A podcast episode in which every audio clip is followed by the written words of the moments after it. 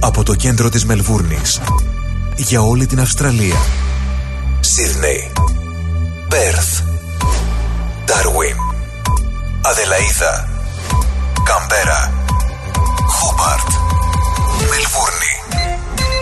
Το πιο ελληνικό ραδιοφωνικό breakfast ξεκινάει τώρα στο Ρυθμός Radio με Στράτο Αταλίδη και Νίκο Σαρή. Καλημέρα, παιδιά. Έλα, καλημέρα, καλημέρα. Καλημέρα, όμορφα αγόρια. The Greek Breakfast Show.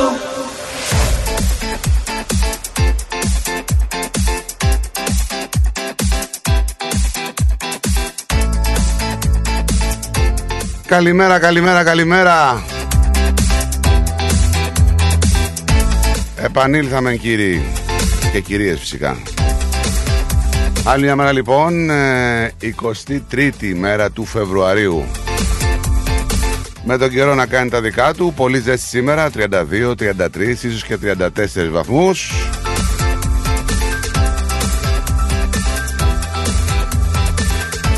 Υψηλές θερμοκρασίες, ανησυχία για πυρκαγιές.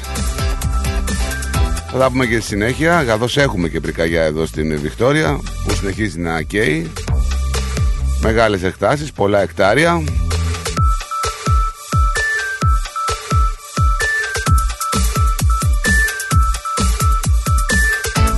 Όπως είπα λοιπόν, 33 με 34 βαθμούς η θερμοκρασία εδώ στη Βικτόρια. 41 με 42 παρακαλώ στην Αδελαίδα. Καλημέρα εκεί. Πραγματικά μας ακούτε πάρα πολύ από εκεί. Προσοχή λοιπόν, ειδικά ηλικιωμένοι. Δεν χρειάζεται και πολλά σούρτα φέρτα. Μπείτε μέσα, ανοίξτε τα κλιματιστικά, κλείστε τα παράθυρα. Καλημέρα στο Brisbane στους 29 βαθμούς με λίγο βροχή, 24 η Καμπέρα, καλημέρα και στο Darwin στους 29, καλημέρα και στο Hobart 29, στο Perth 28 και στο Sydney βροχούλα δείχνει σήμερα, μάλλον με 25 βαθμούς.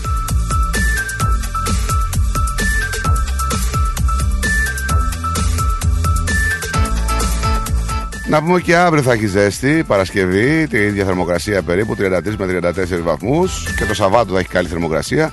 Θα έχουμε πτώση από Κυριακή Δευτέρα 24-23 εκεί. Την Τετάρτη θα φτάσει στους 20. Καλημέρα λοιπόν σε όλους τους Ελληνόψυχους όπου και να βρίσκεστε, σε όποια γωνία του πλανήτη και αν είστε, είτε είστε στη γωνία εδώ του κόσμου, στην Αυστραλία, είτε βρίσκετε στην Αμερική, είτε στην Ευρώπη, είτε στην Ασία. Πολλές πολλές καλημέρες σε όσους ακούτε ρυθμό. Και όχι μόνο φυσικά.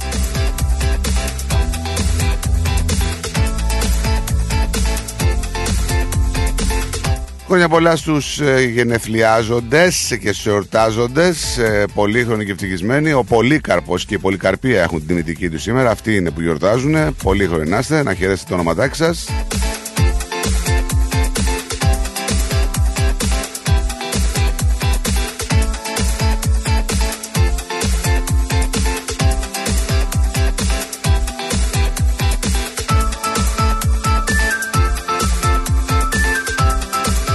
Τώρα σε πέτειους και λοιπές εορτές να σας πω ότι στη Ρωσία και σε άλλες πρώην Σοβιετικές Δημοκρατίες γιορτάζουν την ημέρα των υπερασπιστών της πατρίδας.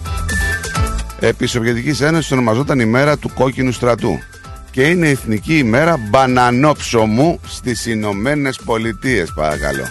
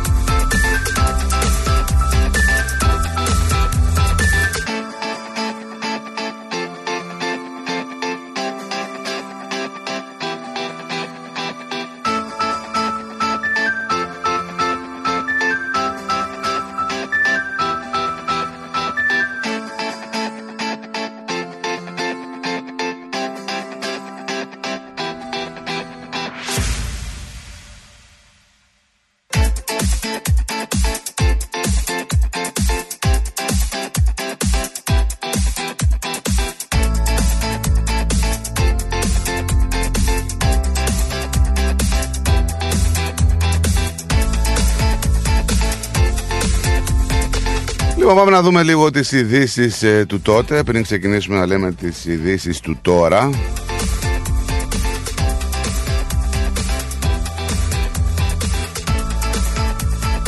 Να ξεκινήσουμε το 1455 όπου ο εφευρέτης της τυπογραφίας Ιωάννης Γουτεμβέργιος τυπώνει το πρώτο του βιβλίο «Τη Βίβλο».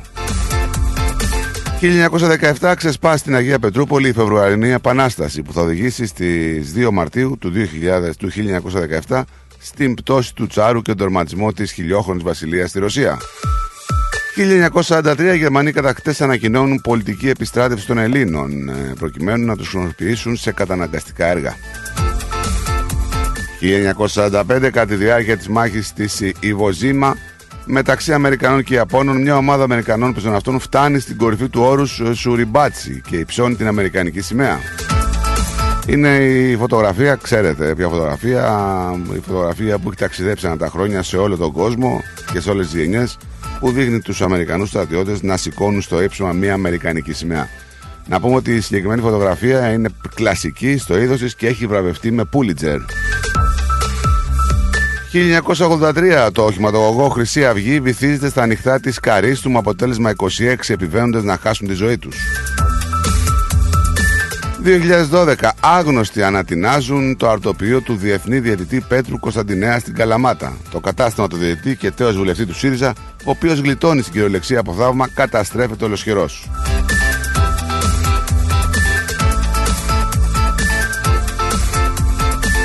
Σαν σήμερα μου ότι έφυγε από τη ζωή ο Σταν Λόρεν. Ε, όσοι δεν τον ξέρετε με αυτό το όνομα, θα τον θυμάστε στο... στις ταινίες Ο Χοντρός και ο Λιχνός. Ήταν ο Λιχνός. Ο Λιγνό, μάλλον.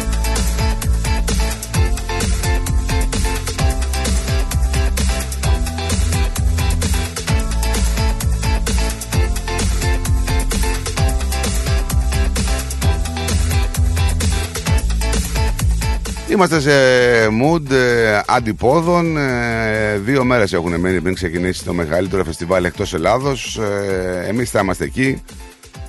Θα θέλαμε να έρθετε να ανταλλάξουμε έτσι.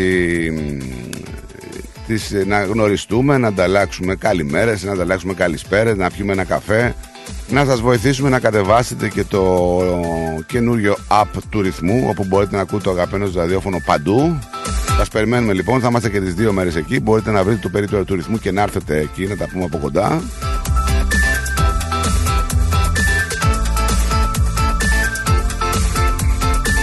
Ήδη έχουν φτάσει οι πρώτες καλημέρες. Καλημέρα σε όλο τον κόσμο. Θα σας πούμε και ονομαστικά μία-μία σιγά-σιγά.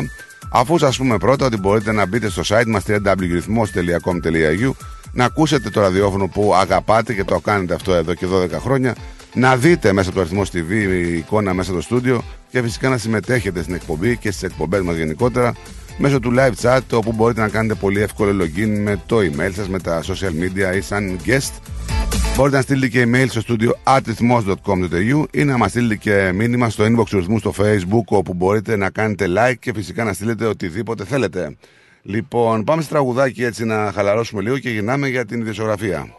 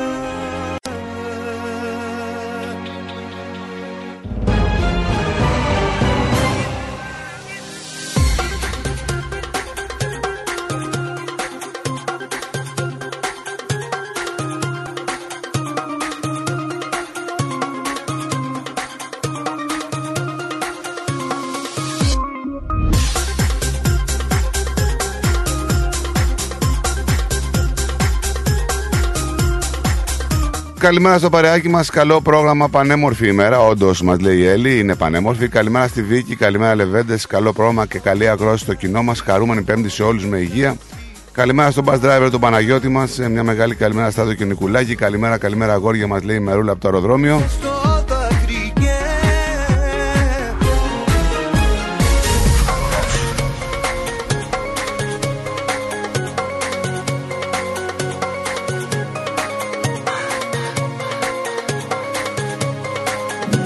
Τι έγινε, Η ανταπόκριση είναι ότι ξεκινάμε για το Grand Prix. τι εννοείς; Κλείσαν τον δρόμο, περνάνε τα μηχανήματα μέσα και εμείς είμαστε παρκαρισμένοι. Δε- δε- δεν κινείται τίποτα; Δεν εκδοτώ ρε φίλε, εντάξει. Ναι, τώρα μπροστά μου, δε, σταματήσανε, κλείσαν τον δρόμο, δεν περπατάει τίποτα, τίποτα, τίποτα. Παρκαρισμένοι. Ωραία. Τίποτα. Θα σου στείλουμε κανένα καφεδάκι, τίποτα, κάνα, καμιά τυροπιτούλα να τη βγάλεις. Ε, κοίταξε, ξέρεις την προτίμησή μου, egg and bacon. ε, Έλα μωρέ τώρα egg and bacon. ε. Κάνα αυτό, κάνα Egg and bacon. ξέρεις, πιο αυστραλοειδή, πιο, πιο αυστραλοειδή πράγματα. Τι έπαθες κάτι, να- να στείλουμε και γιατρό; Έπαθα, έχω, έχω νεύρα Ραφέ, αλλά εντάξει. Ωραία. Μπορείς να κάτσεις εδώ στη γραμμούλα και να κάνουμε μαζί εκπομπή μέχρι να έρθεις. Ναι, να ανάψω και μια φούμα. Αυτό Έτσι, να είναι σου πολύ πει. καλό. Ναι, το έχω κάνει και εγώ. Είναι πολύ ωραίο. Καλημέρα, καλημέρα, καλημέρα σε όλο τον κόσμο. Καλημέρα, Νίκο. Ε, πολύ ωραία.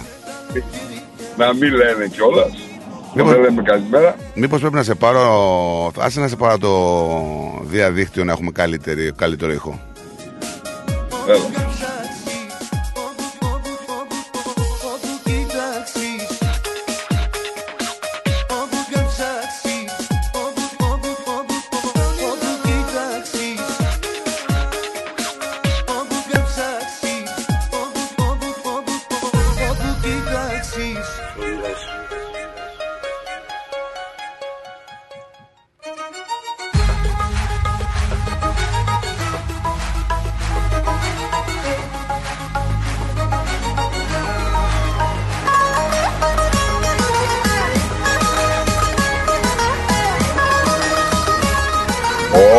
Καμπάνας είσαι. Τώρα μ' ακούς; Καμπάνα. Καμπάνα, είδα σου λέω καλύτερα. Ούτε μικρόφωνο να σου είχα στο αυτοκίνητο. Τώρα σκέφτομαι από εδώ πέρα, για να ξέρει ο κόσμος, σκέφτομαι να περάσω απέναντι, παράνομα βέβαια, Ναι. και να ανέβω πάνω σε Ακίλτα Road και να έρθω από πάνω, μήπως. Καλά και εγώ από πάνω ήρθα, είναι καλύτερα λίγο τα πράγματα, αλλά να σου πω ότι και από εκεί έχει κίνηση. Πες μου τι παγκόσμια μέρα είναι σήμερα. Ε, μπανανόψο μου. Banana bread, banana bread. Ε, Τι μπανάνα, μπανανόψωμο σου λέω, μπανάνα bread και egg bacon. Ρε Νίκο, αλήθεια τώρα, τι έχεις πάθει; ρε banana bread, ρε. Βρε γίνε λίγο, βάλει λίγο ποιότητα να πει. Βρε, άσε τις Να- ποιότητες και κατά μέρος. Θες και ποιότητα. Ε, Αυτή είναι η διαφορά, γι' αυτό Ισάκη. Οπ, όντως, όντως φίλε, όντως. Νομίζω ότι λύγει ο δρόμος. Καλά, εντάξει, θα σου πω πιο κάτω. Μην πιστέψεις πως η αλήθεια είναι ό,τι φαίνεται Κι ότι πια για σένα καρφί άλλο δεν μου καίγεται Η αλήθεια είναι άλλη, η αλήθεια είναι μία Η αλήθεια με καίει, η αλήθεια είναι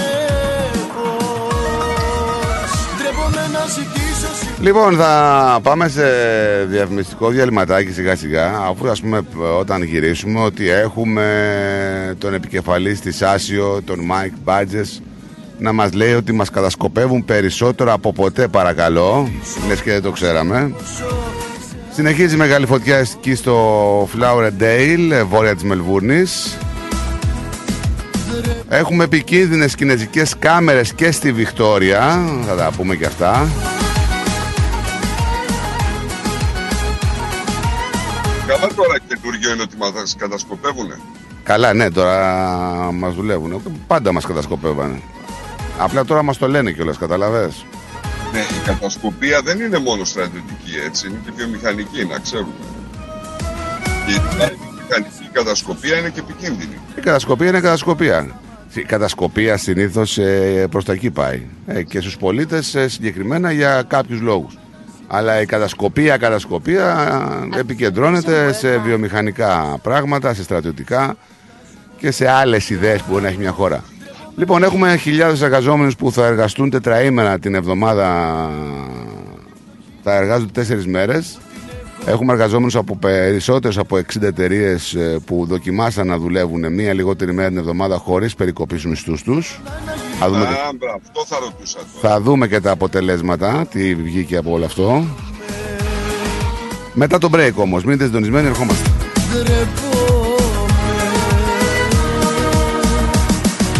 Ντρέπομαι The Greek Breakfast Show. Έλα Μαρία, τι κάνεις, σου έχω νέα. Α, για πες. Η Κατερίνα από δίπλα θα στείλει και αυτή τον Νικολάκη της στο παιδεία Greek School. Να σου πω την αλήθεια, σκέφτομαι και εγώ να στείλω την Ανούλα, αλλά δεν ξέρω και πολλά πράγματα. Θα σου πω εγώ που ξέρω, μιας και τα τρία τελευταία χρόνια στέλνω το Σπύρο εκεί. Έχουν μικρά τμήματα, Έλληνες δασκάλους με διακρίσεις, χρησιμοποιούν ελληνικές εκπαιδευτικές εφαρμογές και virtual reality που τρελαίνονται τα πιτσιρίκια. Κάνουν και εκδρομές συχνά. Α, τι καλά. Και επειδή ξέρω ότι στην Ανούλα σου αρέσουν και οι χοροί, κάνουν και μαθήματα ελληνικών παραδοσιακών χωρών. Καλά, τώρα με έπεισες. Όχι, τώρα θα σε πείσω. Επειδή ακούς ρυθμό, έχεις και 10% έκπτωση. Δεν το πιστεύω. Πού μπορώ να κάνω εγγραφή; Στο 03 90 28 2088 ή online στο pediagreekschool.org.au Παιδεία Greek School Clayton South. Μαθαίνουμε ελληνικά διασκεδάζοντα. Παιδεία Greek School. Οι εγγραφές ξεκίνησαν. Τώρα στο Παιδεία Greek School μαθαίνουμε και μοντέρνο χορό με το θρηλυκό Άλκη Μάναση από το Dance with Alkis. Γιαούρτι, αν θέλεις Κρεμόδες και απολαυστικό. Ρόγαν μόνο Είναι τετρεπτικό. Έχει γεύση ελληνική Έχει για πάλι υφή. Πόσο μ' αρέσει Το γιαούρτι προκάλ Ρυθμός DAB+. Και πάλι μέρη μου να τα εκατοστήσεις. Το πάρτι ήταν τέλειο. Και ο Μπουβές, καλετέλειος, είχε και του πουλιού το γάλα. Μμμ, μμμ. Τα λέμε. Είδες μπάμπι μου μπουφέ; Και σαλάτες και γύρο και σουβλάκια και λουκάνικα και χταποδάκι και γαρίδες και όλα στα κάρβουνα.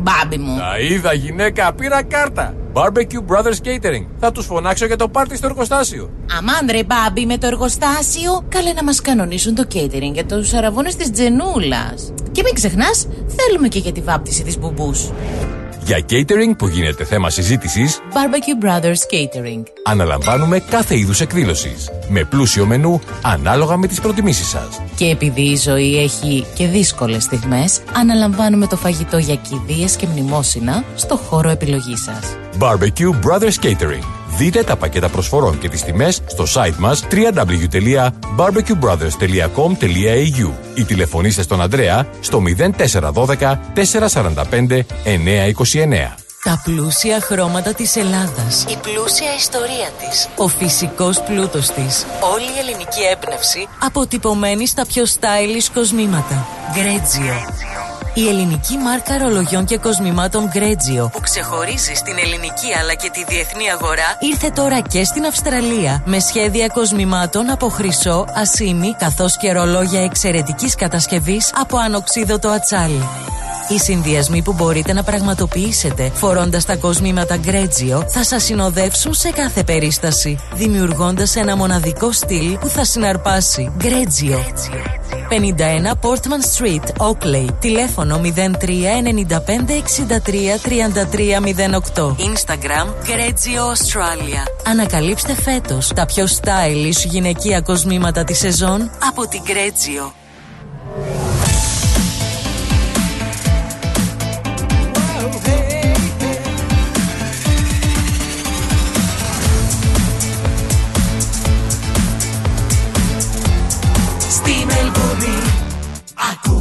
Ρυθμό Το ελληνικό ραδιόφωνο της Μελβούρνης που δεν αλλάζεις. Ρυθμός DAB+.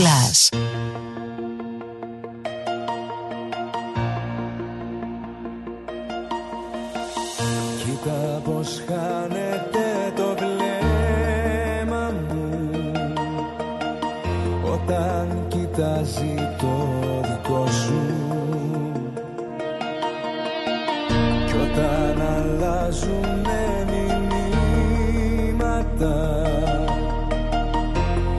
Σκέφτομαι το χαμόγελο σου.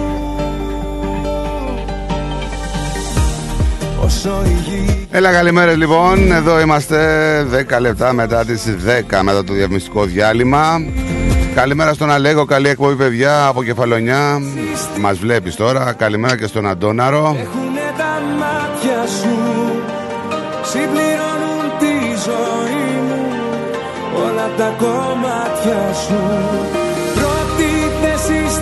καρδιά μου Και το παραδέχομαι. Όσο ο καιρός περνάει Τόσο σε ερωτεύομαι.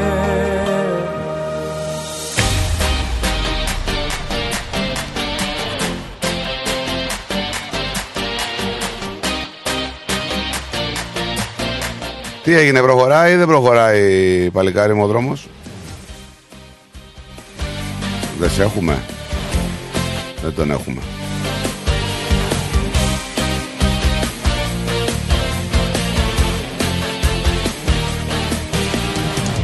Κοίτα απόψε το φεγγάρι μας. Με φως στη θάλασσα. Πάμε σιγά σιγά στα νεάκια μας. Έχουμε τον Ομοσπονδιακό Πρωθυπουργό τον ε, Άνθονη Αλμπανής Από την Εθνική Λέσχη Τύπου στην Καμπέρα να μιλάει στάθηκε κυρίως στην Αμυντική Συμμαχία Όκους ε, στο θέμα της ακρίβειας και στο δημοψήφισμα για τη συνταγματική κατοχήρηση των θαγινών Αυστραλών. Όσο η γη γυρίζει Έλα ρε με ελικόπτερο ήρθες ρε να μας τρελάνεις. Έχω κάνει τόσες παρανομίες Ε; που δεν έχω κάνει όσο καιρό είμαι στην Αυστραλία. Λοιπόν, αρχικά να πούμε ότι ο Πρωθυπουργός είπε ότι η κυβέρνησή του επιδιώκει μεγαλύτερη ασφάλεια σε ό,τι έχει να κάνει με την οικονομία, την εργασία, στην ενέργεια, στους μισθούς, στο εθνικό σύστημα υγείας, ε, στη φροντίδα των ηλικιωμένων, στην Πρωθυπουργός; εκπαίδευση. Ο Αλμπανής. Α. Στο θέμα της φθηνότερης στέγασης και της γενικότερης ακρίβειας ε, ήταν αυτά που έτσι κάποια από τα πράγματα που είπε. Ζητήματα που όπως είπε οι Αυστραλοί περιμένουν πραγματικά ε, από την κυβέρνηση να τα αντιμετωπίσει. Νόμιζα εδώ ο Χάλκινος πρωθυπουργός. Όχι, όχι, δεν το πείσει. Μεγάλο μέρος ομιλίας του αφορούσε την εθνική άμυνα και ειδικά την αμυντική συμφωνία Όκους. Είπε ότι η κυβέρνηση του προσπαθεί να προφυλάξει την ακαιρεότητά της από τις εξωτερικές απειλές. Μισό. πληρώνουν τη ζωή μου Όλα τα κομμάτια σου Πρώτη θέση στην καρδιά μου Και το παραδέχομαι Όσο ο καιρός περνάει Τόσο σε ερωτεύομαι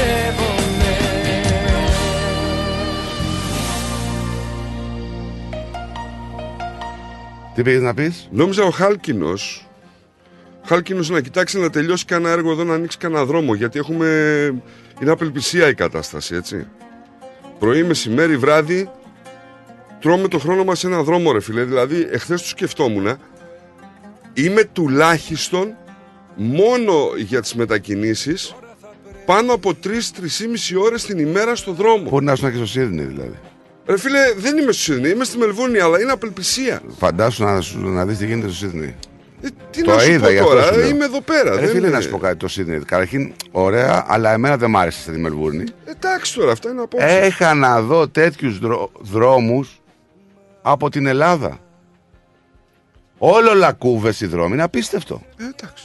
Τι να σου Και πω σε, τώρα. ε, είναι το, το σκηνικό ίδιο ακριβώς, αλλά οι δρόμοι είναι Παναγία μου. ε. Να μπορέσω Παναγία μου. Φυσικά είναι πιο παλιά πόλη από ό,τι καταλαβαίνω το Σίδνεϊ και ίσως είναι για αυτό το λόγο κάπως έτσι. Ε, τώρα αυτό δεν έχει να κάνει πιο παλιά πόλη. ξέρω, πιο δεν παλιά ξέρω. πόλη Έτσι μου του λέγανε- κόσμου είναι έτσι- η Ρώμη. ρε έτσι- φίλε, έτσι- αλλά δεν είναι η Ρώμη. Έτσι μου λέγανε εκεί οι Αυστραλοί. Ναι, ε, νομίζω ότι είναι φτηνή δικαιολογία γιατί Χάλια, χάλια, χάλια. Μικρά δρομάκια καταρχήν, ζιγζάκ όλα, δεν έχει μεγάλη. μονόδρομους έχει από ό,τι Δεν έχει μου έτσι έχουν πει, δεν ξέρω. όπως έχει η Μελβούνι, παιδί μου, μεγάλες οδικές αρτηρίες. Μεγάλες οδικές αρτηρίες. Τρεις και τέσσερις λωρίδες. Δεν γνωρίζω, δεν έχω άποψη. Αλλά γι' αυτό το ότι είναι παλιά πόλη, σου ξαναλέω ότι η παλιά πόλη είναι και η Ρώμη. Αυτό δεν σημαίνει ότι πρέπει να έχει. Οτιδήποτε παλιό δεν είναι ότι δεν το συντηρούμε. Ε, Και η Ρώμη δεν έχει πρόβλημα με την κίνηση και η Αθήνα που είναι παλιές πόλεις. Κοίταξε. Έτσι είναι κατατομενημένε για να μπορεί να. η Ευρώπη από τότε. πάντα είχε πρόβλημα γιατί είναι πιο πυκνοκατοικημένη, πιο. Όχι τώρα που Ξέρεις. μιλάς για παλιές πόλεις, δεν γίνεται να αλλάξει κάτι στην Αθήνα όμω χάρη. Δεν μπορεί να, να ανοιχτεί κάποιος δρόμος παραπάνω. Η Πατησίων δηλαδή δεν μπορεί να ανοιχτεί παραπάνω που φτάνεις. Δεν λέω για την κίνηση, για την ποιότητα λέω. Καλά, η ποιότητα είναι σχετικό τώρα. Το πώς την ε, εκλαμβάνει Είναι κανένας. συντήρηση, δηλαδή είναι εντάξει. θέμα συντήρησης. Λοιπόν, ε, έχουμε έναν 79χρονο άντρα που έχει συλληφθεί. Ανακρίθηκε από την αστυνομία, τον άφησαν φυσικά ελεύθερο για μια φωτιά που συνεχίζηκε και περίπου 750 εκτάρια είχε κάψει μέχρι χθες. Η αστυνομία είπε ότι ο άντρας αφήθηκε ελεύθερος σε αναμονή περαιτέρω ερευνών, καθώς ερευνά το τι προκάλεσε τη φωτιά, η οποία κατέστρεψε υπόστεγα φράχτες και προκάλεσε ζημιέ σε ένα σπίτι. Συνεχίζουν οι πυροσβέστες, πολλά τα πληρώματα τη πυροσβεστικής και αεροσκάφη και ελικόπτερα που βομβαρδίζουν με νερό την περιοχή. Εργάζονται έτσι επιθετικά στη φωτιά. Να πούμε ότι η φωτιά ξεκίνησε στις 3 το μεσημέρι της Τρίτης. Προσπαθούσα να δω εχθές ε, καπνούς και τέτοια, δεν είδα τίποτα. Αλλά αυτό που μου έχει κάνει πολύ μεγάλη εντύπωση και ίσως το ξαναλέω είναι ότι ε, σε μια περιοχή κατεβαίνοντας από το Hillsville ε, που είναι ας πούμε πιο νότια ε, έχει πάρα πολύ άγρια ζωή προς το δρόμο ενδεχομένως να κατεβήκαν από εκεί πέρα δηλαδή να, να σπρώχνονται από τη φωτιά ή οτιδήποτε δεν, δεν το γνωρίζω Αυτά, δεν το, μας το λες όμως. αλλά κάνεις είναι η, μία πρώτη τέτοια. φορά, είναι η πρώτη φορά που το, το βλέπω αυτό. Δηλαδή δεν έχω δει τέτοια ώρα που κατεβαίνω τόσα πολλά Δεν μπορεί να τύχει. καγκουρό ας πούμε και wombat να είναι τόσο κοντά στο ποτάμι ας πούμε στο δρόμο. Ε, ναι μπορεί να είναι τυχαίο αλλά είναι η δεύτερη μέρα που τα βλέπω συνεχόμενα οπότε δεν ξέρω. Να ξαναμετρήσω από το ένα τη ζωή μου. Μα όπου κι αν κοιτάξω τα μάτια σου είναι η φυλακή μου. Να ξαναμετρήσω με ένα βαστάχτο για μένα. Έχουμε την Κουάντας ε, που δημοσίευσε ε, κέρδη εξαμήνου περίπου στο 1,5 δισεκατομμύριο δολάρια αλλά μας προειδοποιεί ότι οι τιμές των εισιτηρίων δεν θα επανέλθουν στις τιμές που ήταν πρώτη της πανδημίας. Θα παραμείνουν περίπου εκεί. Δημοσίευσε λοιπόν τα εξαμηνία αποτελέσματα στη... των κερδών ε, σήμερα το πρωί η Κουάντας όπως σου πανέφερε ένα κέρδος προφόρων περίπου στο 1,5 δισεκατομμύριο δολάρια ε, και ένα νόμιμο κέρδος μετά από τους φόρους στο 1 δισεκατομμύριο δολάρια. Να σου πω το καθαρό χρέος μειώθηκε στα 2,4 εκατομμύρια- δισεκατομμύρια δολάρια και ανακοινώθηκε εξαγορά μεριδίων στην αγορά έως και 500 εκατομμύρια δολάρια. Ναι αλλά κλείνεις και πτήση για 49 δολάρια από την καινούρια Αυτή είναι καινούργια την εταιρεία. Πόνζα. Ναι, ναι, είναι και το λέγαμε και την άλλη φορά. Έτσι, ναι, ε, βλέπω ότι τώρα παίζει στις ειδήσεις. Κλείστε λέει μία πτήση για μόλις 49 δολάρια με τεράστιες εκτόσεις από τη Virgin και από την Bonza. Έτσι. Με χτυπάνε οι σπέρες σου κι όλα μου πάνε καλά Δεν με πονάς ό,τι και Κοίτα, να πούμε, ήταν ένας χώρος που υπέστη τεράστιο οικονομικό πλήγμα Βέβαια, ναι, όλος με ο την τουρισμός, πανδημία. Όλος ο τουρισμός. Είχαν καθυλωθεί τα αεροπλάνα, δεν πέταγε τίποτα, κλειστά σύνορα σε πάρα πολλές χώρες. Εμάς εδώ κλειστές και πολιτείες και σύνορα γενικά. Οπότε τα, καρα- τα αεροπλάνα ήταν καθυλ- καθυλωμένα. Είδαμε και κάποια τι- έτσι ψηλό ατυχηματάκια, όχι σοβαρά με αεροπλάνα το τελευταίο καιρό που είχαν προβλήματα. Αυτά το λέγαμε εμείς ότι ίσως συμβαίνει και θα συμβεί κάτι τέτοιο. Να σου πω ότι από Μελβούρνη για Χόμπαρτ ή Αδελαίδα οι τιμές είναι από 89 μέχρι 99 δολάρια. Έτσι. Είναι πολύ καλές τιμές. Καλές Ναι. Επίσης λέει από Μελβούρνη προς το νησί Χάμιλτον είναι από 139 δολάρια απλής μετάβασης και από Αδελαίδα προς Κένς 159 δολάρια. Ωραία, Ναι, μια ωραία, χαρά. ωραία, ωραία. δεν μ' ακουμπάς Το χρωματάκι λίγο με χαλάει σε αυτό το αεροπλάνο. Το, το κόκκινο άσπρο. Το μόβρε. Έλα, μου έπρεπε να κάνουν κάτι το οποίο είναι διαφορετικό από τα άλλα. Έστω κάναν και τρινόμαυρο. Τι. Και την όμαυρο είναι σκούτ. Κυτρινόμαυρο, κυτρινόμαυρο σου λέω. Ρε, Ναι, παιδί μου, έτσι ωραία, όπως είναι ωραία, το ωραία. Μπόρζα, Ωραία. κυτρινόμαυρο. Και ένα δικέφαλο το έτσι στα πλάγια θα ήταν πάρα πολύ ωραίο. Τώρα τα πούπουλα και τα πουλιά και Πάρα. τις κότες, τι τα θέλεις, Πάρα, μωρέ; πάρα πολύ ωραίο. Τι τις πάρα. θες τις κότες τώρα, αεροπλάνο Πάρα, είναι. Πάρα τι πολύ είναι; ωραίο. Πουλί, πουλί. Το, με- το, Έλα ο τώρα, αετός σε είναι- παρακαλώ. Ποιος αετός, αυτό Ο δεν είναι αετός, αετός. ο αετός, έλεγα. Καταρχήν αυτό δεν είναι αετός. Έτσι. Ποιο; Αυτό Ποιο; είναι, είναι ένα πουλί το Ποιο; οποίο είναι αυτό το δικέφαλο που έχετε εκεί. Είναι το, το πουλί του, το, το, Όχι, ο όχι, αετός όχι, του όχι, Βυζαντίου. όχι. Τώρα Όχι, εσύ όχι, αν όχι, όχι. θέλεις Είναι παρεξήγηση της φύσης Εσύ αυτό. αν θες να υποτιμάς ε, το βυζαντινό δικέφαλο αετό Ποιο είναι Βυζαντινό, δικαίωμά σου. μωρέ, τι αν σχέση θες έχετε να με το υποτιμάς Βυζάντιο; την πρώτη ελληνική σημαία ε, αυτό είναι δικαίωμά σου. Τι σχέση έχετε με το Είναι Βυζάντιο; δικαίωμά σου. Η πρώτη ελληνική σημαία είναι ένα σταυρό Δικαίωμά μπλε σου. άσπρο Η πρώτη ήτανε. ελληνική σημαία είναι η Βυζαντινή. Με το Καλά, δικέφαλο εντάξει, αετό. Τώρα εντάξει. το τι μας λες εσύ Με το νους πες τα σου. πουθενά αλλού. Λοιπόν, εγώ ξέρω ότι η πρώτη ελληνική σημαία ήταν ένα σταυρός μπλε άσπρο. Ε, ό,τι σε συμφέρει. Αυτό. Εσύ ό,τι σε συμφέρει Λοιπόν, ξέρεις. τώρα από εκεί Εσύ είναι ένας ό,τι σε συμφέρει μεταλλαγμένος ξέρεις. Είναι ένα μεταλλαγμένο Ό,τι πουλί σε συμφέρει, με δύο ξέρεις. κεφάλια το οποίο το έχετε πάρει εκεί πέρα και το έχει Αεκάρα κάνει είμαι σύμβολο. χάλια. Ναι, Βλέπω καλά, ένα ετώ με δύο εντάξει. κεφάλια λέει το σύνθημα. Τώρα πιστεύεις ότι οι Βυζαντινοί θα ήταν και πολύ περήφανοι να πούμε άμα είχαν ομάδες σαν Τι να αυτές τις κάνουμε δύο που τώρα, ρε έχουν το φίλε. πουλί, το Τι να κάνουμε, κοτόπουλο. Βυζαντινή Αυτοκρατορία. Ναι, Είπαμε, ναι. η ΑΕΚ είναι θρησκεία. Ναι, ναι. Δεν έχει σχέση Πώς, τώρα. πώς, πώς Με που λέει τον κι ένας. Άρη, με τον Γάβρο, με τον Βάζελο, με τριφύλια, αγελοδοτροφές και τέτοια δεν έχουμε εμείς καμία σχέση με αυτά. Ο άλλος μας μάτιαξε. Ποιος είναι αυτός; Φτύμιος. Άντε, αυτός άστον, αυτός να μας, μας κοροϊδεύει. ρε. Δεν βγαίνει εδώ πέρα να πει μια καλή μέρα. Γιατί καλό παιδί είναι. Ε, Καλό δεν είπα παιδί. εγώ ότι είναι καλό παιδί. Πώς, πώς είναι ο Άρτσι, Ναι, όχι, αυτός είναι πιο καλό. Ο Φτύμιος. Είναι, είναι καλό παιδί. Τι, γιατί Όταν κοιμάται. τον λες όταν- καλό παιδί τώρα. όταν- Τι, όταν κοιμάται. γλύφουμε, Όταν- γλύφουμε, όταν τίποτα. κοιμάται. Όταν κοιμάται. Ε, ναι, ρε Φτύμιο, εδώ μας λέει να πούμε για το πουλί να το βάλουν πάνω σε αεροπλάνο τώρα, το μεταλλαγμένο. Έλεος πια. Κόπο κόμπλε. Δες την άλλη ρε φίλε. Να πάω να τη δώσω μια τον καφέ στο κεφάλι να ησυχάσω να. Μα τόσο ρε, δεν δε στρίβουνε τόσο.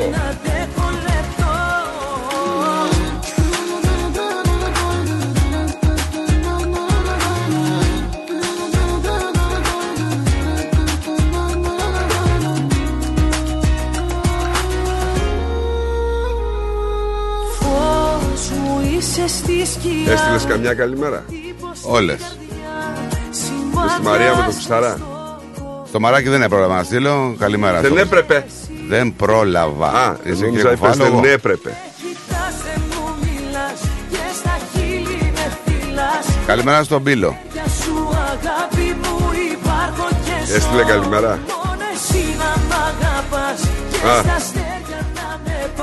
Σου κάνει και παρατήρηση, έτσι.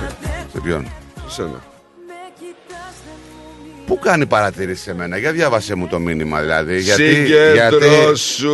Για διάβασε το μήνυμα. Συγκεντρωθείτε, λέει. Έτσι, καλημέρα. μπράβο. Και μάλιστα δεν το λέει. έτσι. Συγκεντρωθείτε. Α, το παραμύθι σε μάθαμε τώρα. Το παραμύθι δεν περνάει. Είσαι Το πολύ ξέρω, το ρε, παραμύθι. δεν περνάει Α, το παραμύθι του, Διαβάζεις ρε, πλέον, μηνύ- ε. δια- Το δικό σου λέω. Διαβάζεις μηνύματα, άλλα λέει το μήνυμα, άλλα λες. Σε μάθανε και ο κόσμος. Με σταματάνε στον δρόμο και μου λένε διάφορα. Πω, πω μου λέει, αυτός δεν σταματάει να μιλάει. Περί- Περίμενα να το κάνω εικόνα αυτό. Προχωράσει στον δρόμο αμέριμνος. Όχι αμέριμνος. Αμέριμνος. Ε, μπορεί να έχω τα δικά μου. Δεν είναι. Ε, αμέριμνος. Ναι, εντάξει. Προχωράς αμέριμνος. Τι στον κάνετε, δρόμο. πολύ ωραία εκπομπή και αυτά. και Όπ, αυτά. σε σταματάει. Ε, Στράτο, ναι. περίμενε. Ε, όχι, δεν το έχουμε σταματάει. Γιατί θα το περίμενε, τι είναι. Να σου πω. Πούλμαν. Τι κάνετε, πολύ ωραία εκπομπή. Δεν τα λέει καλά ο άλλος. αλλά όχι, δεν λένε αυτό. Πο- λένε; πολύ μιλάει, λένε ρε παιδί μου. Ναι, αυτό δεν μπορώ να Ε, το κόψω. Άκου λίγο. Στο μιλόμετρο έχεις βγει 82-18. Άστο. Εγώ; Ναι. Πλάκα είναι. Όχι καθόλου. Δεν βάζεις γλώσσα μέσα σου. Άσε μας. Μας κόβει, κόβει λέει τα τραγούδια, μιλάει πάνω στα τραγούδια. Και άμα δεν τραγούδια, Παιδιά ακούσουμε δεν μετά. Εδώ σταματάει, είναι λέω. εκπομπή δεν- του λόγου. Νάτος, νάτος, να. Εδώ είναι Δεν- εκπομπή. δεν σταματάει. Είναι Δεν σταματάει. εκπομπή Πω. λόγου. Λόγου εκπομπή είναι. Τραγούδια παίζει όλη μέρα. Και όλη νύχτα. Θα, σου- θα, σου- Τραγούδια. θα σου κλείνω το μικρόφωνο τώρα. adios. Να κλείνεται. Ναι. ναι, ρε Μπίλι. Τι είναι Κα- αυτό. καλημέρα και στον Νίκο, τον ε, φίλο τον Ζάρο, που είναι και παραπονιάρης. Γιατί, Ε, παραπονιάρης πολύ. γιατί ρε Νικόλα είσαι παραπονιά. Ο άλλος τι εννοεί πούλμαν γοργόνα; Δεν ξέρω.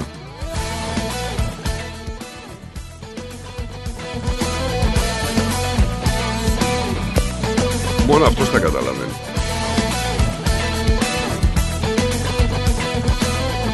Να τον ενημερώσω αυτόνα, πάντως, έτσι, εξήμιση Ναι, με τις μείνανε. κότες. Με τις κότες. Λόγια συναντήσεις Τίποτα δεν έκανες Έχεις και απαιτήσεις Δηλαδή δεν τα έχουμε καλά με την Κίνα. Φοβόμαστε τους Κινέζους, αλλά απ' την άλλη έχουμε πρόβλημα λέει, με τις κάμερες. Τώρα η κυβέρνηση του Ντάνιελ, του Μέγα Ντάνιελ, του Χάλκινου όπως λέμε, διεξάγει έλεγχο όλων των καμερών ασφαλείας που λειτουργούν σε κυβερνητικούς χώρους στην πολιτεία προκειμένου να διαπιστώσει εάν υπάρχουν κάποιες που συνδέονται με κινέζικες κρατικές εταιρείες που πρέπει να αντικατασταθούν. Ανάλυση δεδομένων από τον ιστότοπο παρακολούθησης δείχνει ότι υπάρχουν περισσότερο από 9.000 κάμερες με δυνατότητα σύνδεσης στο διαδίκτυο στη Μητροπολιτική Μελβούνη, πολύ περισσότερες από τις 133 που βρίσκονται στο Τζιλόν και 117 στον Μπάλαρατ. Δηλαδή, τι υπάρχει περίπτωση να μας παρακολουθούν, παρακολουθούν τα κυβερνητικά κτίρια μέσω διαδικτύου από τις κάμερες αυτές; Τι είναι αυτό τώρα; Θα τις αφαιρέσουν, λέει, αυτές τις κάμερες. Επειδή είναι κινέζικης κατασκευής, έτσι, και οι Ναι, κατασκευαστές των καμερών αυτών είναι η μετοχική του σύνδεση, σύνθεση είναι μεγαλύτερη από το κινέζικο κράτος. Κατάλαβες τι λέει το ρεπορτάζ; Το είχα διαβάσει το ρεπορτάζ. Το, το ρεπορτάζ ε, λέει άλλο. Το ρεπορτάζ μιλάει ότι αυτές οι κάμερες, οι κινέζικες, είναι συνδεδεμένες στο διαδίκτυο και υπάρχει περίπτωση σε κάποιες υποδομές άμυνας ή κυβερνητικών κτηρίων που βρίσκονται φοβούνται για την εθνική ασφάλεια. Σου λέει τι μπορεί σου να, άλλανε; μπορεί να... Έλαντε και δεν μιλάμε. Αυτό πρέπει να, αυτές πρέπει να ήταν προ, προ, προ. Δηλαδή, τώρα αυτό αν ήταν στην Ελλάδα δεν θα ήταν σκάνδαλο. Τι σκάνδαλο. Σκάνδαλο. Πες ότι πήρε η Ελλάδα από την Τουρκία κάμερες Ναι, και τις τοποθέτησε σε κυβερνητικά κτίρια. ωραία. τις τοποθέτησε. Περάσαν ένα, δύο, τρία, πέντε χρόνια. Έχουμε μια ένταση μεγάλη. Περνάει ένας, βλέπει Made in Turkey. Α, μαν λέει, τι είναι αυτό. Τάκ, τάκ στο διαδίκτυο βλέπει ότι η κάμερα αυτή όχι μόνο εκπέμπει διαδικτυακά, μπορεί να εκπέμπει, αλλά η εταιρεία, η μετοχική της σύνθεση, η περισσότερη είναι κυβερνητική. Τι ελέγχουν τώρα. Τις κάμερες αυτές. Τις ελέγχουν να δουν αν μπορούν. Εγώ λέω να τις συνδεθούν. ξυλώσουν και να βάλουν Made in USA. Ή Made in Australia αν έχει. Ε, θα μας πούνε τι θα βάλουν. Γιατί τις πήραν όμως. Αυτό είναι το θέμα. Σκάνδαλο σου λέω. Τις πήρανε, τις Σκάνδαλο. πήρανε πριν από τις ε, όταν άρχισαν να είναι τεταμένες σχέσεις ή μετά; Ή πιο παλιά; Πριν, πριν, πιο παλιά. Αυτό σου λέει είναι πιο παλιά. Τότε που ήμασταν φιλαράκια που ερχόντουσαν εδώ και αγοράζαν ένα σπίτι να πούμε, που έκανε 500.000 και δίναν 800 για να το αγοράσουν. Ναι, και πέρανε και τη μόνη παραμονή. το φτύμιο μόλις τον είπαμε να βγει στον αέρα να πούμε Σαβανιζόλ. στρίβει δια του αραβόνος, έτσι. Ακόμα κι αν σβήσει ο ήλιος και χαθούν οι πλανήτες Τότε θα πάρει πρωτάθλημα η ΑΕΚ. Ακόμα κι αν κρύες κι αν Η ΑΕΚ πήρε πρωτάθλημα πριν από... Όταν σβήσει ο ήλιος και Πήρε τραγούδι πρωτάθλημα πριν από πλανήτες. 3-4 χρόνια. Μην αγχώνεσαι. Κοίτα την ομάδα σου που έχει να πάρει μισό αιώνα εκεί. Συνηθισμένοι είμαστε. Ποτέ να μην πάρουμε. Δεν Ε, μας τότε. νοιάζει. Εμείς φαλιάρες θα είμαστε. Εντάξει. Καλά κάνετε. Ορίστε τώρα. Ρε φίλε, δηλαδή ανοίγω να δω ειδήσεις. Και τι γράφει, πρώτη είδηση, στη ροή ειδήσεων. Πέντε tips για μια απολαυστική σεξουαλική εμπειρία. Αμάρε Νίκο. Ε, φίλε! Περιμένεις αυτούς δηλαδή να σου Δηλαδή, πούνε. έλεος πια. Άκου τι διάβασε. Εκεί πήγε το μάτι σου κατευθείαν. Ρε εσύ πρώτη είδηση είναι στη ροή ειδήσεων. Τι site ανοίγετε. Μία και 19 τοποθετημένο και είναι μία και 29. Πρέπει να Δηλαδή, παραδώσω όλες μου τις ελευθερίες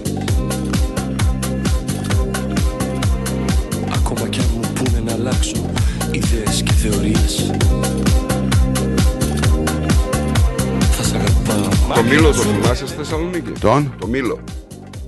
Τον είχες, τον είχες επισκεφτεί. Έχεις ακούσει όμως ότι... Κάτι έχω ακούσει, ναι. Ε, ρε, ε, πάρα πολλές μουσικές και live έχουν γίνει στο Μήλο. Σε πληστηριασμό. Πήγαινε καλά.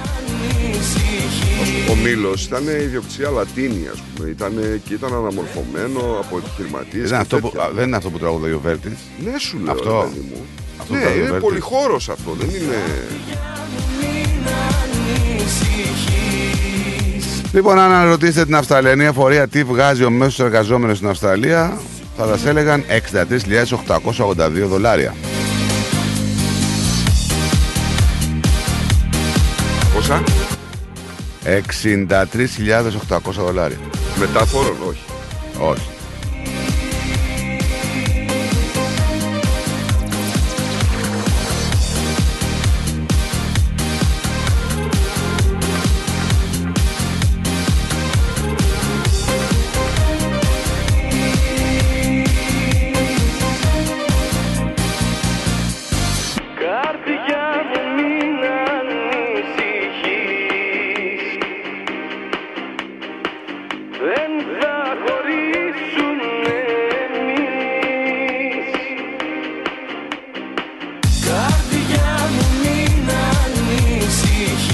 Λοιπόν, προσοχή στις πυρκαγιές σήμερα. Αυξημένος ο κίνδυνος πυρκαγιάς. Ε, γιατί θα έχουμε έτσι ζεστό και θυελώδη καιρό. Φυσάει κιόλας. Ναι, ναι, ναι.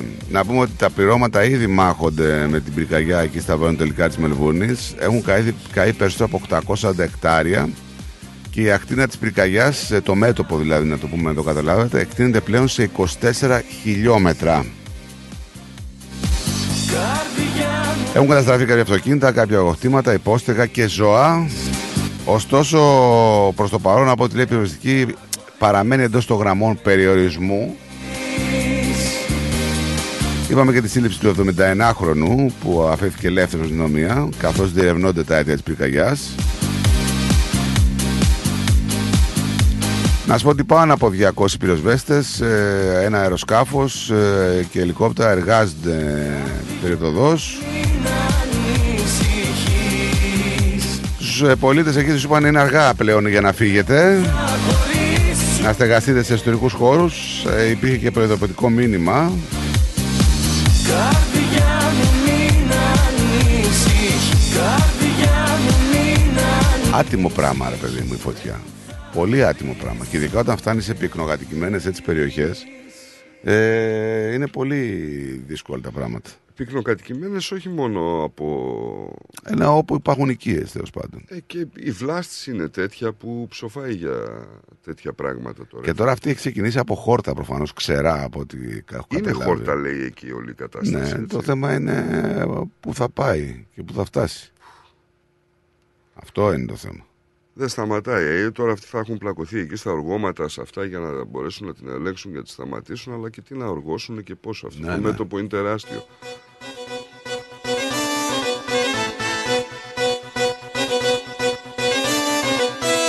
Εσύ νομίζεις ότι οι άνθρωποι κινδυνεύουν άμα μπαίνουν στα ποτάμια ας πούμε και στις θάλασσες από καρχαρίες και οτιδήποτε έτσι; Εντάξει, τα ποτάμια τώρα. Τα ποτάμια κινδυνεύουν από όλα πράγματα. Στη θάλασσα. Όχι, γιατί στο κινδυνεύεις ποτάμι καρχαρία. ήταν ο άλλος. Ε, εντάξει, υποτίθεται. Ο τα- Ζαχαρίας να Ναι, πούμε ναι. που Για πες που δεν να φτάσεις. ένας άνδρας και του σκυλάκι του Βόλτα. Αμάν, πού; Ε, στο βόρεια του Port Douglas, στο βόρειο Queensland. Ε, και έχει και κορκόδουλους. Περπατούσε εκεί σε μια ράμπα που είχαν σκάφη να πούμε. Σταμάτησε το σκυλάκι να πιει νερό, ξέρεις, σε λεκανάκια που έχουν. Και βγαίνει από τη ράμπα ένας κρόκ. Αμάν, το άρπαξε το σκυλί πάει. Όχι, άρπαξε αυτό να. Σώπα, ρε φίλε. Του πήρε μια πολύ καλή μπουκιά Ναι. από το πόδι. Τον έσυρε μες στο νερό. Αμάν. Κατάφερε ο άντρας και βγήκε στη στεριά. Ρε φίλε, φαντάσου πόσο σοκαριστικό είναι να- για τον άνθρωπο μια τέτοια επίθεση. Μόνο ρε φίλε. Σου λέω τώρα να Να δέχεσαι- είσαι δίπλα στο τέτοιο να μου τώρα Και στη να σου- ράβα, χρακ, να σου να πέσει το- σαρπάξει ένα μεζέ Α, από το πω, πόδι. πω, Να σου την πέσει ο κορκόδηλος τώρα και να παλέψει να φύγεις, ε. Πω, πω. Κατάφερε, έφυγε στη στεριά. Ε, μεταφέρθηκε στο Κέρνς για επίγουσα περιθάψη και τώρα βρίσκεται σε σταθερή κατάσταση. Φίλε, τον πήρε ολόκληρη μπουκιά από το πόδι τώρα. Ακάμα προλάβει, το προλάβουν και τους σώσουν το πόδι. Θα καθίσεις όμορφα Τι να του σώσουν, θα λείπει το μισό πόδι. Πω, πω, πω.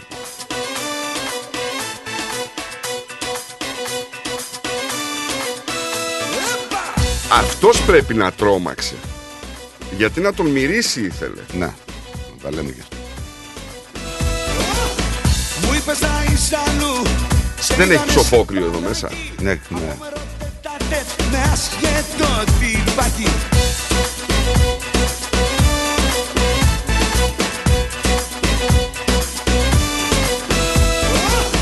Δεν είμαι κακό παιδί Μα όμως εσύ με κάνεις Τα πήρα κανονικά Γεια σου ρε Άρτσι, γεια σου Νικόλα μου με τα καφεδάκια ο Νικόλας. Καλημέρα, καλημέρα. Έστειλε τίποτα καλό, Νικόλας. Μπα.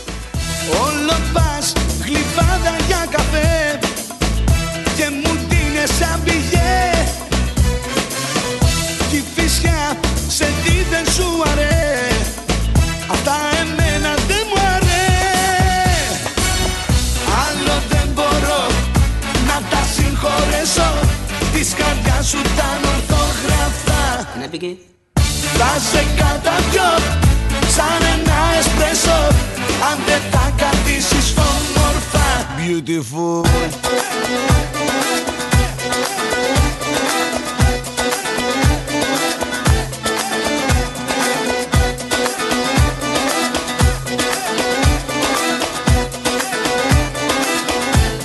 Η Αυστραλία λέει αντιμετωπίζει μια άνευ προηγουμένου απειλή κατασκοπίας από ξένες δυνάμεις. Προειδοποίησε ο επικεφαλής της Υπηρεσίας Πληροφοριών Ασφαλείας, ο Μάικ Μπέτζης, επισημένοντα ότι περισσότεροι από ποτέ πολίτες, μεταξύ των οποίων δικαστές, δημοσιογράφοι και πρώην στρατιωτικοί, έχουν στοχοποιηθεί από πράκτορες.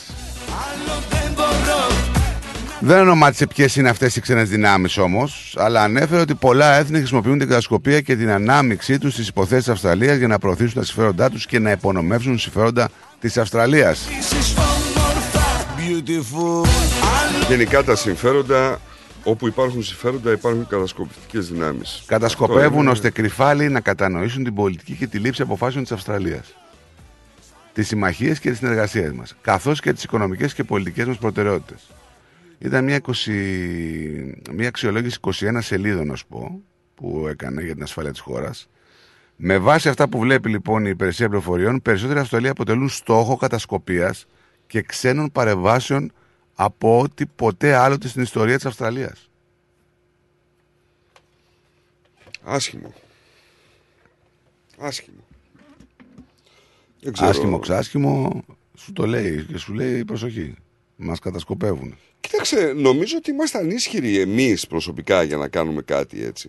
Εμείς δεν μπορούμε να κάνουμε τίποτα. Καθώς λέει, συμπληρώνει και λέει ότι καθώς προχωράμε, λέει με την Όκους, τη συμμαχία αυτή, είναι κρίσιμο οι συμμαχοί μας να γνωρίζουν ότι μπορούμε να κρατήσουμε τα μυστικά μας και να κρατήσουμε τα μυστικά τους. Γιατί τώρα καταλαβαίνεις ότι είναι πειρασμός για κάποιες άλλες δυνάμεις να βρούνε κάποια κυβερνητικά μυστικά σε σχέση με τη συμμαχία που έχουμε κάνει με αυτές τις ε, χώρες; Νομίζω ότι όταν γίνονται τέτοιες συμμαχίες από πίσω παίζεται- παίζονται τόσο μεγάλα πολιτικά και στρατιωτικά παιχνίδια που για μας είναι ασύλληπτο. Τώρα το, αυτό που δημοσιοποιούν νομίζω ότι είναι και ελάχιστο. Έτσι, σκέψου τώρα τι παρασκήνιο υπάρχει με τη Γαλλία τότε που έγινε όλο αυτό το σκηνικό, η ακύρωση της παραγγελίας. Μπορείς να, να φανταστείς από πίσω τι θα υπήρχε πόση, πόση χαρτούρα και πόση νομοσία και πόσα πόσα πόσα. Γιατί το να φτάσει ας πούμε στο σημείο να ακυρωθεί η συμφωνία εγώ νομίζω ότι από πίσω γίναν προεργασίες. Και από τη μία και από την άλλη πλευρά. Έτσι δεν είναι. Δεν είχαν προχωρήσει ήδη συνομιλίες δεν είχαν συνομιλήσει με τους Εγγλέζους με τους Αμερικάνους Ναι, ρε παιδί μου, σου λέω ότι όλα αυτά Είναι πειρασμός για τις ξένες υπηρεσίες ασφαλείας ώστε να θέλουν να μάθουν κάποια μυστικά. Δεν είναι μόνο τα δικά σου μυστικά πλέον. Καταλαβέ. Μοιράζεσαι μυστικά με αυτές τις χώρες. Με ένα σπάρο, δύο τηγόνια λέει η παρεμία. Οπότε ό,τι βρούνε θα έχει να κάνει και με τις άλλες χώρες. Δεν θα έχει κάνει να κάνει μόνο με την Αυστραλία. Δηλαδή, στοχοποιείται ουσιαστικά η όκου, σου λέει. Τώρα μπορεί αυτό να βγει και να μας το πει. Συγκεκριμένο. Ναι, μπορεί να βγει και να μας το πει παραμύθι για να νιώσουμε και καλά εμείς ότι είδες, κάναμε συμμαχία και απειλούμαστε. Γιατί πολλοί είναι αυτοί που δεν τη θέλανε τη συμμαχία. Θέλανε η Αυστραλία να μην μπλέξει με τέτοιες καταστάσεις. Ε, σε σχέση με τι έχει να κάνει λοιπόν με στρατικούς εξοπλισμούς, συμμαχίες κατά της Κίνας και και και. Ε, εντάξει. Τον πιστεύουμε, δεν τον πιστεύουμε. Αυτός τα είπε. Σίγουρα μπορεί να υπάρχει, ρε παιδί μου, κατασκοπία. Η Δεν Αυστραλία είναι ένα ανεξάρτητο κράτος.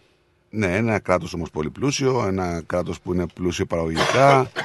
το είπαμε και πριν ότι υπάρχει και κατασκοπία εκτός από τη στρατιωτική και βιομηχανική. Υπάρχει κατασκοπία γενικότερα που έχει πολλά μονοπάτια που μπορεί κάποιος να εστιάσει. Τώρα δεν ξέρω πού εστιάζουν οι κατάσκοποι, οι κατάσκοποι δεν είμαστε. Αυτό μας προειδοποίησε όμως.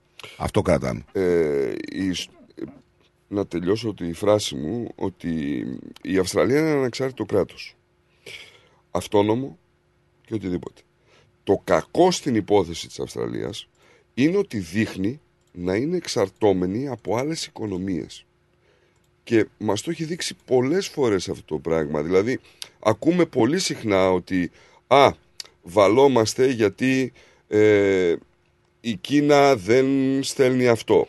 Βαλόμαστε γιατί η Σιγκαπούρη είναι κλειστή. Βαλόμαστε γιατί της Ταϊβάν το λιμάνι είναι εκείνο έτσι και έχει Μα ρε αυξηθεί. Νίκο, αυτό που, δηλαδή, λες, αυτό που λες τώρα όμως νομίζω είναι... ότι οι άλλες οικονομίες επηρεάζουν πολύ περισσότερο την Αυστραλία Δεν σαν συ- ανεξάρτητο κράτος. Δεν Θα έπρεπε- συμβαίνει μόνο στην Αυστραλία αυτό. Συμβαίνει σε όλες τις χώρες. Όλες οι χώρες ε, επηρεάζονται από τις άλλες ε, οικονομίες. Δεν συμβαίνει δηλαδή μόνο στην Νομίζω Αυστραλία. ότι είναι λίγο πιο άμεσο. Πιστεύω ότι στην Αυστραλία εγώ το αντίθετο, ότι είναι λίγο λιγότερο. Απόψε. Ο επηρεασμός δηλαδή με το δικό της δολάριο, με τις δικές της παραγωγές. Είδαμε δηλαδή και με αυτό που έγινε με τους Κινέζους δεν επηρεαστήκαμε και τόσο πολύ από ό,τι υπολογίζανε. Πάντα η Αυστραλία ήταν οικονομικά ανεξάρτητα, από- ανεξάρτητη από όλο τον κόσμο. Τώρα, αν κάνουμε κάποιες συμμαχίες και γινόμαστε ουρίτσα κάποιων χωρών, γιατί η πολιτική σκηνή το απαιτεί αυτό, είναι άλλο κομμάτι. Δεν νομίζω όμως ότι η Αυστραλία ήταν ποτέ ε, στο οικονομικό κομμάτι εκτός από την Αγγλία ε, δέσμια κάποιας άλλης χώρας οικονομικά; Νομίζω ότι αυτή τη στιγμή ε, η κρίση των κοντέινερ όπως ε, ονομάζεται είναι πάρα πολύ μεγάλη και δεν έχει να κάνει η εξάρτησή της από την ουρίτσα, έχει να κάνει από εδώ, από το γύρω-γύρω. Δεν ξέρω, πάντως ε, οι εξαγωγές καλά πάνε. Οι Δεν ξέρω για εξαγωγές ποια πάνε κρίση στο καλά, οι κοντέινερ, εισαγωγέ δεν λες. πάνε καλά. Υπάρχει μια τεράστια κρίση στο κοντέινερ. Ξέρεις ότι τα κοντέινερ έχουν φτάσει να, να, πολλούν, να, να έχει κόστος εισαγωγής ένα κοντέινερ, μια μεταφορά από Ευρώπη, μέχρι και 16.000 δολάρια. Καλά όλα έχουν ανέβει σε- στο κομμάτι αυτό. Τα μεταφορικά δεν εξαρτώνται μόνο από σένα, εξαρτώνται και από τις εκεί εξαρτιέσαι και από άλλες χώρες. Έτσι. Ναι, αλλά η, Είτε είναι αεροπλάνο, είναι, είτε είναι επιβάτες, είτε είναι ο πορεύματα. σταθμός ε, μεταφόρτωσης αυτός είναι που δημιουργεί το πρόβλημα και λένε ότι υπάρχει κρίση στο κοντέινερ. Έτσι. Τέλος πάντων, ε, εντάξει, υπάρχουν πάρα πολλά πράγματα τα οποία γυρνάνε γύρω-γύρω από την ειδησιογραφία, από το, από το οτιδήποτε. Αυτό που συμβαίνει όμως εδώ πέρα και είναι ιδιαίτερα ανησυχητικό είναι ότι η άνοια έχει καταφέρει να ξεπεράσει τις καρδιακές παθήσεις για τους ηλικιωμένους Αυστραλούς. Αυτό τώρα πώς το εξηγείς; Έχει ξε- Εγώ δεν μπορώ να το εξηγήσω, δεν, δεν είμαι γιατρός. Έχει ξεπεράσει, λέει τη Στεφανία Νόσο, ως κύρια αιτία επιβάρυνσης ασθενειών μεταξύ των Αυστραλών ηλικίας 65 ετών και άνω. Η τελευταία έκθεση του Αυστραλιανού Ινστιτούτου Υγείας και Πρόνοιας, η άνοια στην Αυστραλία έδειξε ότι ευθύνεται για σχεδόν 230.000 χρόνια υγιεινής ζωής που χάθηκαν μεταξύ των ατόμων ηλικίας 65 ετών και άνω το 2022. Ναι. Υπάρχει σε αυτό τώρα βέβαια, και αυτό είναι το ανησυχητικό, μία αύξηση από το 2011, ξέρεις πόσο μεγάλη, 61% Στο Αλτσχάιμερ. στην άνοια. Στην Άνοια. Η άνοια είναι ένας γενικός όρος για μια ομάδα καταστάσεων που βλάπτουν σταδιακά τη λειτουργία του εγκεφάλου. Μπορούν να επηρεάσουν τη μνήμη, την ομιλία, τη σκέψη, την προσωπικότητα και τη συμπεριφορά. Εντάξει, λίγο πολύ ξέρουμε τι κάνει η άνοια, ρε παιδί μου, αλλά για ποιο λόγο για αυξηθεί τόσο πολύ; Είναι μια αυξανόμενη αιτία, λέει, επιβάρηση στους ασθενείς στην Αυστραλία σε μεγάλο βαθμό, λόγω κυρίως της γύρανσης του πληθυσμού μας, αλλά και λόγω της μείωσης της επιβάρηση από άλλες κύριες αιτίες. Κακό αυτό. Δηλαδή, σου λέει ας πούμε ότι έχουμε βρει τα φάρμακα και μπορούμε να αντιμετωπίσουμε μια στεφανία νόσο, αλλά δεν μπορούμε να αντιμετωπίσουμε την άνοια. Για πάμε σε δεν γραμμούλα. είναι λίγο τρομερό αυτό το πράγμα. Ε; Είναι, είναι. Και Έτσι, είναι, με και κάτι την που, άνοια είναι, είναι- είναι και κάτι που, το, που εύχεται να, σε κανένα να μην τύχει. Δηλαδή είναι φοβερό. Ε, Έλα, Χάρη, καλημέρα. Πάμε στο Χάρη από το Πρέστον. Καλημέρα παλικάρια, τι κάνετε. Καλημέρα, καλημέρα. Δόξα τω Θεώ. Μπράβο, μπράβο, υγεία πάνω απ' όλα. Ε, ακούω το πρόγραμμα σας. Ε, ήθελα να πω, α- αναφέρατε κάτι για τον δικέφαλο αετό. Ναι. Ε, εντάξει, αναφέραμε αστεϊσμό. Ναι, ναι, ναι. ναι. Ε, ήθελα να πω για τον δικέφαλο αετό, αετό πως ε, είναι σύμβολο του Βυζαντίου. Και το τι συμβολίζει ο δικέφαλος αετός, παιδιά, είναι το πιο δυνατό, ο αρχηγός των πουλιών, ο αετός. Ο δικέφαλος αετός ε, χρησιμοποιήθηκε από τους α, Βυζαντινούς, το οποίο συμβολίζει την ένωση της Ανατολής με την Δύση και κέντρο την πολιτεία των πόλεων που ήταν η Κωνσταντινούπολη. Γι' αυτό αν το έχετε παρατηρήσει οι ελληνικές ομάδες που έχουν σαν σύμβολό τους τον δικέφαλο ε, λένε ότι είναι προέρχονται από πρόσφυγες της Κωνσταντινούπολης. Κοίτα, στην, Αυτό ήθελα να στη- σας πω. στην Ελλάδα χρησιμοποιείται και σαν σύμβολο και από την Εκκλησία και από τον, ε, το Γενικό Επιτελείο Στρατού και κάπου, από κάποιες αθλητικές ε, ομάδες όπως η ΑΕΚ και ο ΠΑΟΚ. Μπορεί να χρησιμοποιήθηκε σαν σύμβολο, παιδιά, αλλά ποτέ δεν ήταν ε, ε, η σημαία της Ελλάδος. Όπως είχατε πει πιο μπροστά, η πρώτη σημαία ήταν ο Σταύρος. Η πρόσφατη δηλαδή με τα χριστιανικά, θέλω να πω, με τα βυζαντινά χρόνια. Μετά από τα βυζαντινά χρόνια. Ψάχτω λίγο πάντως ο αυτό. δικέφαλος αετός χρησιμοποιόταν α, τους βυζαντινούς χρόνους, το οποίο συμβόλιζε την ένωση της Ανατολής και της Δύσης. Με κέντρο ε, την πολιτεία των πόλεων, η οποία ήταν η Κωνσταντινούπολη. Αυτό Ναι, ήθελα να πω. πιστεύω ότι ο Στράτος το λέει από την άποψη ότι η Κωνσταντινούπολη και το Βυζάντιο ε, σαν ενιαία έννοια είναι Ελλάδα. Γι' αυτό το λόγο. Όχι ότι η, η Ελλάδα, η Ελλάδα αυτή που γνωρίζουμε αυτή τη στιγμή είχε ποτέ το δικέφαλο αετό. Α, κοίτα, κοιτάξτε, όταν θέλουμε να πούμε τώρα ο δικέφαλος αετός είναι Ελλάδα, ε, λογικά δεν νομίζω ότι στέκει, γιατί το είπαμε. Ε, κοίταξε, συμβολίζει. είπαμε, Αν είναι το- είπαμε, είναι το μονοκέφαλος, Βυζάντιο. Όπως έκανε ο Χίτλερ, Είπαμε, είναι το Λέγεται; Βυζάντιο. Ε, είπαμε ότι είναι το Βυζάντιο. Ναι, ναι, ναι, ναι, ναι, συμφωνώ, ναι, ναι, ναι. Ήτανε, χρησι- το, το ότι είχαν το χρησιμοποιήσει ξεκίνησε από το Βυζάντιο Ναι. και αυτή ήταν, ο- αυτός ήταν ο λόγος. Γιατί οι Ρωμαίοι είχαν κατακτήσει την Ανατολή και την Δύση. Ήταν μετά ενωτικό είχε γίνει περισσότερο. Το Βυζάντιο, η Κωνσταντινούπολη, ε, το κέντρο Η πόλη της των Ανατολής πόλεων. και της Δύσης και συνέχισε. Και αυτό ήταν. Η πόλη των πόλεων. Η πολιτεία των πόλεων, έτσι λέγανε, ναι. Έτσι ακριβώς. ναι, ναι, ναι. Ναι. Αυτό ήθελα να σας πω παλικάρια. Να είσαι καλά. Να έχετε ένα πολύ καλό υπόλοιπο και υγεία πάνω απ' όλα. Γεια σου, ρε φίλε, να είσαι καλά. Γεια Γεια, σου. γεια. Για χαρά, για χαρά. Πάμε σε break και γυρνάμε. Μερικές στιγμές στη ζωή μας μένουν για πάντα αποτυπωμένες. Όπως η στιγμή που το μεγαλείο του Παρθενώνα είχε καθυλώσει το βλέμμα σου καθώς έπινες ένα μυρωδάτο ελληνικό καφέ στην ταράτσα ενός ξενοδοχείου στο κέντρο της Αθήνας. Η στιγμή που περπάτησες στα ρομαντικά στενά της παλιάς πόλης του Ναυπλίου με ένα παγωτό στο χέρι. Μια μοναδική ταξιδιωτική εμπειρία στο μυθικό νότο της Ελλάδας σε περιμένει. Κλείστε τώρα τη θέση σας για 21 ημέρες περιήγησης σε μοναδικούς προορισμούς, μαγευτικές παραλίες και αξιοθέατα της Πελοποννήσου. Σε υπερπολιτελή ξενοδοχεία με διατροφή όλα σε ένα μοναδικό πακέτο. Επισκεφτείτε το φύλλο pavlaxenia.com.au για να μάθετε περισσότερες πληροφορίες ή καλέστε στο 0411 729 404. Αναφέρετε το ρυθμός radio και κερδίστε έκπτωση. Η προσφορά ισχύει μέχρι 25 Μαρτίου 2023.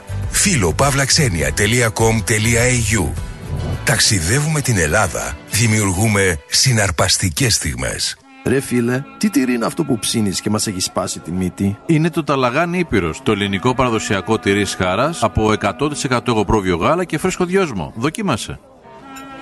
Πόρε φίλε, απίστευτο. Πλούσια γεύση, μαστιχωτό, πεντανόστιμο, είναι το κάτι άλλο. Δεν το συζητώ και μπορεί να το ψήσει στη σχάρα, στο τηγάνι, στην τοσχέρα ή ακόμα και να το τρίψει στα μακαρόνια. Τέλεια. Ταλαγάνι Ήπειρος. Ζητήστε το στα τέλη της γειτονιάς σας. Δοκιμάστε το τώρα. Eperos Talagani is a traditional Greek cheese that can be served in a variety of ways. Made from sheep and goat's milk with a hint of fresh mint, Talagani retains its full flavour and rich aromas however you choose to enjoy it, be it pan fried, grilled, or grated over your favourite pasta dish. Find Eperos Talagani in your local deli today. Moss Property Consultants. Συμβουλευτική υπηρεσία διαχείρισης ακινήτων. Για να μην έχετε προβλήματα με την ενοικίαση και διαχείριση των ακινήτων σας, η πολυετής πείρα και ο επαγγελματισμός μας εξασφαλίζουν την αξιόπιστη και αποτελεσματική διαχείριση της ακίνητης περιουσίας σας. Αναλαμβάνουμε την επίβλεψη των ακινήτων σας, τη σύνταξη μισθωτικών συμβάσεων, την ίσπραξη των ενοικίων. Φροντίζουμε και διαφυλάσσουμε την ακίνητη περιουσία σας, διασφαλίζουμε τα συμφέροντά σας και διεκπεραιώνουμε με απόλυτη ασφάλεια τις συναλλαγές σας. Moss Property Consultants. Αναλαμβάνουμε εργοστάσια, γραφεία, καταστήματα, οικίες. Εξυπηρετούμε όλες τις περιοχές με υπευθυνότητα και επαγγελματισμό. Τηλέφωνο 9429 4800. 429 Bridge Road, Richmond. Moss Property Consultants. Αξιοπιστία Και ασφάλεια. Ό,τι παίζεις στην παροικία παίζεις στο κανάλι 31 κάθε Δευτέρα στις 6 το βράδυ. Καλησπέρα Μελβούρνη Extra Edition. Με τον Πλάτωνα Δενεζάκη. Μια τηλεοπτική εκπομπή γεμάτη ενημέρωση, συνεντεύξεις και δραστηριότητες γύρω από την ελληνική παροικία της Μελβούρνης και όχι μόνο. Καλησπέρα Μελβούρνη Extra Edition.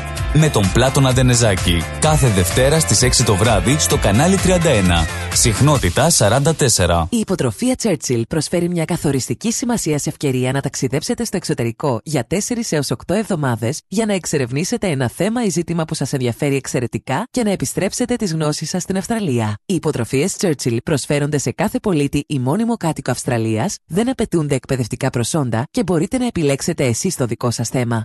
Η διαδικασία υποβολής αιτήσεων αρχίζει την 1η Μαρτίου 2023.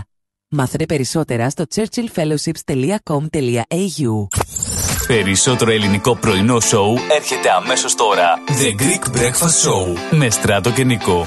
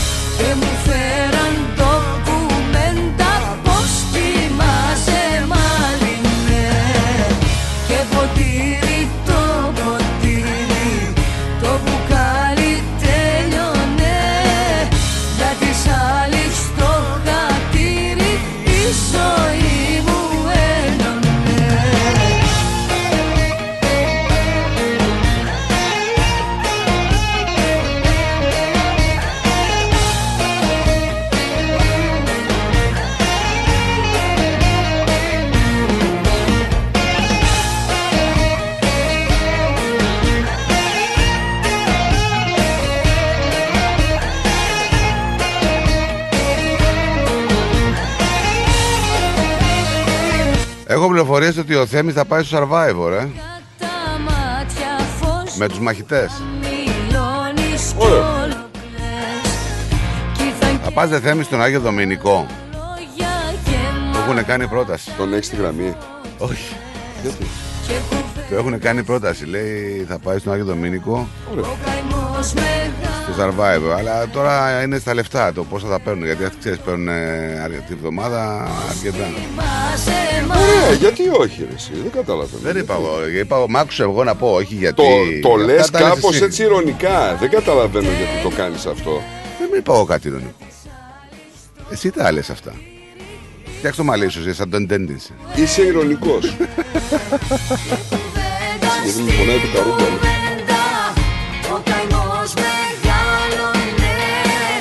Καλημέρα στον Γιώργο του Παντελιάδη. Καλημέρα, Γιώργη. Πώς κοιμάσαι μαλλινέ Πώ μου βλέπεις, θα αντέξεις με καρύδες και με ρύζι. Χαλαρά, άνετα. Ε; Άνετα. Α, τώρα δηλαδή πέντε ριζάκια κόκκους και λίγο. Ε, Άνετα. ρε. Καρύδα. Τι λες τώρα. Καταρχήν είναι πολύ καλός ψαράς. Καρεδί. Ναι. Δυο βουτιές θα κάνει να πούμε, να πιάσει δυο τσιπούρες, κανένα δυο σπαράκια. Και δεν μου γύρω μαζί θα πάει, λέει σοβα. Εκεί, μα αυτό ρε, εκεί, μα αυτό να, να πας στο Survivor. Εντάξει. Αυτοί για άλλο θα πάνε εκεί, ρε. Δεν θα αντέξουν. Πώς θα- Οι άλλοι δεν θα αντέξουν, αυτοί θα αντέξουν. θα φύγουν όλοι. θα μείνουν μόνοι τους εκεί. Εν τω μεταξύ, ξέρεις, κάνε το λίγο εικόνα. Ναι. Θα πάνε, θα έχουν φύγει όλοι. Θα τους πούν, παιδιά, τελείωσε. Έφυγετε, θα τους πει, ελάτε να μας πάρετε του χρόνου. Κάπως έτσι. δεν θα αντέξουν. Δεν θα αντέξουν. Αχ, αντέχουνε ρε, αντέχουνε. Λες, Αντέχουνε. Ε, χαλαρά. Τι. Σιγά, εγώ ξέρω, α, καταρχήν είναι πολύ δεινός ψαράς. Έτσι, άνετα δηλαδή, εκείνη και τα νερά περίεργα, θα βουτήξει, θα βγάλει κανένα δυο σπαράκια να πούμε, κανένα αστακοκαραβίδα εκεί, κανένα τέτοιο. Εντάξει, μια χαρά. Αυτά θες τώρα, αυτό σου έδωσε μια στο καραβίδα. Ε. Καλή αυτή. Έλα να σου πω κάτι. Πεντέμιση ωρίτσες μείνανε. Γιατί πράγμα; Θα πιω 1,5 μπουκάλι τσίπουρος σήμερα. Έλα μου, μην κάνεις έτσι. Σαν Γιατί; πι, πεινασμένος. Ε, πεινασμένος είμαι, τι Πεντέμιση είμαι; ώρε μείνανε. Εντάξει, ηρέμησε. Πεινασμένος είμαι, τι είμαι; Ηρέμησε. πεντέμι- Πεντέμιση ώρε μείνανε. Θα πας, θα, θα φας. Μην κάνεις έτσι. Μην κάνεις έτσι. Μετά στις ώρες αντίστοιχα μέχρι να φας Όχι, αλήθεια. δεν μείνανε πεντέμιση παραπάνω. είναι. Να το πάλι. Τη μετράει. Στεναχωρήθηκε. Δεν τις μετράω τώρα. Έχει πολύ. Στα αστέρια Πολλές και μέρες που τις πετάω. μετράω. Στα αστέρια και πετάω Με διαβάλλεται λέει πάλι. Αγαπάω Συγγνώμη, σε διέβαλα. να βγεις, να μιλήσεις. Σε διέβαλα. Δεν κατάλαβα γιατί λες με διαβάλλετε. Πες με διαβάλεις. Ζηλιάρι, όχι ζηλιάριδες. Θέλω λέει να ζήσω πολλά χρόνια. Ε, τότε του λέει παντρέψου. Και θα ζήσω λέει περισσότερο. Όχι λέει, θα σταματήσεις να θες. Λέει, ρε. Έλα λίγο καλημέρα.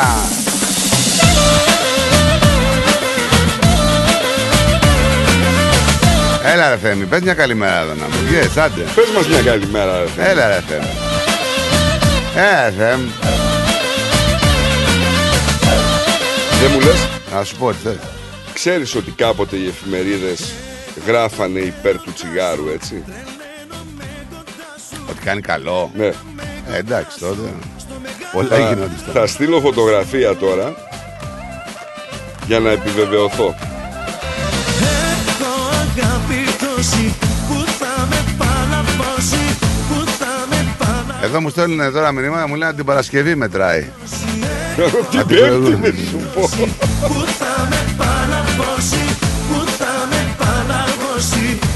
Αγάπη που έχω η τόση Αυτός που σου στέλνει τα μηνύματα, αυτός να δεις πως μετράει.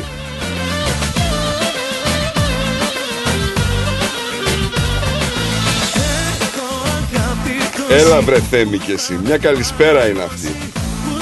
Πες μας μια καλησπέρα. Η αγάπη που έχω η τόση Έχω αγάπη τόση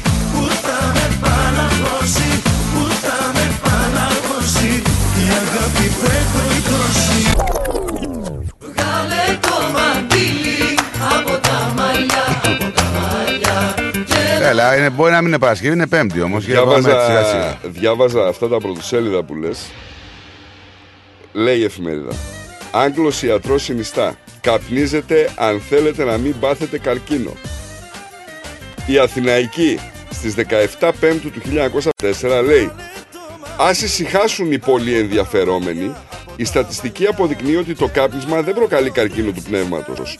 Η πρώτη θεωρία και μετέπειτα παρατηρήσεις... Πνεύματος. Πνεύμονος. Τι πνεύματος είπα. Εντάξει, δεν πειράζει. Ε, εντάξει. Πρέπει να το κάνετε πιο νωρίς το, Είμαι γε- και το, γε- το σκεπτό- γεύμα. Είμαι και σκεπτόμενο πνεύμα. Τι έλεγε. Λέει το ποσοστό των καρκινοπαθών στην Αμερική και την Αγγλία φαίνεται ότι δεν είναι αιτία ο, ο καπνός. Ε, Ο βιομηχανικός καπνός λέει είναι αιτία του καρκίνου. Και επίσης η απογευματινή στις 5 Ενάτου του 55 λέει Εν αντιθέσει με τα καπνά τύπου Βιρτζίνια και άλλα τα ελληνικά τσιγάρα δεν προκαλούν καρκίνο. Μμμ. Γιατί είναι καλύτερα. Ε; Ε, βέβαια.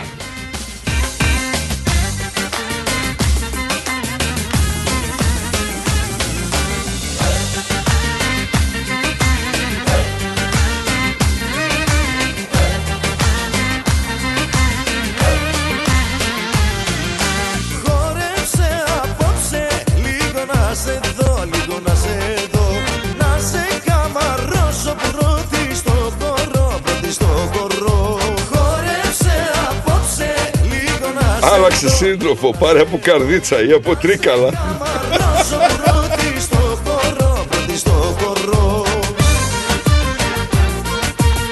Σκιάνια συμφάνει.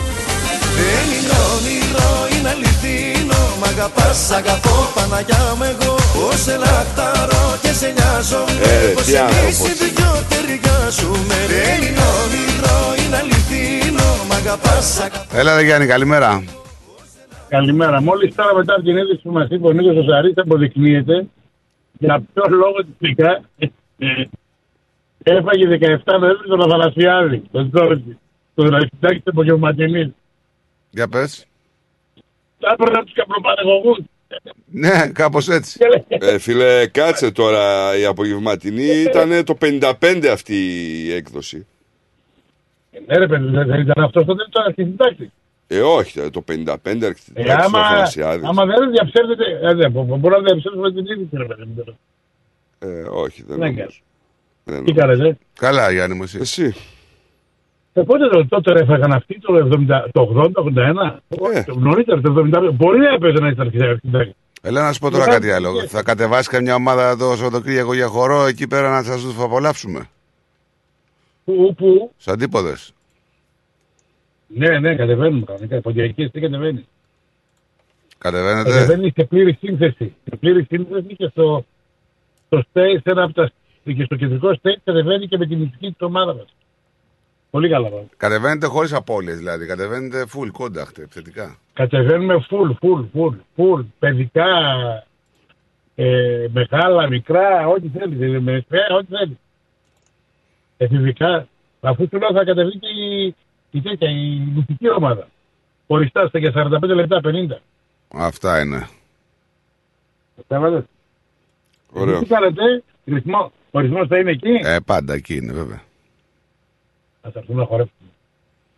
Να έρθουν να φέρουμε τις λίρες εκεί πέρα, θέλετε; Τι να κάνεις; Να φέρουμε τις λίρες και τα ταούλια εκεί. θα τον Χρυσές. πάρει Ε, στην ναι, ομάδα. θα τις φέρεις για να βγάλουν φωτογραφίες στο περίπτωση του τουρισμού. Έτσι, έτσι όπως το είπες, λίρες νόμιζα για χρυσές, ρε Γιάννη. Ναι. Μην πεις Όχι, για, ρε, μη πεις για, περίμενα, μη ρε, πεις για ρε. λίρες και για φαγητό, γιατί θα έχουμε πρόβλημα. Μήπως έχεις είχες κανένα χόμπι; Στη Θεσσαλονίκη κανένα άλλο με τίποτα με βέργες. Γιατί δεν βλέπουμε τις λίρες είναι πολύ Α, αυτές, που- αυτές που ψάχνουν, ναι. που ψάχνουν, ναι. Ε, δεν ψάχνουν. Είπα- εντάξει. Πάνω έχουμε πολύ πράγμα, να ξέρεις τράτο. Έχει, έχει, το ξέρω, Ο το, μισός το πληθυσ- ξέρω, το ξέρω. Ο, ο μισός πληθυσμός έχουμε, έχουμε, προσέξτε, άκου τι λέω, έχουμε ασχοληθεί με αυτό. Βρήκατε Τα όμως καιρούς. τίποτα, έχετε βρει; Τι Άμα να βρίσκαμε, βρούμε ρε. εδώ. Εδώ θα έπαθα να βρίσκαμε. Έλατε. Αυτό. Εγώ έχω την εντύπωση ότι με τα χρόνια που έχουν περάσει με αυτές τις λίρες πια, όσες ήταν να βρεθούν, βρεθήκανε. Δεν νομίζω ότι Ε, υπάρχουν άλλες. Κοίταξε, βασικά να σου πω κάτι, ε, αυτό είναι αλήθεια. Και είναι ένας πρόσφατος από εδώ πέρα που έχει επισκεφθεί την πόλη μας. Ε, είναι αλήθεια αυτό το πράγμα. Οι, οι κάποιοι φίλοι μου πήγανε πάνω και βρήκανε. Το λέω βρήκανε τι εννοώ. Είχαν, ε, τα είχαν σηκώσει και βρήκανε καμιά δεκα, δεκαριά, δεκαπενταριά πεντόλιδα. Ήταν της τουρκοκρατίας αυτά, καταλάβατε. Μεγάλη αξία. Αυτό δεν μου τα πήραν αυτά και ήταν πάρα, υπάρχει και τουρκοκρατία ακόμα επάνω. Αλλά τώρα πού θα βρεθούν αυτά. Ότι, ε, και εγώ Ε, με ναι. συμφωνήσω ότι βρεθήκαν, βρεθήκαν. Ναι, εγώ νομίζω Ναι, ναι, ότι είχα- είχαν και κρυμμένες λίρες τότε στον πόλεμο και αυτά. Κατά καιρούς έχουν βρεθεί σκαμμένα χωράφια και τέτοια να λείπουν, ε, να φαίνεται δηλαδή ότι Ναι. κάτι έχουν μετακινήσει από εκεί, κάτι έχουν πάρει. Νομίζω ότι έχουν τελειώσει πια το θέμα με τις λίρες. Δεν υπάρχουν. Ναι, θα συμφωνήσω, δεν θα, συμ- δεν θα διαφωνήσω, θα συμφωνήσω. Κοίταξε, ε, ε, αστεία αστεία κοντεύει είναι και 80 χρόνια, έτσι. Δεν τα, δικό μου το ζήτημα δεν είναι, από το, το ζήτημα δεν είναι μόνο από το δεύτερο παγκόσμιο πόλεμο. Το ζήτημα είναι ότι στην, πάνω στην Βόρειο Ελλάδα έχουν καθίσει πιο πολλοί οι Τούρκοι και οι Βούλγαροι και αυτά και, και είχαν τα λαφέρια εμπορικά και υπήρχαν δρόμοι εμπορικοί από εκεί πέρα τα οποία θάβανε Το Και- κρύψιμο. Α, δεν είναι δεν είναι μόνο από τους Τούρκους, και με, το, με την κατοχή υπήρχαν πολλά. Ναι, παιδιά, το κρύψιμο ήταν Ναι, ναι, κυρίως αυτό στους δεν- πολέμους τώρα. Ήταν και τα Αντάρτικα, ήταν και πολλά. Εμφύλοι, Πού να Αντάρτικα. πω, Ναι, ναι, έτσι ακριβώς μπορεί. Α πούμε, παραδείγματο χάρη στον, στον τουρκικό, στον, ε, στον απελευθερωτικό πόλεμο της Μακεδονίας. Καταλάβετε, οι, οι ανταρκτικές ομάδες εκεί πέρα χτυπούσαν ε, καραβάνια που μεταφέρανε με άλογα και με ζώα. Ε, Πάντως υπάρχουν, ε, υπάρχουν τώρα που διαβάζω, δηλαδή υπάρχουν ε, θησαυροί που δεν έχουν βρεθεί. Που μ, αστική μύθη, δηλαδή ο θησαυρός του Άλλη Πασά δεν έχει βρεθεί. Που λένε κάποιοι. Η- Δεν ξέρουμε αν υπάρχει κιόλας. Αυτό, αυτό. Δηλαδή μ, ε, ο, θουσ- ο θησαυρός του πλουσιότερου Τούρκου του Μοριά δεν έχει βρεθεί. Ε, τα κροπημένα του Λίσταχου Παπακυριτσόπουλου δεν έχουν βρεθεί. Ε, γενικά υπάρχουν μύθοι και ε, χάρτες που μπορεί να οδηγούν κάπου, αλλά δεν ξέρω ναι, τώρα. Όχι, για τον Αλίπα είχαν πει ότι αυτός είχε ένα συγκεκριμένο σημείο στη λίμνη των Ιωαννίνων. Και στην, Πύ- στην Ήπειρο, εκεί που λες ο θησαυρός του Πύρου δηλαδή, δεν έχει βρεθεί. Ναι, ναι. Ναι, αλλά άμα είναι άμα μετά κρυβά μέσα στη λίμνη των Ιωαννίνων, φαντάζεσαι τώρα που πήγαν αυτά. Να σου πω ότι εκεί στα Πούνο Θέμης αναζητούν το συγκεκριμένο θησαυρό, στα βουνά της Πρέβεζας. Αλλά δεν έχουν βρει τίποτα. Έχουν Έχει. σε μία άλλη έννοια είχε ακουστεί για το θησαυρό του Αλίπασά ότι ο συγκεκριμένος θησαυρός είχε κατακαιρματιστεί, δηλαδή είχε χωριστεί σε μερίδια τα οποία κατά καιρούς Ναι. έχουν βρεθεί. Απλά επειδή δεν είναι ένας συγκεντρωμένος, δεν το αποδίδουν στο θησαυρό του Αλίπασά. Δεν ξέρω τώρα και δεν, ε, δεν ασχολήθηκα ποτέ να σου πω την αλήθεια. Και δεν, είναι- δεν το γνωρίζω είναι το όμορφο. αντικείμενο. Έχω ακούσει Είναι ο- ιστορίες διάφορες, αλλά τίποτα Είναι συγκεκριμένο. όμορφο θέμα να ασχοληθούμε γιατί πραγματικά έχει ενδιαφέρον. Κοίτα, ε- εδώ, εδώ πέρα μπορεί να ασχοληθείς πολύ εύκολα. Μια άδεια βγάζεις 100 δολάρια έχει και μπορείς να Ναι, αλλά ψάξει. εδώ δεν έχει λίρες. Έχει χρυσό όμω. Εντάξει, όχι εδώ. Ε, έχει, πιο έξω έχει. έχει. Ε, να σου πω ότι έχω ακούσει ιστορίες και μάλιστα γνώριζα κάποιον άνθρωπο που και εμένα δεν μου πήγε το μυαλό αλλά ε, μου τον δείξανε και πραγματικά έτσι ήτανε. Ο άνθρωπος εκεί που ήταν ένας άνθρωπος ο οποίος ήταν πολύ συντηρητικός, πολύ κάπως ξαφνικά βρέθηκε με αυτοκίνητα, με σπίτια, με τέτοια. Ε, από τη εντάξει, μια ναι. στιγμή στην άλλη. ναι. Δεν ξέρω Ναι, αν έτσι- βρήκε λίρες ξέρω. ή ε, τι έκανε. Έτσι. Δηλαδή, αν μου λέγανε ότι ξέρεις αυτός να πούμε έκανε μια ληστεία, θα το πίστευα πιο πολύ από ότι αυτός βρήκε λίρες. Δεν ξέρω. Κοίταξε, διασταυρωμένο, διασταυρωμένος, φημισμένος, διασταυρωμένος, φημισμένος ζαχαροπλάστη της Θεσσαλονίκης, φημισμένο πολύ, ζαχαροπλάστη της Θεσσαλονίκης, έγινε από τέτοιο. Μετά από τον εμφύλιο. Ναι, δεν ξέρω, δεν ξέρω. Δεν... Έγινε Έχω, από τέτοιο, σου δηλαδή, λέω, έχω διασταυρωμένο. ακούσει πολλές ιστορίες, αλλά δεν, δεν ξέρω. Όχι, δεν είπε, δεν κοιτάξτε, λοιπόν, μπορώ να σου πω, να σου πω κάτι για να καταλάβετε. Διασταυρωμένο και προσωπικά διασταυρωμένο. Από προσωπική μου πολύ κοντινή με αυτόν τον παππού μου. Τέλος πάντων, άμα, βρείτε, Καταλαβαίνω, άμα, δηλαδή, πολύ- άμα βρεις τίποτα, πάρε με να έρθω για βοήθεια. Διαστε... Ε, φιλαράκι, δεν το συζητάω. Άμα βρω κάτι. θα το πω. Άσε τώρα θα μου πας για βοήθεια, άμα βρεις κάτι. Το, κο- κοιτάξτε να σου πω κάτι, εγώ είμαι ε, αλήθεια σου μιλάω με ανθρώπους. Άμα κάνω τέσσερα σπίτια στην Καλκιδική, δεν κάνω και ένα. Είμαστε, ε; Άμα κάνεις τέσσερα σπίτια καλλιτική, θα ερχόμαστε και εμείς να μένουμε στο ένα. Τα τέσσερα, πού θα τα κάνεις, τα Τι σε τέσσερα; νοιάζει, όπου γουστάρει θα τα κάνει. Να σου πει που θα τα κάνει ακριβώς. Ένα σε κάθε Θα κάνω πόδι. τέσσερα με φίλε. Γιατί... Περισσεύει ένα. Δεν πειράζει, θα το κάνει το άλλο, θα το κάνει κάπου άλλο στην καβάλα. Ποια Τι σε νοιάζει. καβάλα; Δεν- δεν- Ποια δεν- καβάλα; δεν- δεν- Θα δεν- κάνεις το- το- το- Το άλλο το- το το- κάνει το- Θα ταξιάρι. και συνεχίσει πάνω. παραλιακά. Όχι, θα κάνεις ένα σε Το- κάθε πόδι το- και ένα επάνω. Στο Το ταξιάρι. νούμερο περιέχει μήνυμα, βρε. Ναι, Έτσι έχει. Πώ παιδί. δεν με κολλήσατε ακόμα, πώ δεν πήρατε Και μπρος τέσσερα, τέσσερα, αμέσως. τέσσερα, τέσσερα, καταλαβαίνεις. Δεν είπε τρία. δεν είπε τρία, είπε τέσσερα. Τρία δεν το λέει αυτός. Ε, Ή δύο ή τέσσερα. Ούτε 21. Ούτε 21. Δηλαδή, εγώ θέλω πολλά για να τα φτιάξω. Εσύ τέσσερα κάτι μπορείς να κάνεις. να είστε καλά, Τζον, σε ευχαριστούμε. Καλημέρα, Καλημέρα, καλημέρα, καλημέρα. καλημέρα. σου. Καλημέρα. Πάμε στον Κυριλία μας. Καλημέρα, Κυριλία. Ο Κυριλίας θα Γεια ξέρει σου πού είναι οι Στράτο μου, λίρες. γεια σου Νίκο μου λιγάκι αργά. Γιατί πέρασε ο γαμπρός μου και με πήρε και πήγαμε στο Όκλι να με κεράσει ένα αγγλικό. Ωραία, ωραία. Και μόλις γυρίσαμε Και τώρα ωραία μέρα. και λέω «Κα- κάτσε να πάρω τα παιδιά να τους πω μια καλημέρα και να σας πω και μια ιστορία όταν κατέβηκα από την Αθήνα ήμουνα το 49 χρονών και κατέβηκα στο χωριό και είχε βρέξει και όταν βγήκε ο ήλιος μας λέει ο συγχωρεμένος ο γέρος πάμε μας λέει να μαζέψουμε σαριγκάλια. Στα λιγκάρια. Ναι, Πήγαμε σ- στα ριγκάλια, πήγαμε στο βουνό απάνω Ναι. και κάτι μεγάλους στεφανίσος τους λέγανε. Μεγάλοι. Αυτοί βγαίνανε μόνο στις- στα βουνά απάνω. Και εκεί που ψάχαμε, εγώ βρίσκω ένα ντενεκέ, αυτό το λαδοντενεκέ μισοκομμένουνε και σπασμένος, κλεισμένος σε μια χαράδρα μέσα. Τον έβγαλα, του λέω του συγχωρεμένου του πατέρα μου γέρο, έλα του λέω σωθήκαμε. Μου λέει τι, του λέω βρήκα εδώ πέρα πρέπει να έχει λίρες μέσα. Τα ανοίγουμε, τι είχε στράτο μου και Νίκο μου, ένα πιστόλι με καμιά 25 σφαίρες. Τι πιστόλι, τι πιστόλι. Πιστόλι κανονικό, το είχαν κρύψει φαίνεται. Κάποιος είχε κρύψει τότε με τις αντάρτες Μμμ. που δεν ξέρω ποιος από το χωριό μου. Γιατί από το χωριό μου ήταν που το είχαν κρύψει. Κυριλία, ήτανε- δεν θέλω να σε στεναχωρέσω, αλλά εκεί κοντά θα είχε και λίρες, θα είχε και άλλους τενεκέδες. Ε, δεν έψαξα. ρε παιδί, Ε, μα παιδί αυτό ήμουνα είναι το με θέμα, αυτό είναι το θέμα, δεν Ε, έψαξες. Παιδί ήμουνα.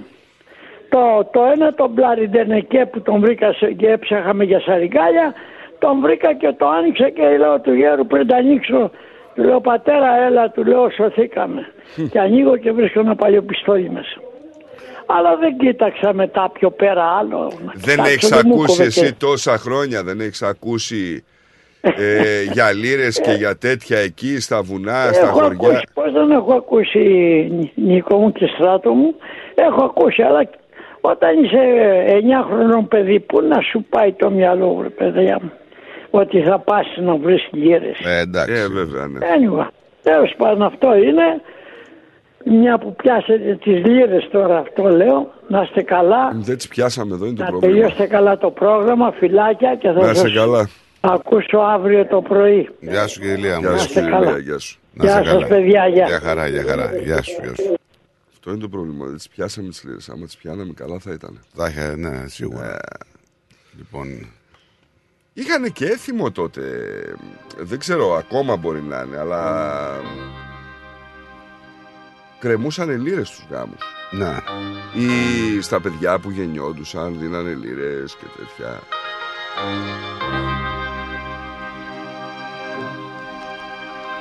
Τρέμουν τα χέρια μου και πώς να αρχίσω. Να το φωνάξω δυνατά ή να ψιθυρίσω. Η αλήθεια είναι τελευταία δεν μ' ακούς.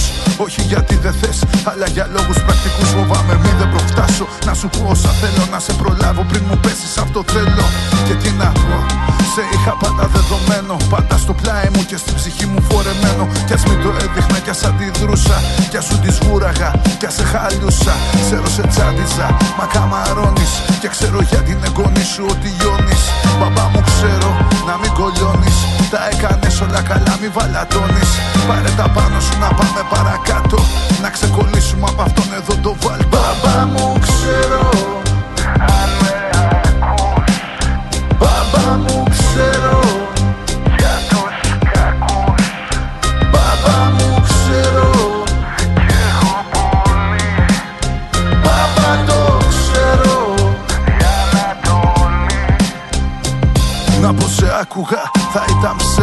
Γιατί δεν θα δίνα για μια σου φέρμα και μια σου φάπα. Για να συνέλθω, για να μπορέσω στη ζωή να τα απεξέλθω Μπαμπά μου ξέρω όσα γνωρίζεις.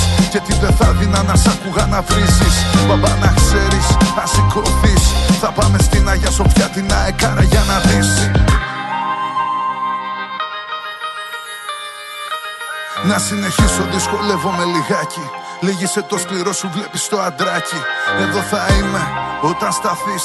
Εδώ θα είμαι φίλε για να στηριχτείς. Μπαμπά μου ξέρω. Αν με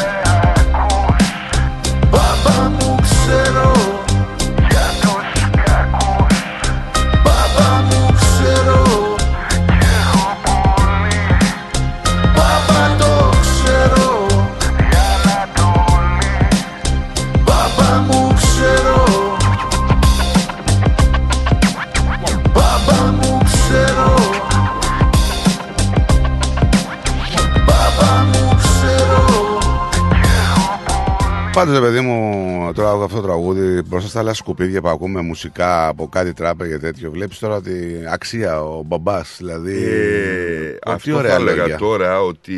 Τι ωραία λόγια, ρε παιδί μου. Πραγματικά πολύ όμορφα λόγια. Δεν το έχω ακούσει, πάρα όλο, δεν το έχω πολύ ακούσει το όμορφα. τραγούδι όλο, να σου πω την αλήθεια. Πολύ όμορφα λόγια. Πάρα πολύ όμορφα λόγια. Μπράβο, μπράβο στο Σαβέντο, γιατί συνεχίζει να κάνει αυτό που κάνει όπως έκανε στο στυλ της μουσικής ε, αυτής αλλά δίνει κάτι. Εντάξει, παρόλο εμείς που δεν είμαστε τώρα έτσι πιο πιτσιρικάδες της ε, ραπ μουσικής και του hip hop γενικότερα, είδες όμως ότι αγγίζει ευαίσθητες χορδές. Τραγουδάει για μια αξία Για που μένα είναι... είναι ένα τραγούδι. Δεν θα πάω να το κατηγοριοποιήσω. Μ' αρέσει ο στίχος, μ' αρέσει πάρα Όχι. πολύ ο στίχος του. Επειδή τα κατηγοροποιούμε τα τραγούδια ε, σε καλά, κακά, σε τραπ, σε ραπ, σε λαϊκά και όλα αυτά, ε, είναι ένα είδος που δεν τα ακούμε. Ωραία. Αλλά είδες ότι έχει στίχο, έχει κάποια αξία. Κάτι πρεσβεύει το Ο τραγούδι. συγκεκριμένος ε, τραγουδιστής, τραγωδιοποιός, νομίζω ότι έχει δώσει δείγματα γραφής. Δεν είναι μόνο Ναι, αυτό. ναι, ναι. Σωστό. Καλημέρα κύριε Αντρέα μου. Καλημέρα, μορφόπεδα. Γεια σου, Αντρέα. Γεια σου, Άντρεα, γεια σου. Ποια πώς πάτε. Καλά είμαστε εδώ. Καλά και είμαστε. Τη βρήκες καμιά λίρα να δώσεις και σε μένα; Όχι, όχι, θα, άμα βρω θα σου πω. Μία λίρα, τι να σου κάνει, ρε, εσύ. Γιατί αυτός δεν πρόκειται να δώσει λίρα και ό,τι και να βρει δεν πρόκειται να δώσει. Ε, άμα βρω κανένα ντενεκέ λίρα, σε δώσω μία Αυτός δεν δίνει ούτε πυρετός. 40 να έχει, δεν σου δεν δίνει δύο να πάει 38. Τι είμαι εγώ, ρε Μαρινάκης; Ο Μαρινάκης δεν δίνει τον πυρετό του. Εγώ, άμα βρω ένα ντενεκέ λίρε, δεν θα σε δώσω δύο. Λίρε. Ε, λίρες, τι; Το σκεφτείς και αυτό. Θα σου δώσω δύο μασούρια. Σε συλλέσεις κάνουν μασούρια, ε. Τι κάνεις, Αντρικό μου, πού βρίσκεσαι; Καλά, εδώ λόγο είμαι σήμερα.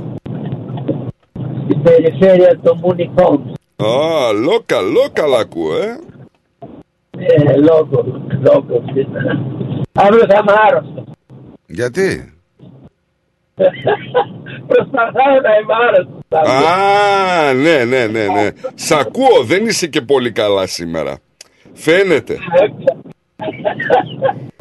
Ε, και ήθελα να ρωτήσω την ερώτηση, μπορεί να είναι και χαζή. Πόσο αξίζει η λίρα, Νομίζω. Αναλόγως είναι, δεν είναι.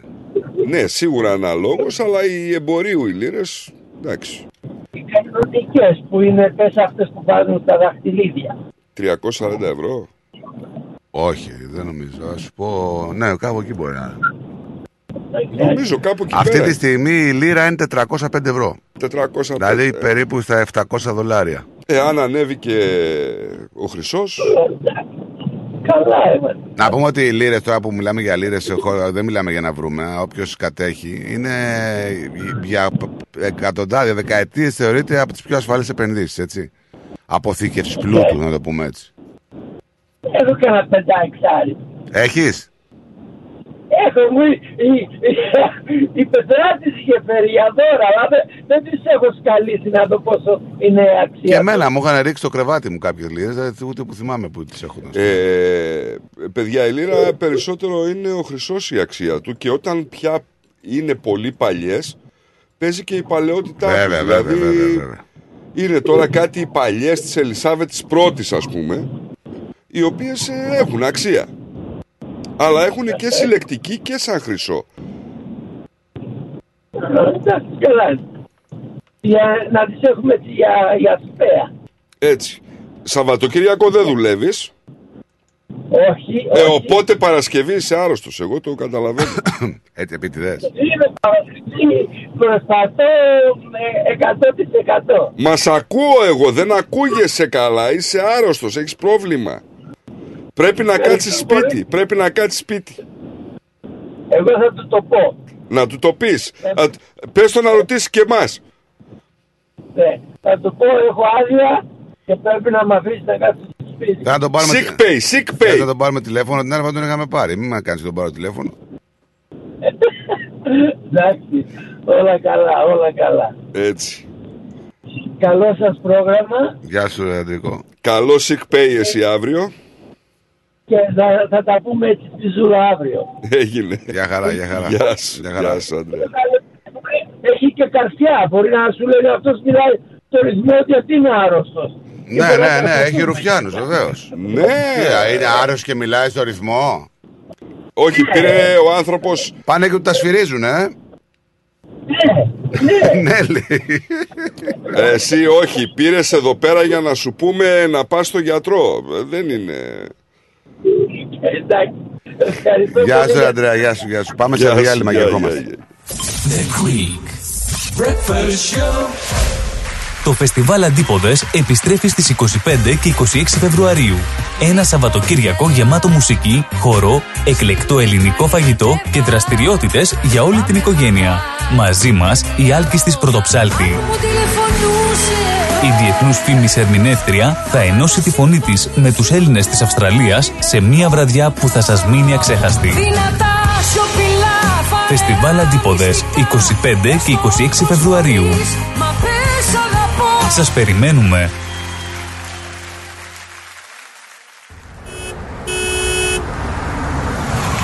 Ωραίο αυτοκίνητο, ωραίο χρώμα, καλορίζικο, καλοτάξιτο. Ευχαριστώ πολύ. Cars of Melbourne. Βρήκα επιτέλους το αυτοκίνητο που έψαχνα. Και το χρώμα και η μάρκα που ήθελα. Λίγα χιλιόμετρα και επιστοποιημένο με εργοστασιακή εγγύηση. Και ο Πάνος μόλις πήρε από το Cars of Melbourne το επαγγελματικό βαν που ήθελε. Και από τιμή, Δεν θα βρεις αλλού καλύτερη. Και με δυνατότητα δανειοδότησης. πάνω στην ώρα. Καιρός να αλλάξω αυτοκίνητο. Τι περιμένεις; Cars of Melbourne. Εκεί σίγουρα θα βρεις αυτό που ψάχνεις. Μεγάλες ευκαιρίες μεταχειρισμένων αυτοκινήτων, πάνω από 250 αυτοκίνητα από όλες τις μάρκες. Δεν μου λες, hatchback έχει; Βρε πήγαινε σου λέω αυτοκίνητα επιβατικά επαγγελματικά, SUV, sedan, van, wagon, hatchback, 4-wheel drive. Cars of Melbourne. Ο Πίτερ και ο Σπύρος Χριστόπουλος πρόθυμοι να σας εξυπηρετήσουν. 1109 Sydney Road, Coburg North. Τηλέφωνο 9354 8828 ή στο 0412 3359 96. carsofmelbourne.com.au Το επόμενο σου αυτοκίνητο είναι εδώ. Cars of Melbourne. Do you want your child to love Greek school? At Pedia Greek School, we have award winning teachers who encourage children to reach their full potential whilst learning our beautiful language and culture. Our innovative and modern curriculum includes interactive Greek educational learning apps, excursions, incursions, student competitions, modern Greek dancing with Alkis Manassis, and various cultural activities in virtual reality, making Greek school fun and exciting. Enroll now. Call 03 90 28 20 88 or online at bediagreekschool.org.au. Bedia Greek School, 88 Rosebank Avenue, Clayton South. Mention the Rithmos and you'll receive a 10% discount. Bedia Greek School, learning Greek the fun way. Ήρθε η ώρα να αγοράσεις το σπίτι των ονείρων σου. Ψάχνεις για νέο επαγγελματικό χώρο. Ενδιαφέρεσαι να πουλήσεις το σπίτι σου χωρίς να βγεις χαμένος. Όποιες και αν είναι οι κτηματομεσητικές σας ανάγκες, η επιλογή είναι μία. O'Brien Real Estate. Τα μεσητικά γραφεία της O'Brien Real Estate βρίσκονται σε 32 τοποθεσίες σε Μελβούρνη και Phillip Island, παρέχοντας κτηματομεσητικές υπηρεσίες σε ιδιώτες και επαγγελματίες για την άμεση έβρεση κατοικίας, επαγγελματικής στέγης, οικοπαίδων, καθώς και για πώληση ακινήτων. Η δυναμική ομάδα της O'Brien Real Estate, με πολύ καλή γνώση της κτηματαγοράς, αναλύει τις ανάγκες του μισθωτή ή επενδυτή. Βρίσκεται δίπλα του με συνέπεια, υπευθυνότητα, φιλική εξυπηρέτηση και επιδιώκει το καλύτερο αποτέλεσμα. Στην O'Brien Real Estate μιλάμε ελληνικά. Για περισσότερες πληροφορίες επισκεφτείτε το o'brienrealestate.com.au ή καλέστε στο 0409 708 000. O'Brien Real Estate. Ένα βήμα πιο κοντά στο όνειρο. Καλά νέα. Έχουμε. Νέα της παροικίας. Έχουμε. Συνεντεύξεις. Έχουμε. Έχουμε. Αφιερώματα. Και από αυτό έχουμε. Συν της άλλης. Ευάγγελος Πλοκαμάκης, Μάθιο Ιγκλέζος και Χαρά Κογιόνι στην παρέα σου κάθε Πέμπτη στις 7 το απόγευμα. Θα πούμε πολλά συν της άλλης. Συντονιστείτε. Ακολούθησέ μας παντού. Σε Instagram, Facebook και YouTube.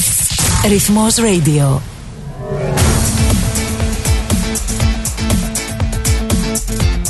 Στη Μελβούρνη ακούς ρυθμό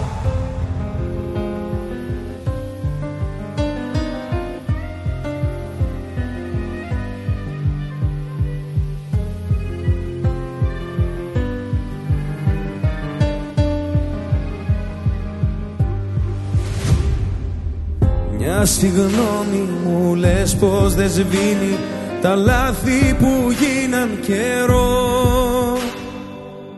Ως το τραύμα ακόμα πονάει και φταίω για όλα εγώ. Μεθυσμένο στους δρόμους γυρνάω σε ψάχνω και εσύ πουθενά Όσο θα θέλα απόψε να κλείσω το τραύμα που τόσο πονά. Το ξέρω πως φταίω, συγγνώμη σου λέω Μη φεύγεις σε παρακαλώ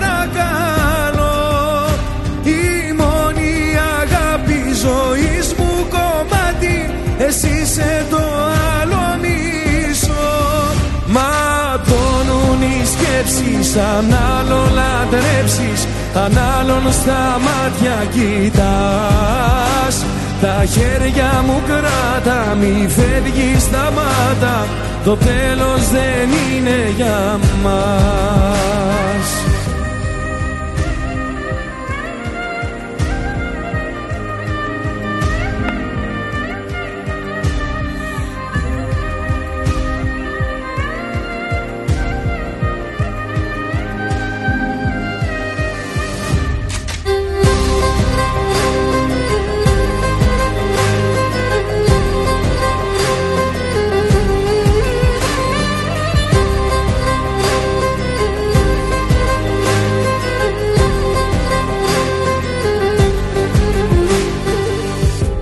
Μετανιώνω για όσα έχουν γίνει και να έρθεις κοντά μου ζητώ. Η πληγή και εμένα πονάει αν ξέρω πως δεν θα σε δω. Αν μ' αγάπησες λίγο θυμήσου και δώσε ευκαιρία ξανά σου το με όλα πως θα είναι σαν να είναι η πρώτη φορά. Το ξέρω πως φταίω, συγγνώμη σου. Εδώ είμαστε μετά το διαμεσικό διάλειμμα λίγο πριν τις 11.30 Οδεύουμε προς την τελευταία ώρα σιγά σιγά. Είδες τον καινούργιο σύντροφο της Μόνικα Μπελούτσι; Όχι. Για δες τον που στον έστειλα. Γιατί ρε Μόνικα; Τόνουν οι σκέψεις αν άλλο λατρέψεις αν άλλον στα μάτια κοιτάς Τι είναι αυτό που μου Ε, Τι είναι αυτό που μου στείλες; τι, Τι είναι αυτό που μου στείλες; τι σου στείλε; Τι μου στείλες; Σου στείλε μια φωτογραφία, δεν βλέπεις; Αυτός πιάνει την κοιλιά του. Όχι ρε φίλε Είναι ομάδα προφανώς και δεν σου ανοίγει Ναι, είναι ομάδα. Δεν... Περίμενα, να στο στείλω αλλιώς Αν είναι δυνατόν, ε, τι είναι, τι είναι αυτό που μου στείλες; Έλληνες μπαμπάδες; Ναι, Και να δείχνει σου... τον άλλον καστρωμένο. Θα σου δείξω τώρα, θα σου στείλω σε, να, να, να δεις τον καινούριο σύντροφο της Μόνικα. Πολύ καλός. κρίμα η Μόνικα, άμα δεν είναι της ανάλογης Πού εμβέλειας. Για δες το να. Προσπαθώ. Στην αίσθηση, αφού σου λέει φωτογραφία. Προσπαθώ να ανοίξω εδώ. ε, Ανοίγει. Το άλλο το είδε κατευθείαν. Γιατί ρε Μόνικα, ο Τιμ Μπάρτον. Ε, όχι αυτό. Τι δεν είναι αυτός; Ο σύντροφος. Της Μόνικα. Δεν είναι ωραία πράγματα αυτά. Δεν είναι ωραία πράγματα αυτά, Μόνικα. Ο άλλος που θα κοιμόταν, ε.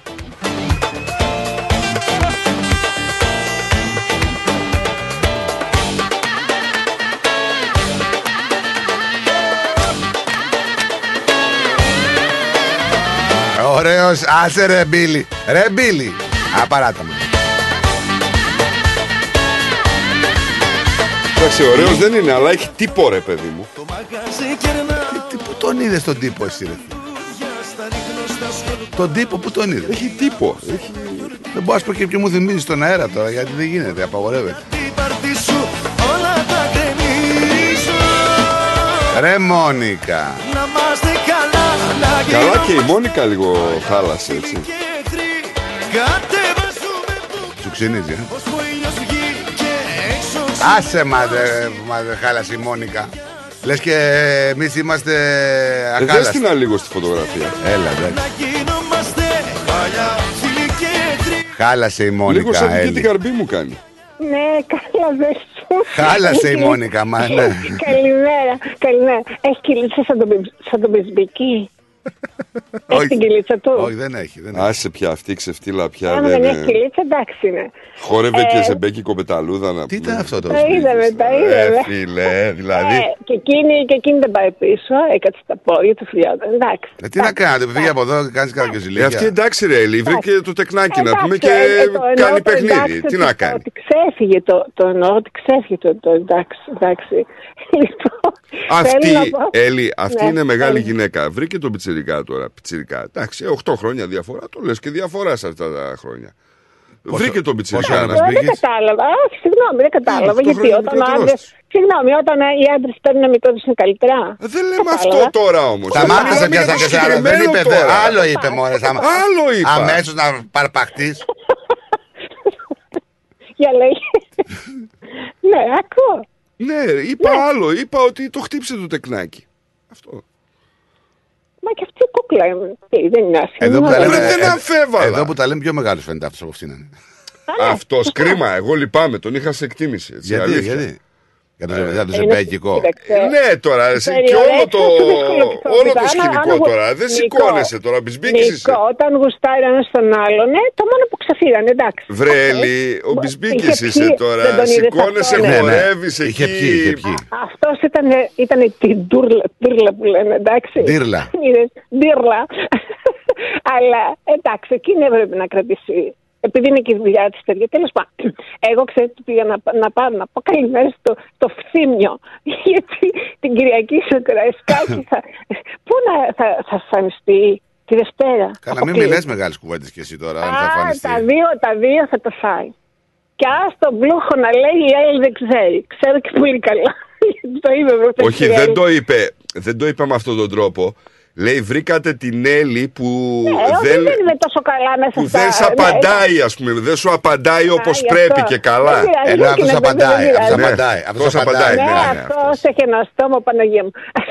λοιπόν, ο Φθήμιος, ο Φθήμιος, που ακούει τώρα, καλημέρα Κοίτα, Φθήμιο. κοίτα, είναι φι ταφ. Φτύμιος. Ε, πώς το λέει και ο Μπαρμπά. Ο και Ανδρέας τον λέει. Φτύμιος. Φτύμιος. Φτύμιος. Πού είναι τώρα Φτύμιος. Δεν βγαίνει στον αέρα, θα σας πω εγώ το λόγο. Εντάξει. Γιατί κάτι κάνει εκεί και θα αντικρούσει τον κύριο Κώστα εδώ.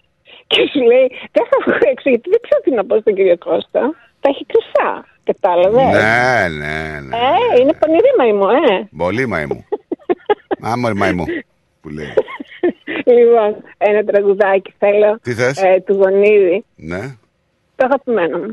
Του γονίδι συγκεκριμένο ή να βάλω εγώ ότι γουστάρω. Ναι, του, του Γονίδη. Του Γονίδη, το αγαπημένο μου. Ποιο είναι το αγαπημένο σου; Ε, ποιο είναι, το τελευταίο που έχει βγάλει. Εσύ ρωτάς ή το όλα- ένα λάθος ήσουν μόνο ένα λάθος; Αυτό, αυτό, το λάθος. ναι. Είδες, υπάρχει πρόβλημα εδώ τώρα, δεν το έχετε πάρει χαμπάρι. λάθο. Δεν υπάρχει Μόρφιο. χαμπάρι. Ωραίο. Και εμένα. Η μου άρεσε. μουσικούλα του, τα όλα του. Ναι, τραγουδάκι, ναι. Καλός αυτός. Υπάρχει και ένα άλλο του γονίδι, πιο παλιό που, είναι, που λέει ένα λάθος ήσουν μόνο ένα λάθος. Ένα λάθος Και που αυτό είναι αγάπησα. ωραίο. Όχι, Και αυτό είναι και ωραίο. το λάθος της ε, τέτοιας είναι ωραίο. Της ε, Παπαδοπούλου. Ναι, Πίσω. ναι, και αυτό είναι Εγώ πολύ ωραίο. εκείνο ναι. προτιμώ. ναι. όλα τα λάθη, όλα τα λάθη σε εισαγωγικά τώρα, εντάξει. Κατάλαβες, Σε ένα- όλα τα σε ένα λάθη. αυτό είναι Φαντάσου καλά πόσα είναι, έχει καλά κάνει. και τα λάθη. Ε, Έλλη, πρέπει να σκεφτείς καλά, μήπως Πήρα έχει κάνει συγχώρια, και Στράτο, εσύ. πήρα συγχώριο, ναι. Μήπως έχεις κάνει και εσύ ένα λάθος μεγάλο το ότι είσαι. Γιατί υπάρχει κάποιος που να μην Γάβρος. έχει κάνει λάθος. Όχι, το μεγάλο σου λάθος νομίζω ότι είσαι γάβρος. Παρακαλώ, γιατί είσαι πουσάρι, δηλαδή είσαι καλύτερος. Ωραία, Ε, ωραία, ναι. ωραία. Ωραία, τραγουδάρα. Ε, να σου πω. Ναι, ε, μας πεις. να σου πω, Στράτο. Ναι. Ε, θα ήσουν το Σάββατο εκεί για την περασμένη τον Οκτώβριο δεν ήταν κανένας εκεί. Τι λες, Μωρέ, που δεν ήμασταν εκεί, στο περίπτωρο ήμασταν. Μας τρελάνεις. Πες καλέ. Ε, πάτε με τα μεγάλα στα, στα έψη τώρα, εσείς πάτε και καθόστε. Καλέ, έχουμε στούντιο Πρώτα πάνω, ήσασταν κάνουμε εκπομπές και κάτω. κατεβαίνουμε. Τώρα Καλέ. ήσασταν πάνω. Ενώ άλλη φορά δεν πηγαίνετε πάνω. Τώρα Καλέ, θα αλλάξετε πώς θα και κάνουμε πάνω. εκπομπή, τι τι λες, λες, πώς θα αυτό κάνει; Ε, καλά, ξέρω τι λέω, το ξέρω τι λέω. Καλέ, εγώ. έχουμε στούντιο στην κοινότητα, στο κτίριο επάνω. Το ξέρω, γιατί πρώτα δεν είχατε; Ε, να μας πεις τι ώρα θα περάσουμε. εκεί. Δεν Καλά, είχαμε. πρώτα δεν Έλλη, είχατε. άκου, Α, άκου, άκου, άκου, άκου, άκου. Ένα λεπτό, ένα λεπτό. Πότε αρχίσατε να έχετε πάνω στα ψηλά κι εσείς; Ε, Τα Τέσσερα τελευταία χρόνια. τέσσερα χρόνια. Ε, παλιά δεν είχατε; Έχουμε και. Ε, πριν και- από τέσσερα χρόνια ήμουνα μικρός, δεν θυμάμαι. Έλλη, έχουμε και στούντιο. Ψηλά; Έχουμε και το στούντιο πάνω και διπλό περίπτερο κάτω στο δρόμο. Το ξέρω κάτω, καλέ. Το ξέρω και φωτογραφία. Να δεν έρθεις εκεί βγάλει. να κάτσεις όλη μέρα για να λες για τον Έλλη, κόσμο. Έλλη, Τι, όταν ναι. θα έρθεις εκεί, Ναι, άμα θα δεις είσαι εκεί, ότι το δεν ξέρω, το είναι, άκουσα. αν δεις ότι δεν είναι εκεί, Θα είσαι εσύ, το άκουσα. στείλε μήνυμα στο ρυθμό ναι, Ναι. και πες κατεβείτε κάτω τώρα. Παρακαλώ, ήρθε η Έλλη.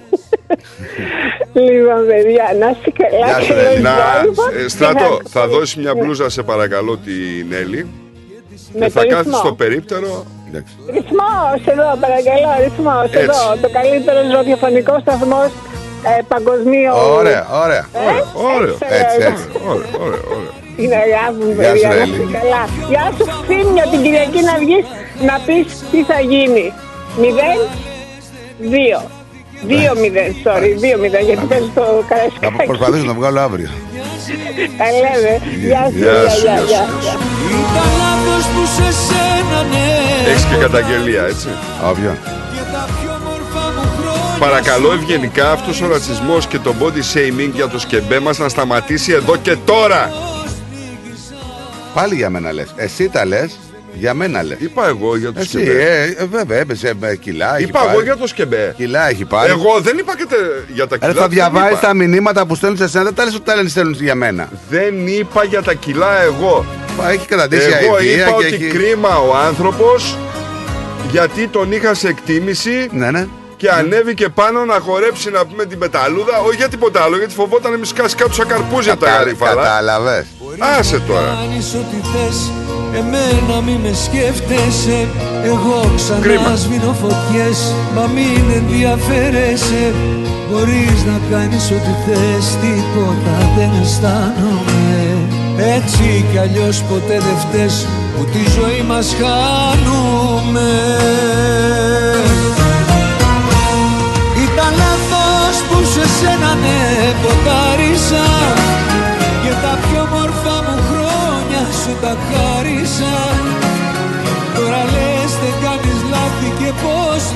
νίκησα Μα κι αν κάνεις δεν με νοιάζει σε συνήθισα. Ήταν λάθος που σε σένα ναι ποτάρισα Και τα πιο μορφά μου χρόνια σου τα χάρισα. Τώρα λες δεν κάνεις λάθη και πως νίκησα Μα κι αν κάνεις δεν με νοιάζει σε συνήθισα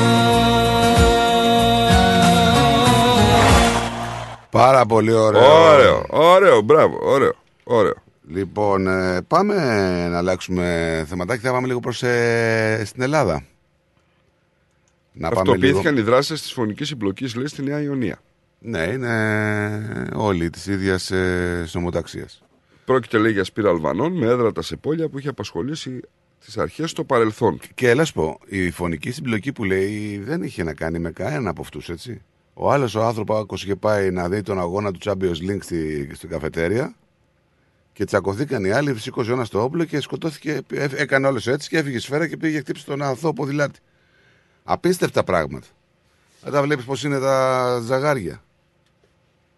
Τι ψάχνει να βρεις τώρα. Πάνε. Εγώ θα δώσω ένα άλλο θέμα που έρχεται από την Ελλάδα. Ένα έτσι λίγο όπως το βλέπω, μου ακούγεται καλά, μου είχε στα αυτιά. Και έχει να κάνει με το εργοστάσιο για τα Leopard ε, Made in Greece.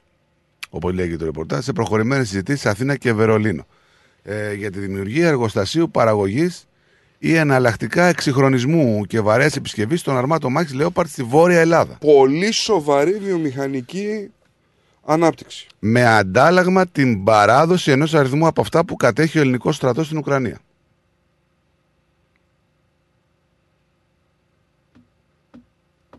Δεν μ' αρέσει τα αντάλλαγμα. Το θέμα να σου πω ότι απασχόλησε τη συνάντηση που είχαν στο Περιθώριο Συνόδο των Υπουργών Άμυνας εκεί του ΝΑΤΟ την περασμένη Τετάρτη στις Βρυξέλλες ο Παναγιοτόπουλος με τον Γερμανό ομολογό του. Ε, να επισημάνουμε ότι η Ελλάδα, η, χώρα, η πατρίδα μας, για να παραδώσει Λέοπαρ στο Κίεβο, θα πρέπει προηγουμένως να εξασφαλίσει την άδεια από τον τελικό χρήστη στην περίπτωση, ε, στην προκειμένη περίπτωση δηλαδή από τη Γερμανία. Καθώς διαφορετικά ενδέχεται να βρεθεί αντιμέτωπη με κυρώσεις που φτάνουν μέχρι και την κατάργηση όλων των συμφωνιών που έχει συνάψει με το Βερολίνο αναφορικά με την παροχή συντήρησης και ανταλλακτικών και υποστήριξη. Κάπου κάτι, ναι μεν, αλλά είναι εδώ. Εδώ κολλάει η έκφραση αυτή. Ναι μεν, αλλά.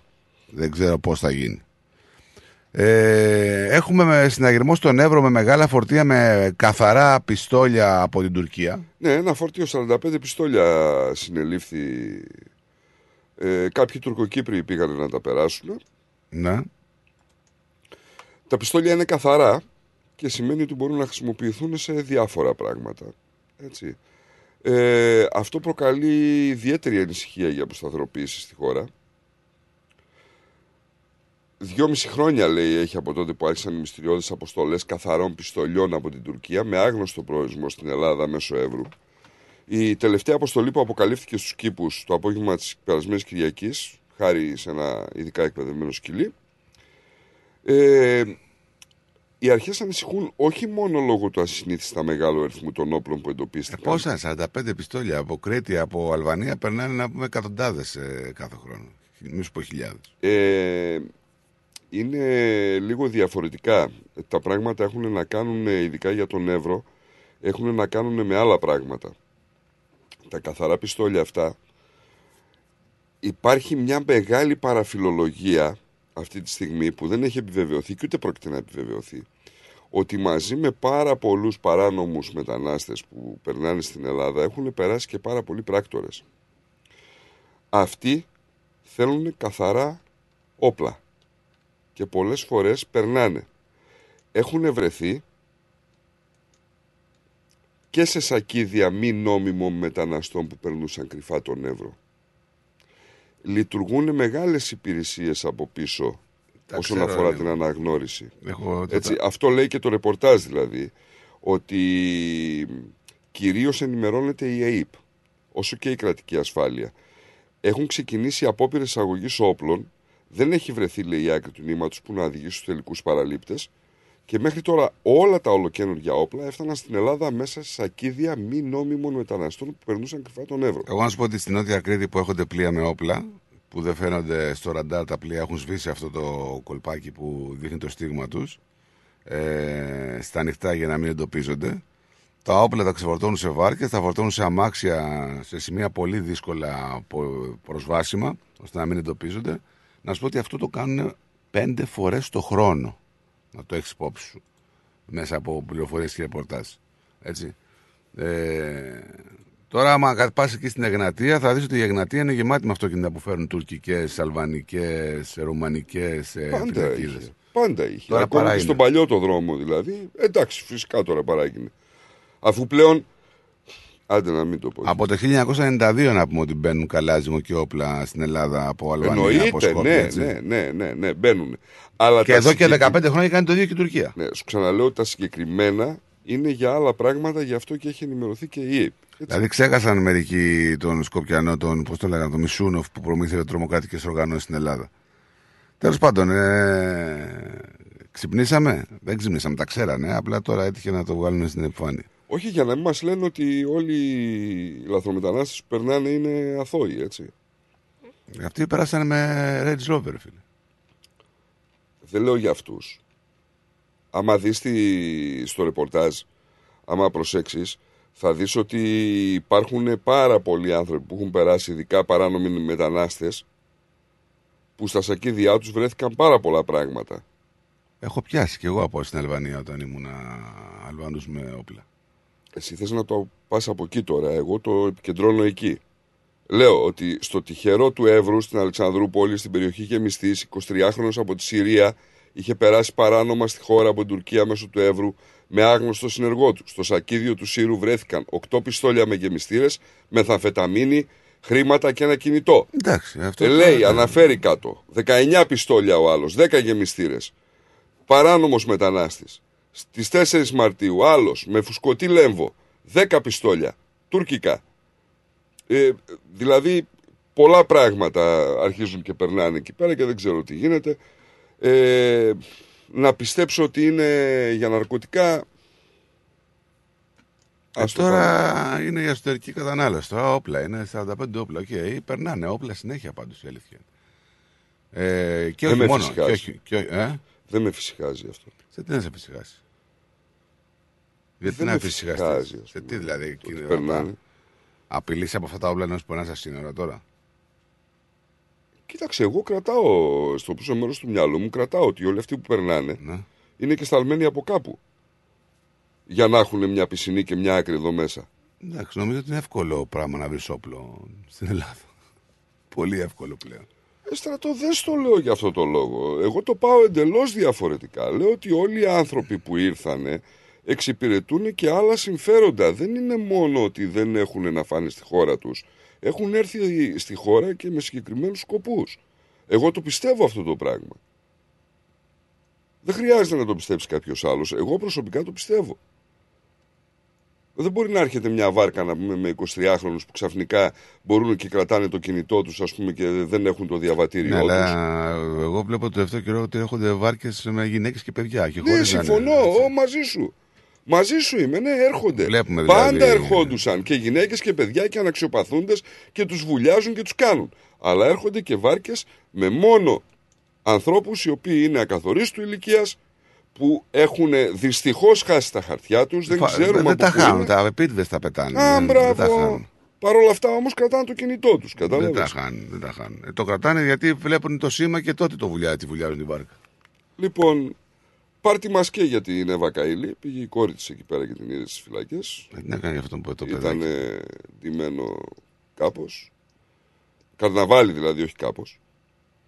Είχε τα γενέθλιά της. Τι γίνεται τώρα με αυτή την Καηλή. Τίποτα.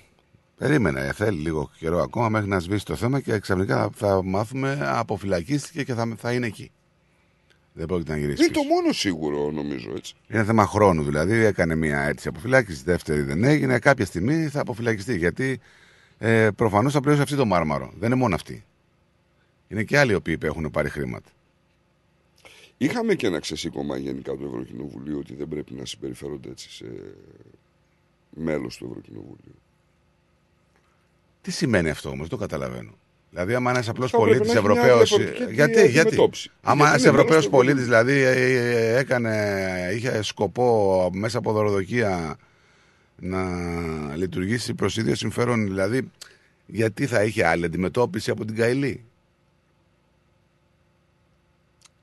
Α, μιλάς για απλό πολίτη. Ναι, δεν κατάλαβα. Δηλαδή, επειδή ήταν είναι μέρος απλός του πολίτης. Ευρωκοινοβουλίου. Ε, ναι, δεν είναι απλός πολίτης. Και; Αυτό δεν την κάνει απλό πολίτη. Και; Ε, κοίταξε, είναι ένας άνθρωπος ο οποίος κατέχει μυστικά, έχει μετέχει σε συνομιλίες σε ανώτερα επίπεδα. Δηλαδή νομίζω. ότι η Χρηματίζεται συμπεριφορά- πολύ εύκολα. Ναι, βεβαίως. Βεβαίως. Δεν είπα εγώ ότι δεν έχει. Δηλαδή, δεν την ψηφίζει ο άλλος να πάει και να χρηματίζεται. Βρε, ναι. Τώρα, χωρί την πλάκα που κάνουμε ότι δεν ε, χρηματίστηκε, δεν πήρε λεφτά για την Ελλάδα, οτιδήποτε, δηλαδή έχει δια, δεν εμπλέκεται η Ελλάδα σε κάτι τέτοιο, αλλά επηρεάζεις καταστάσεις. Άμα είσαι και αντιπρόεδρος του Ευρωκοινοβουλίου. Κοίταξε, για να της δώσανε λεφτά, σημαίνει ότι περιμένανε μια εξυπηρέτηση που δεν ήταν σίγουροι ότι θα γίνει η δουλειά τους με τον νόμιμο τρόπο. Σίγουρα. Άρα λοιπόν, τι είπαν, είτε για να το διασφαλίσουμε, είτε για να πάρουμε περισσότερους ψήφους, πάρε χρήματα. Καταρχήν τώρα που έχει πάει Αυτή εκεί, τα πήρε. να σου πω έχουμε ένα- ότι έχουμε ένα δημοσίευμα του Πολίτικο που έχει νέα στοιχεία για την, Γκάιλι- και την εμπλοκή της στο Watergate, στο Qatargate. Ε, επικαλείται το ένταλμα σύλληψης που εκδόθηκε σε βάρος και στο οποίο αναφέρει ότι αρκετά εκατομμύρια ευρώ παραδόθηκαν στους βασικούς υπόπτους του σκανδάλου. Στο ρεπορτάζ υπενθυμίζει ότι το Δεκέμβριο η Βελγική Αστυνομία ανακάλυψε περίπου 1,5 εκατομμύριο ευρώ σε μια επιχείρηση. Οκ, τα ξέρουμε αυτά. Αυτό όμως πρέπει να ήταν απλώς η κορυφή του παγόβουνου. Σύμφωνα με το ένταλμα της Καηλή, πρώην αντιπρόεδρο του Κοινοβουλίου και την πιο υψηλόβαθμη αξιωματούχο που εμπλέκεται στο σκάνδαλο, αρκετά εκατομμύρια ευρώ βρέθηκαν στα χέρια των κυρίων υπόπτων στο Qatargate. Τα σημαντικά χρηματικά ποσά προσθέτει το ένταλμα, το οποίο προε- περιήλθε στην κατοχή του πολιτικού, καταβλήθηκαν χρυ- κρυφά σε μετρητά από το Μαρόκο και το Κατάρ. Δεν είναι μόνο αυτοί. Είναι κι άλλοι. Προφανώς εσείς είπαν να την πεκιαστείτε όλοι. Αφήστε τη αυτή τώρα να, φα- να πληρώσει το μάρμαρο όσο το πληρώσει και μετά θα είμαστε μια χαρά όλοι. Με τα λεφτάκια μας και η Εύα Καηλή μπορεί να μην είναι στο Ευρωκοινοβούλιο, δεν ξέρω αν θα μπορεί να ξαναβουλευτείς. Αλλά θα είναι πλούσια. Αλλά θα είναι πλούσια. Ε, εντάξει τώρα, όπως σημειώνει λέει και το πολιτικό του ένταλμα της σύλληψης για την Εύα Καηλή, αναφέρει για το πρόσωπό της ότι είναι η βασική οργανωτής ή συνδιοργανωτής του κυκλώματος δημόσιας διαφθοράς και ξεπλήματος χρήματος. Δεν νομίζω ότι ξέπλυνε χρήμα. Πολύ ελαφρύ. Δεν πρόλαβε αυτό. να το ξυπνήσει μάλλον. Ε, ναι.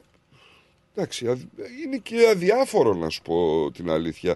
Ε, τελικά τι πέρασε; Εμένα ξέρει τι με ενοχλεί τώρα. Γιατί ξεκινήσαμε, από τι ξεκινήσαμε τη ζήτηση, από ότι πήγε το παιδάκι της ντυμένη μονόκερος να τη δει στη φυλακή. Δηλαδή, Ας μην κάτσουμε αυτό. Μπράβο, νομίζω ότι δεν είναι σωστό να βγαίνουν τέτοια άθρα που σχετίζονται με το μικρό παιδί και τόσο προσωπικά θέματα. Υπάρχουν τόσο σημαντικά σημεία στην υπόθεση. Νομίζω ότι ήταν πολύ τεχνικό αυτό το να πάει μονόκερο στο παιδάκι, έτσι. Ναι, υπάρχουν τόσο σημαντικά σημεία στην υπόθεση. Παραδείγματος χάρη, ποιες άλλες χώρες εμπλέκονται, πόσα άλλα τέτοια λόμπι συμμορίες υπάρχουν στο Ευρωκοινοβούλιο, πόσα άλλα νομοσχέδια περνούν καθημερινά που σχετίζονται με χώρες εκτός Ευρωπαϊκής Ένωσης. Ποιοι άλλοι σαν αυτήν την εδώ υπερψηφίζουν, υπογράφουν ή τα προωθούν τα συγκεκριμένα νομοσχέδια. Ξέρουμε ότι οι δημοσιογράφοι δεν έχουν ούτε ωραίο ούτε όσιο, αλλά εδώ μιλάμε για μικρά παιδιά. Μην ε, το κάνετε αυτό, δεν είναι ε, και ότι καλύτερο. Μην ασχολείστε με το παιδάκι που η μάνα του στη φυλακή. Δεν μ' αρέσει καθόλου. Anyway. Εγώ νομίζω ότι τον ντύσαν το παιδάκι για να μην ε, έχουν ε, με τους δημοσιογράφους και με αυτά θέματα περισσότερο, έτσι. Και φυσικά ήταν, είχε και γενέθλια το παιδί και το ζήτησε η ίδια η Καλινή να κάνουν ένα Φυσικά να σου πω ότι επειδή έχουμε καρναβάλι, καταλαβαίνεις ότι σε όλες τις πόλεις που θα κάνουν καρναβάλι, ειδικά τις ελληνικές το Σαββατοκύριακο, είναι από τα πρώτα θέματα ε, που θα ντυθούν κάποιοι. Τι θα ντυθούν Καηλή; Ε, θα έχει σχέση με το σκάνδαλο της Καηλή. Έτσι. Θα έχει την τιμητική της, να ξέρεις, στα καρναβάλια. Γιατί τα καρναβάλια. Έχει τόσα πολλά πράγματα πλέον να βάλουν στα καρναβάλια που δεν ξέρω από πού να αρχίσεις και πού να τελειώσεις. Έτσι, ζούμε ένα καρναβάλι γενικά. Βέβαια, σίγουρα ζούμε ένα καρναβάλι. Ειδικά αν ανοίξεις την τηλεόραση. Οχο. Σε καθημερινή βάση. Ναι, ναι, δεν αντιλέγω. Έχει. έχει. Η ποιότητα της τηλεόρασης πλέον έχει... Ξέρεις τι, εκτός από ένα σύριαλ που εις γνώση σου ε, βλέπεις μια μυθοπλασία ή ένα μυθιστόρημα οπτικοποιημένο, οτιδήποτε άλλο προσπαθήσεις να δεις στην τηλεόραση είναι εντελώς ανόητο και ανούσιο. Ρε φίλε, χθες έβαλα να δω λίγο το, σι- το σασμό. Έχω να δω 80-100 επεισόδια πόσο έχω να δω. Ε, τι να Έχει μάθει αυτό και το παιδί είναι δικό του; Όχι. Και γιατί το κι- κυνηγάει να το, να το πάρει πίσω; Βοηθάει την Γιατί το Αργυρό; κυνηγάει, Ναι. Δεν έχει μάθει ακόμα. Όχι, δεν έχει μάθει. Αλλά έχει μάθει αργυρό ότι Τον της νεφρό. έδωσε τον νεφρό. Για το παιδί όμως όχι. Κουβέντα. Έλα, Ελάκη. Καλημέρα, παιδιά, τι κάνετε; Καλά μου, καλημέρα. Ε, Γεωργιάδης, δεν χρειάζεται. Πρέπει να σευτεί βασιλιάς του καρνάβαλου. Ο Γεωργιάδης... Ε, γιατί θα έχει όλα και τα- αυτό στην τιμητική του, μην νομίζεις. Έχει όλα τα προσθέτα πρώτα απ' όλα. Έχει όλο το πρόσωπο. Παραγγέλνετε! Εγώ πιστεύω, παιδιά, ότι σε κάθε περίπτωση ο Γεωργιάδης και να μην ψηφιστεί από τον ελληνικό λαό θα υπουργοποιηθεί. Αυτός. Αυτός μέχρι πρόεδρος είναι ικανός. Εχθές άκουγα σε ένα, σε ένα μέσο της Θεσσαλονίκης ότι τα μεγαλύτερα του του Μητσοτάκη είναι ο Γεωργιάδης, ο Βορύδης και ο Υπουργός Υγείας. Ο Γεωργιάδης τελευταία, τελευταία φορά πήρε μισό εκατομμύριο ψήφους. Έτσι. Ναι. Αυτό λέω ότι ακόμη και αν ο Και Γεωργιάδης... τους ίδιους, θα, τους ίδιους θα πάρει και τώρα, μην παραμυθιάσετε. Αν ο Γεωργιάδης δεν, ε, δεν εκλεγεί, θα υπουργοποιηθεί έτσι κι αλλιώς. Θα εκλεγεί όμως. Ναι, ναι. Πρώτα απ' όλα είναι ο κράτης Δεν της υπάρχει. Νέας Δημοκρατίας. Μην Θα μιλάμε είσαι για καρναβάλια εκλογικά, μετά. Ναι, θα, εκλε, θα εκλεγεί και με πάρα πολλούς ψήφους. Πρώτος, Ναι, δεύτερος, θέλεις. πρώτος, δεύτερος, τρίτος θα είναι στις ψήφους. Θέλεις να κάνουμε μια ανάλυση του Γεωργιάδη το τι έχει πετύχει στην Τι καριέρα να του. ας κάνουμε πούμε; ανάλυση του Γεωργιάδη; Έχει, έχει Να αμεση- δούμε, ας πούμε, γιατί μήπως τον έχουμε παρεξηγημένο τον άνθρωπο, ρε παιδί μου, να, να καταλάβω. Τώρα, πώς Ο το- Γεωργιάδης δεν ήταν υγεία που έβαλε τα 5 ευρώ είσοδο στο νοσοκομείο; Ναι. Ο Γεωργιάδης αυτό δεν θα ήταν που υπάρχει. διέλυσε το εσύ. Ε, δεν ήταν ο Γεωργιάδης ουσιαστικά. Ε, ήταν Εντάξει. αυτός που έβαλε το, Εντάξει, το εντάξει. λιθαράκι του. Δεν ήταν ο Γεωργιάδης. Και με την Οβάρδης ήταν μπλεγμένος καλά. Δεν βγήκε τίποτα αλίμονο. Πώς να βγει δε. Εδώ δικαιοσύνη δουλεύει Πάντως μιλάμε για ένα μορφωμένο άτομο, έτσι. Δεν είναι ότι και ότι. μορφωμένο, αλλά στράτο μου επιτρέπεις, παραμορφωμένος. Ο τρόπος που έχει φτάσει και φέρεται, α, γιατί έχουμε δει και πράγματα τρελά με συμβουλή, έτσι.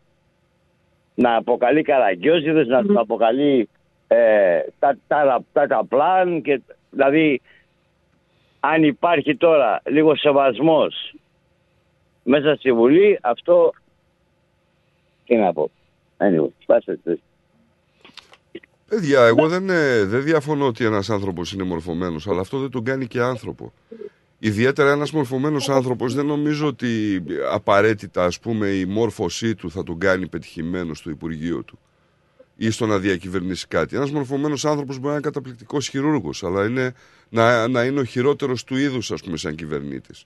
Δεν, δεν λέει κάτι αυτό το, το να είναι μορφωμένος. Εντάξει, και βέβαια είναι μορφωμένος. Ο άνθρωπος διαβάζει, έχει διαβάσει, δεν ξέρω τι έχει τελειώσει κιόλας.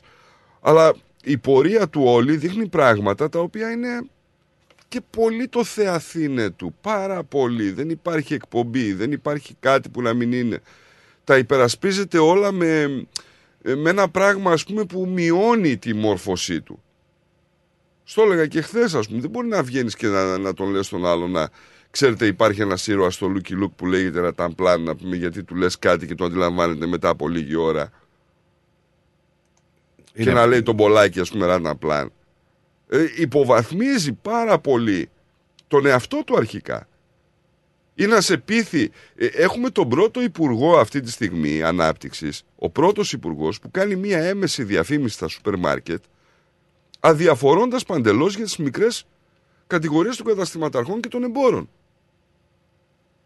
Έχουμε βάλει όλοι το καλάθι της νοικοκυράς, το καλάθι του, του, της Σαρακοστής, το καλάθι του Πάσχα ή του Χριστουγέννων, μέσα στα σούπερ μάρκετ, αδιαφορώντας παντελώς το τι συμβαίνει στο μανάβικο της γειτονιάς ή στο Παντοπόλι ή στο Χασάπι.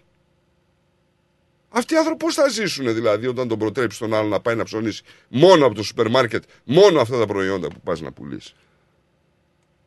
Τέλος πάντων, είναι πολύ μεγάλη συζήτηση για, το, για τον Υπουργό Ανάπτυξης. πάμε σε διαμιστικό διάλειμμα, δελτίο και θα γυρίσουμε πολύ γρήγορα. Μην φύγετε, ερχόμαστε για την τελευταία ώρα. The Greek Breakfast Show. Moss Property Consultants. Συμβουλευτική υπηρεσία διαχείρισης ακινήτων. Για να μην έχετε προβλήματα με την ενοικίαση και διαχείριση των ακινήτων σας, η πολυετής πείρα και ο επαγγελματισμός μας εξασφαλίζουν την αξιόπιστη και αποτελεσματική διαχείριση της ακίνητης περιουσίας σας. Αναλαμβάνουμε την επίβλεψη των ακινήτων σας, τη σύνταξη μισθωτικών συμβάσεων, την ίσπραξη των ενοικίων. Φροντίζουμε και διαφυλάσσουμε την ακίνητη περιουσία σας, διασφαλίζουμε τα συμφέροντά σας και διεκπεραιώνουμε με απόλυτη ασφάλεια τις συναλλαγές σας. Moss Property Consultants. Αναλαμβάνουμε εργοστάσια, γραφεία, καταστήματα, οικίες. Εξυπηρετούμε όλες τις περιοχές με υπευθυνότητα και επαγγελματισμό. Τηλέφωνο 9429 4800. 429 Bridge Road, Richmond. Moss Property Consultants. Αξιοπιστία Και ασφάλεια. Για ξύλινες κατασκευές που σε αφήνουν με το στόμα ανοιχτό, Ask Bill. Ξυλουργικές κατασκευές, Ask Bill. Ο Bill Genos, με 25 ετή εμπειρία, ασχολείται με τις εφαρμογές ξύλου σε επίπεδο σχεδιασμού και κατασκευής υψηλής αισθητικής και ποιότητας. Αναλαμβάνουμε gazebos, pergola, decking, landscaping. Ακολουθώντας το στυλ του χώρου και τον χαρακτήρα του ιδιοκτήτη, κάθε προϊόν είναι χειροποίητο. Κατασκευασμένο με υψηλής ποιότητας και αντοχής υλικά και μοναδικό. Ξυλουργικές κατασκευές Ask Bill. Δείτε τις κατασκευές μας στο www.askpavlabill.com.au Τηλέφωνο 0402 055 928 Για οποιαδήποτε ξυλουργική εργασία Ask Bill. Το να είσαι μέρος μιας οικογένειας μπορεί να σημαίνει ότι φροντίζεις για κάποιον που έχει αναπηρία ή έχει χρόνια ασθένεια ή είναι ηλικιωμένος. σω να είναι τα παιδιά σας, οι γονείς σας ή ο σύντροφός σας, για τους οποίους θα κάνατε σχεδόν τα πάντα. Όπως να σηκώνετε και να μετατοπίζετε όλα τα πράγματα, να τους κάνετε το ντους και να τους καθαρίζετε με το σφουγγάρι, να τους τρίβετε την πλάτη και να τους σκουπίζετε τα δάκρυα. Όμως, συχνά ξεχνάμε να φροντίζουμε τον εαυτό μας ή να ζητούμε βοήθεια. Care Gateway είναι μια δωρεάν υπηρεσία υποστήριξης ειδικά για εσάς. Παρακαλούμε να τηλεφωνήσετε στο 1-800-422-737 ή πηγαίνετε στην ιστοσελίδα carergateway.gov.au. Εγκρίθηκε από την Αυστραλιανή κυβέρνηση Καμπέρα. Η ώρα είναι 12. Η ώρα στην Ελλάδα είναι 3 τα ξημερώματα. If you want the best for your loved ones and want them to enjoy their lives within a culturally safe environment, then our home is their home.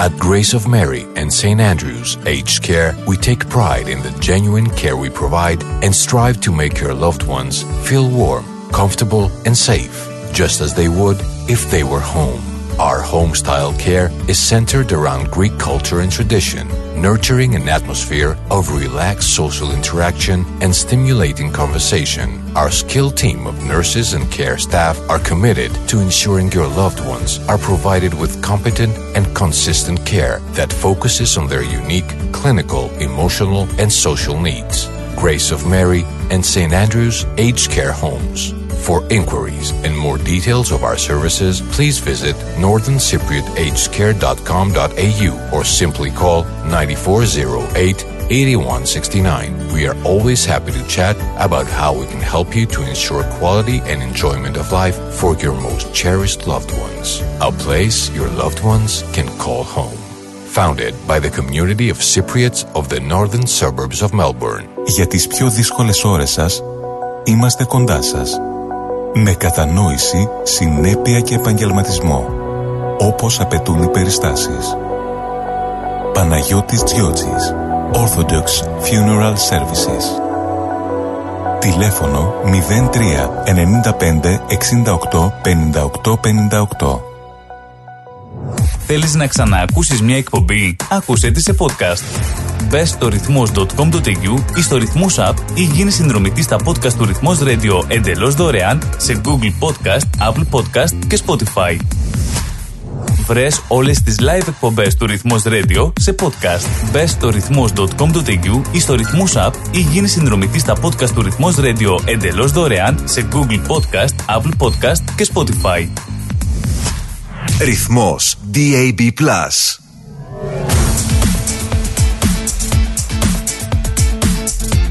Στη Μελβούνι ακούς ρυθμό Καλησπέρα σας. Είναι το σύντομο δελτίο ειδήσεων στις 12 στο ρυθμό. Ο Ομοσπονδιακό Πρωθυπουργός Άντωνη Αλμπανίζη από την Εθνική Λέσχη Τύπου στην Καμπέρα στάθηκε κυρίως στην αμυντική συμμαχία EU και US στο θέμα της ακρίβειας και στο δημοψήφισμα για τη συνταγματική κατοχήρωση των Ιθαγενών Αυστραλών. Αρχικά, ο κ. Αλμπανίζη είπε πως η κυβέρνησή του επιδιώκει μεγαλύτερη ασφάλεια σε ό,τι έχει να κάνει με την οικονομία, την εργασία, στην ενέργεια, στους μισθούς, στο εθνικό σύστημα υγείας, στη φροντίδα των ηλικιωμένων ατόμων, στην εκπαίδευση, στο θέμα της φθηνότερη στέγασης και της γενικότερης ακρίβειας. Ζητήματα που, όπως είπε, οι Αυστραλοί περιμένουν από την κυβέρνησή του να τα αντιμετωπίσει. Έκανε λόγο για απραξία της προηγούμενης κυβέρνησης, η οποία σε συνδυασμό με την κρίση που έφερε η πανδημία και ο πόλεμος στην Ουκρανία έχουν συμβάλει στην επιδείνωση του οικονομικού κλίματος ΝΑΤΟ στην Αυστραλία. Μεγάλο μέρος της ομιλίας του αφορούσε την εθνική άμυνα και ειδικά την αμυντική συμφωνία AU και US. Είπε ότι η κυβέρνησή του προσπαθεί να προφυλάξει την ακαιρεότητά της από τις εξωτερικές απειλές. Ένας 79χρονο άνδρας συνελήφθη και ανακρίθηκε από την αστυνομία για μια σημαντική φωτιά που έχει κάψει περισσότερα από 750 εκτάρια βορειοανατολικά της Μελβούρνης. Η αστυνομία είπε ότι ο άνδρας αφέθηκε ελεύθερος σε αναμονή περαιτέρω ερευνών, καθώς διερευνά τι προκάλεσε τη φωτιά, η οποία κατέστρεψε υπόστεγα, φράχτες και προκάλεσε ζημιές σε ένα σπίτι. Εν τω μεταξύ, περίπου 100 πυροσβέστες και ένα αεροσκάφος βομβαρδισμού με νερό εργάζονται για να επιτεθούν στη φωτιά στο Flowerdale, αφού ξεκίνησε περίπου στις 3 το μεσημέρι της Τρίτης.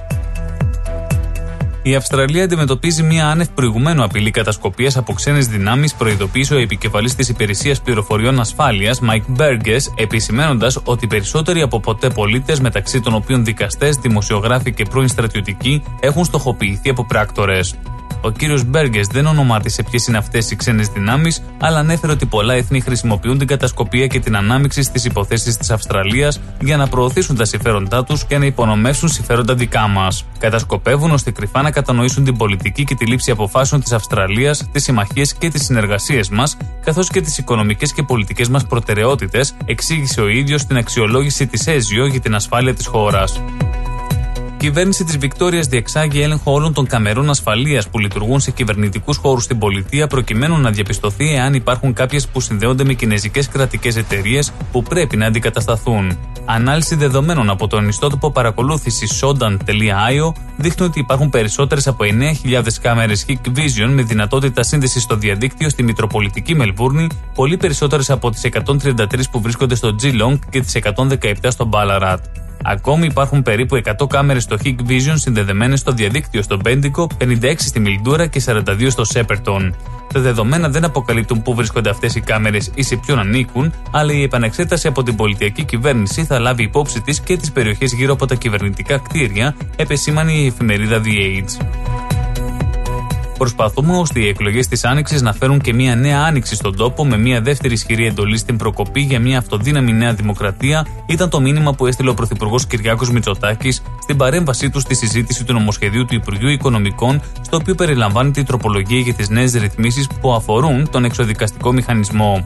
Παράλληλα, επιτέθηκε στον ΣΥΡΙΖΑ για την απόφασή του να απέχει από τις ψηφοφορίες στη Βουλή, λέγοντας προς τους βουλευτές της αξιωματικής αντιπολίτευσης ότι είστε μονίμως παρόντες στην τοξικότητα και τον διχασμό, αλλά πόντε από μέτρα στήριξης της κοινωνίας.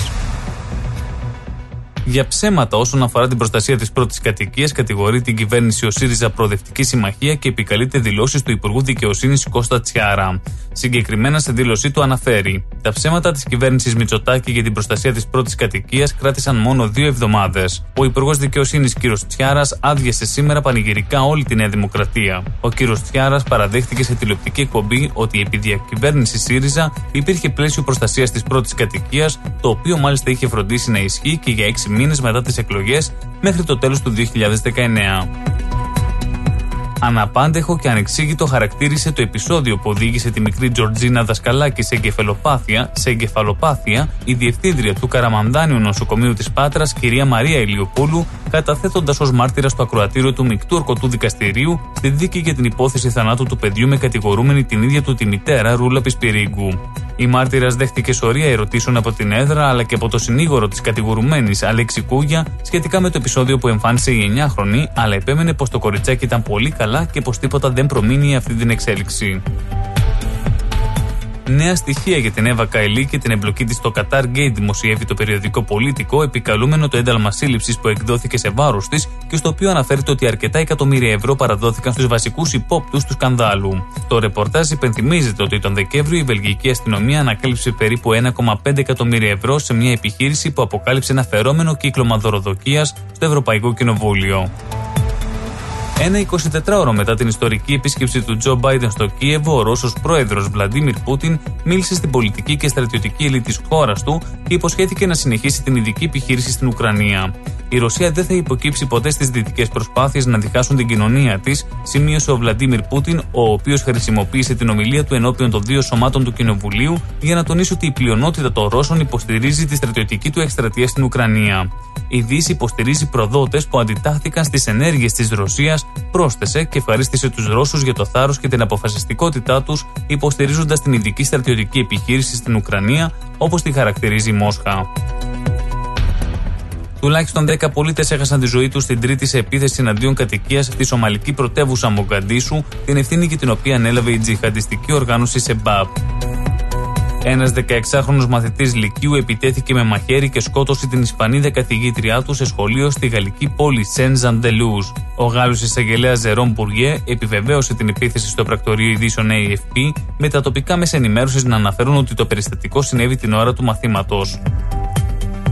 Να πάμε και στον καιρό της Μελβούρνης, όπου σήμερα θα επικρατήσει ηλιοφάνεια με το θερμόμετρο να αγγίζει τους 33 βαθμούς Κελσίου.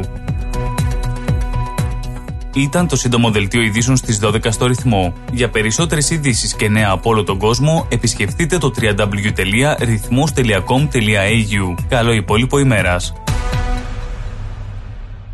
Στη Μελβούρνη ακούς ρυθμό, ακούς τα καλύτερα, ακούς τα καλύτερα.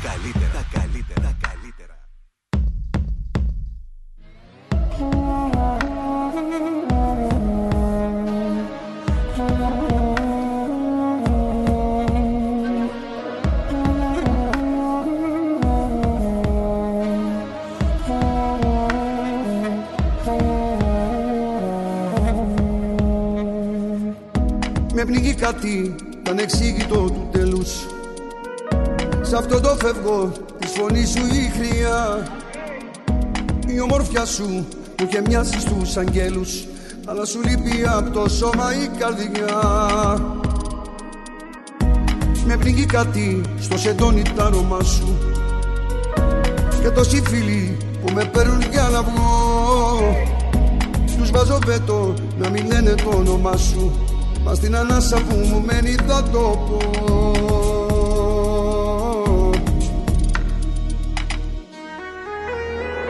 Πνίγομαι Η σιωπή σου θηρίο φίλια το αντίο πνίγομαι. Απ' το άλλο μισό μου στο παράδεισό μου προδίδομαι Πνίγομαι Στον αέρα που λύγει σε ψέμα που θίγει πνίγομαι στα φημένα σου ρούχα, στην τρέλα που σου είχα συντριβόμαι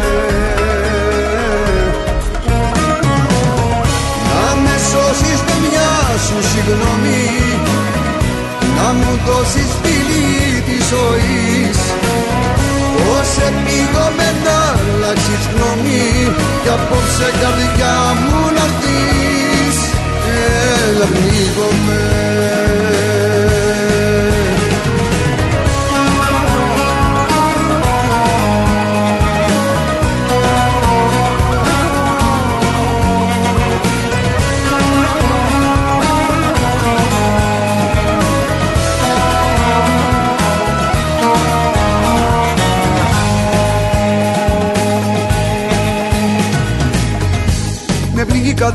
σαν το κύμα του πελαγούς. Και στην καρδιά μου του θανάτου το νησί. Η ιστορία είχε άστρο όχι μάγους Κι αυτό το άστρο μου το έσβησες εσύ. Με πνίγει κάτι σαν αέρας χαλασμένος Σαν ένα βλέμμα που το τέλος εννοεί. Κι μη σου λέει ο καθρέφτης ο σπασμένος Μην κάνεις βήμα με μισή αναπνοή.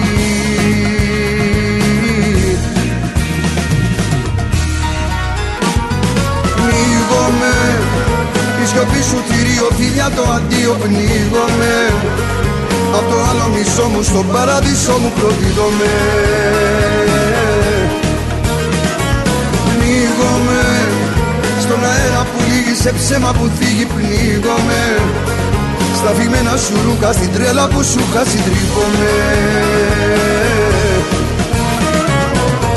Να με σώσεις με μια σου συγγνώμη Να μου δώσεις φίλη της ζωής. Πώς επίγομαι να αλλάξεις γνώμη Κι απόψε καρδιά μου να έρθεις ξανά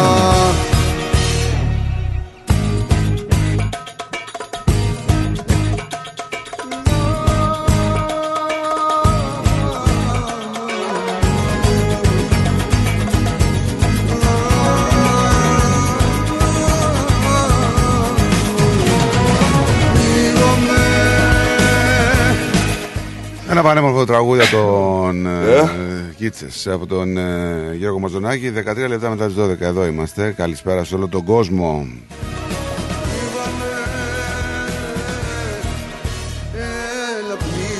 Έχεις δει τώρα εκεί στην Ιαπωνία που η θάλασσα ξέβρασε μία μπάλα σιδερένια.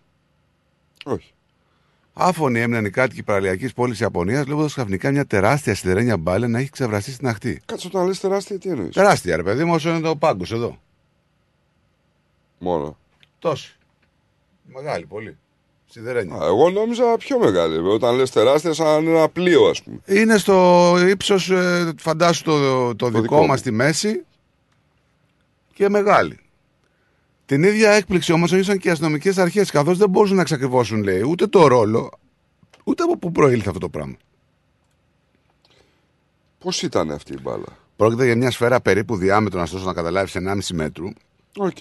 η οποία έχει πυροδοτήσει, η οποία έχει πυροδοτήσει διάφορες θεωρίες συνωμοσίας, αρχικά ότι πρόκειται για κατασκοπευτικό μπαλόνι, UFO ή μια μπάλα για τη δημοφιλή σειρά, λέει Manga, το Dragon Ball. Η αρχική εκτίμηση ότι πρόκειται για μια αδέσποτη νάρκη ξεπεράστηκε γρήγορα καθώς οι ειδικοί χρησιμοποίησαν τεχνολογία ακτίνων Χ για να εξετάσουν το εσωτερικό της και διαπίστωσαν το ότι είναι κούφιο, δεν έχει κάτι μέσα. Επιπλέον δεν υπάρχουν λένε, ενδείξεις ότι η σιδερένια μπάλα είναι εργαλείο κατασκοπίας από τη Βόρεια Κορέα ή την Κίνα.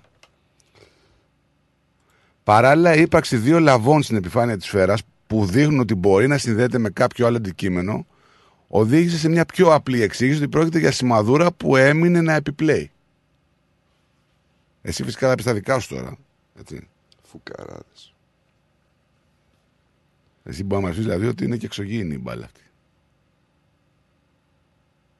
Είναι εξωγήινη. Να δεν τους. μπορούμε να κατανοήσουμε την τεχνολογία. Ποια τεχνολογία, δεν έχει πάει η τεχνολογία. Έτσι νομίζουν. Έτσι νομίζουν ότι δεν υπάρχει. Δεν τη βλέπουμε, ε. Τη λέει Νίκο. Όχι, δεν είναι τη λένε Νίκο. Τόσο μπροστά είναι αυτή η εξωγήινη. Αυτή είναι μπροστά. Εμείς δεν μπορούμε να το δεχτούμε ότι είναι μπροστά. Ναι. Και πού ξέρω εγώ αν δεν είμαστε εμείς μπροστά και αυτή είναι πίσω. Το έχεις σκεφτεί αυτό ποτέ; Όχι. Δεν σου έχει περάσει το μυαλό. Άμα ήταν πίσω, δεν θα σου κάνανε στη- την παρουσία τους.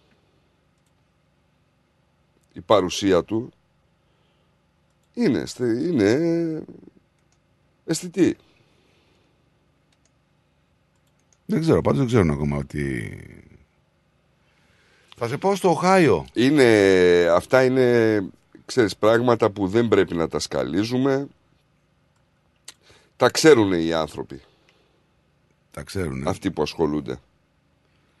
Λοιπόν, θα σε πάω στο Οχάιο, όπου ένα ζευγάρι εκεί είχε μια φοβερή έκπληξη κατά τη διάρκεια ανακαίνησης ε, του σπιτιού του. Ενώ εργαζόταν λέει, στο υπόγειο, άρχισαν να βρίσκουν ενδείξεις ότι η νέα τους κατοικία ήταν κάτι περισσότερο από ένα μέρος για να ζήσουν ευτυχισμένοι για πάντα. Στην πραγματικότητα βρήκαν μια. ανακαλύψαν κάτι εκπληκτικό, αφού χάλασαν τα παλιά κόντρε πλακέ που έχει το σπίτι. Ε, δεν σκέφτηκαν ποτέ ότι θα ανακάλυπταν κάτι το οποίο θα ήταν τόσο σημαντικό. Ε, μόλις ξεκίνησε τη διαδικασία ανακαίνησης, το ζευγάρι αντιμετώπισε μερικές αποτυχίες στην πορεία, αλλά τίποτα λέει δεν ήταν ασυνήθιστο. Αποφάσισαν λοιπόν ε, να ψάξουν τους τοίχους του σπιτιού και να δούνε αν ε, μπορούν να βρουν τίποτα. Αφού τράβηξαν λέει τις ταπετσαρίες, ε, παρατήρησαν σχέδια επάνω στον τοίχο, τα οποία ήταν απίστευτα ασυνήθιστα. Αν και δεν ξέραν τι σημαίνουν όλα αυτά, είχαν την αίσθηση ότι αυτό το συγκεκριμένο μέρος του σπιτιού επρόκειτο να τους αποκαλύψει περισσότερα για το σπίτι που δεν ήξεραν.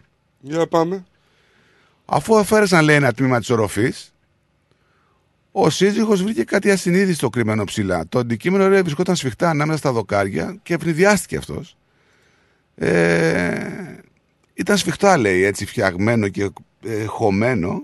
Έπρεπε να το βγάλω, λέει. Χρειάστηκε και λίγο θάρρος, να σου πω την αλήθεια. Αλλά κατέφαρα, λέει, να το κατεβάσω κάτω. Καθώς συνέχισε λοιπόν να, να εργάζεται, άρχισε να βρίσκει και άλλες ενδείξεις. Αφού κατέβασε τμήματα των τείχων και το υπόλοιπο ταβάνι, παρατήρησε ένα απίστευτο μυστικό, ένα γιγάντιο αντικείμενο. Μετά από προσεκτικότερη έτσι ματιά, συνειδητοποίησε ότι ήταν μια γιγάντια βαλίτσα. Τι θα μπορούσε, λέει, η βαλίτσα να κρύβει μέσα, μια βαλίτσα μέσα σε ένα τείχο; Ο ιδιοκτήτης του παιδιού υπέθεσε ότι κάποιος είχε αποθηκεύσει αυτή τη βαλίτσα για να διασφαλίσει ότι κανείς άλλος δεν θα μπορούσε να τη βρει. Ε, Να λογικό. του πεις τι έχει μέσα, να σου πω τι περιμένω εγώ να έχει μέσα. Τι; Τρία πράγματα. Λεφτά, όπλα, πτώμα. Προσπάθησε λοιπόν να τα ανοίξει, πήρε μια βαθιά ανάσα για να μάθει τι είχε αυτή η βαλίτσα, γιατί δεν ήταν και μικρή η βαλίτσα. Πριν την ανοίξει, αποφάσισε να τηλεφωνήσει στη γυναίκα του. Δεν ήθελε να χάσει αυτή τη συναρπαστική ανακάλυψη, γι' αυτό περίμενε να γυρίσει σπίτι. Ε, φυσικά το να μην λέει μόνος του με αυτή τη μυστηριώδη βαλίτσα άρχισε να του παίρνει το μυαλό. Άρχισε και τρελνόταν. Σου λέει τώρα τι να κάνει, τι να έχει μέσα μέχρι να έρθει η γυναίκα. Συνειδητοποιούσε σιγά σιγά ότι μπορεί να είναι κάτι σημαντικό ή πολύτιμο και να θέλει να το κρύψει κάπως έτσι κάποιος. Ε, θα μπορούσε να μην είναι τίποτα. Ε, κάνω και μετάφραση ταυτόχρονα. Σκεφτόντουσαν λέει τι να έχει χρήματα, κοσμήματα, κοιμήλια. Ε, τώρα κάνανε διάφορες τέτοιες. Τελικά βρήκανε λεφτά στη βαλίτσα. Είχαν λέει, ήταν λεφτά τυλιγμένα σε νάιλον μέσα στη βαλίτσα για να μην χαλάσουν κιόλας. Τα είχαν βρει γιατί αυτοί που τα είχαν αφήσει εκεί ήταν έτσι πολύ σημαντικό για αυτούς. Αυτό δεν ήταν μόνο λέει το ένα που είχαν βρει στη βαλίτσα. Υπάρχει κάτι ακόμα περισσότερο. Ε, σκεφτόταν σε ποιον ανήκουν αυτά τα χρήματα. Σιγά μη σκεφτώ. Τελικά ανακαλύψανε ότι η βαλίτσα δεν περιείχε μόνο εκείνη χρήματα, αλλά περιείχε και ο τείχος ενός άλλου σημείου του σπιτιού. Με λίγα λόγια, μιλάμε, δεν μας λένε το ποσό, μας έχουν δώσει κάποιες φωτογραφίες, αλλά από ό,τι λένε πληροφορίες και φωτογραφίες που έχουν δώσει, ίσως μιλάμε για πάνω από 4 εκατομμύρια μέτρητά. Ωραία. Καλό ποσό. Καλό. Μόνο. Τώρα αυτό τώρα Δεν πρέπει- πιστεύω ότι τα δώσανε πουθενά. Τώρα δηλαδή αυτ- αυτοί τώρα τι πρέπει να κάνουν; Με 4 εκατομμύρια; Τα βρήκαν στο σπίτι τους. Να πούνε δηλαδή βρήκαμε Θα στο κάνουν σπίτι μας. ανακατασκευή αυτά που γκρεμίσανε καταρχήν. Θα κάνουν μια ψηλό αναγεννησούλα μέσα και θα πάνε και κάποια ταξίδια, φαντάζομαι. Και βρήκανε σιγά σιγά σε όλο το σπίτι. Άλλο ένα χρηματοκιβώτιο κρυμμένο μέσα στους τοίχους. Ρολόγια τεράστιας αξίας. Προφανώς αυτός που έμεινε πριν κάτι τα ξέχασε. Τα άφησε να τα πάρει κάποια στιγμή να τα επιστρέψει. Βρήκαν και κασέτες. Οπα. Τζοντέ. Όχι. Τι κάσετε. Δεν ξέρουν, λέει, τι είχαν οι κασέτες μέσα. Ε, και δεν ξέρω, τις παίζανε. Τι; Δεν μας το κάνουν δημόσιο γνωστό. Έτσι. Όπα. Ε, ε, Μήπως το χάνεις στη μετάφραση, οι κασέτες, μήπως ήταν κασετίνες; Όχι κασέτες, κασέτε, τις βλέπω κασέτες. Βιντεοκασέτες. Βιντεοκασέτες. Κρυμμένες. Για δεν τις παίξανε. Το περιεχόμενο των καστών αναστάτωσε τόσο πολύ το ζευγάρι που τηλεφώνησε ακόμα πριν τις δει όλες στην αστυνομία. Καλά, μιλάμε για μπούφους τώρα, έτσι. Αρχίζουν και το. Αυτοί θα τους πήραν και τα λεφτά η αστυνομία. Ήρθε το FBI εκεί Ναι, και σου Και λέει προϊόν κήρυξε- εγκλήματος. Λέει, άστα. και κήρυξε το σπίτι σε, ε, σε τόπο εγκλήματος. Άστα είπα εγώ. Πάνε και τα λεφτά. Μπούφι!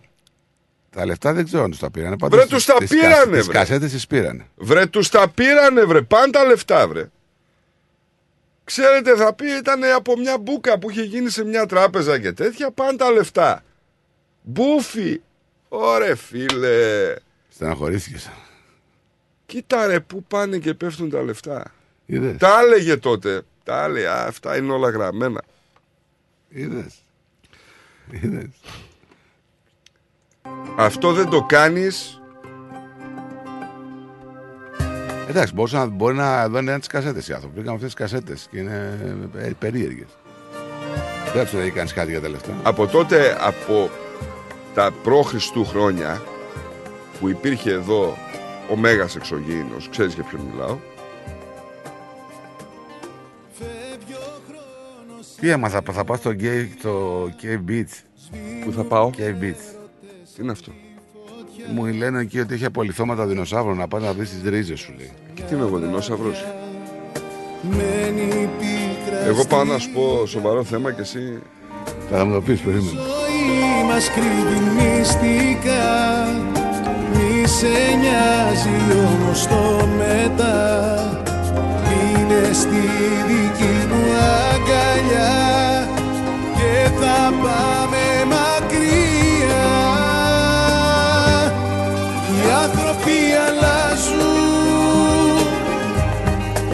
Αλλάζουν δρόμο οι καρδιές στα δύσκολα και στις χαρές. Εγώ θα με κοντά σου. Οι άνθρωποι αλλάζουν τελειώνουν τα αισθήματα. Να μη φοβάσαι τίποτα. Εγώ θα με κοντά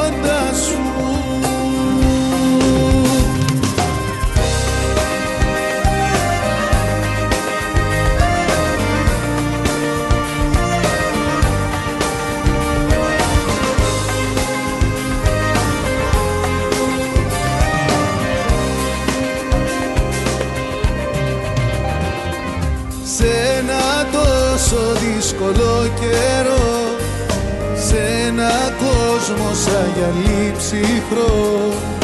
Θα σε νοιάζομαι, θα σ' αγαπώ Και για σένα θα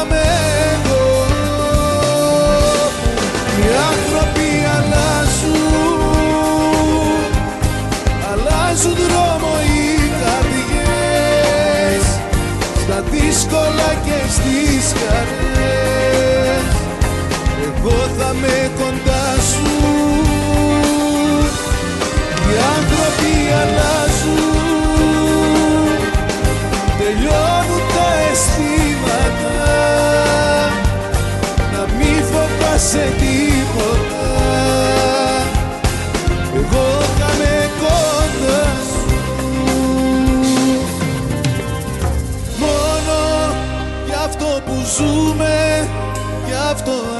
αξίζει να προσπαθούμε Μόνο η αγάπη Για αυτή η καρδιά μου αξίζει Καλησπέρα κύριε Κώστα.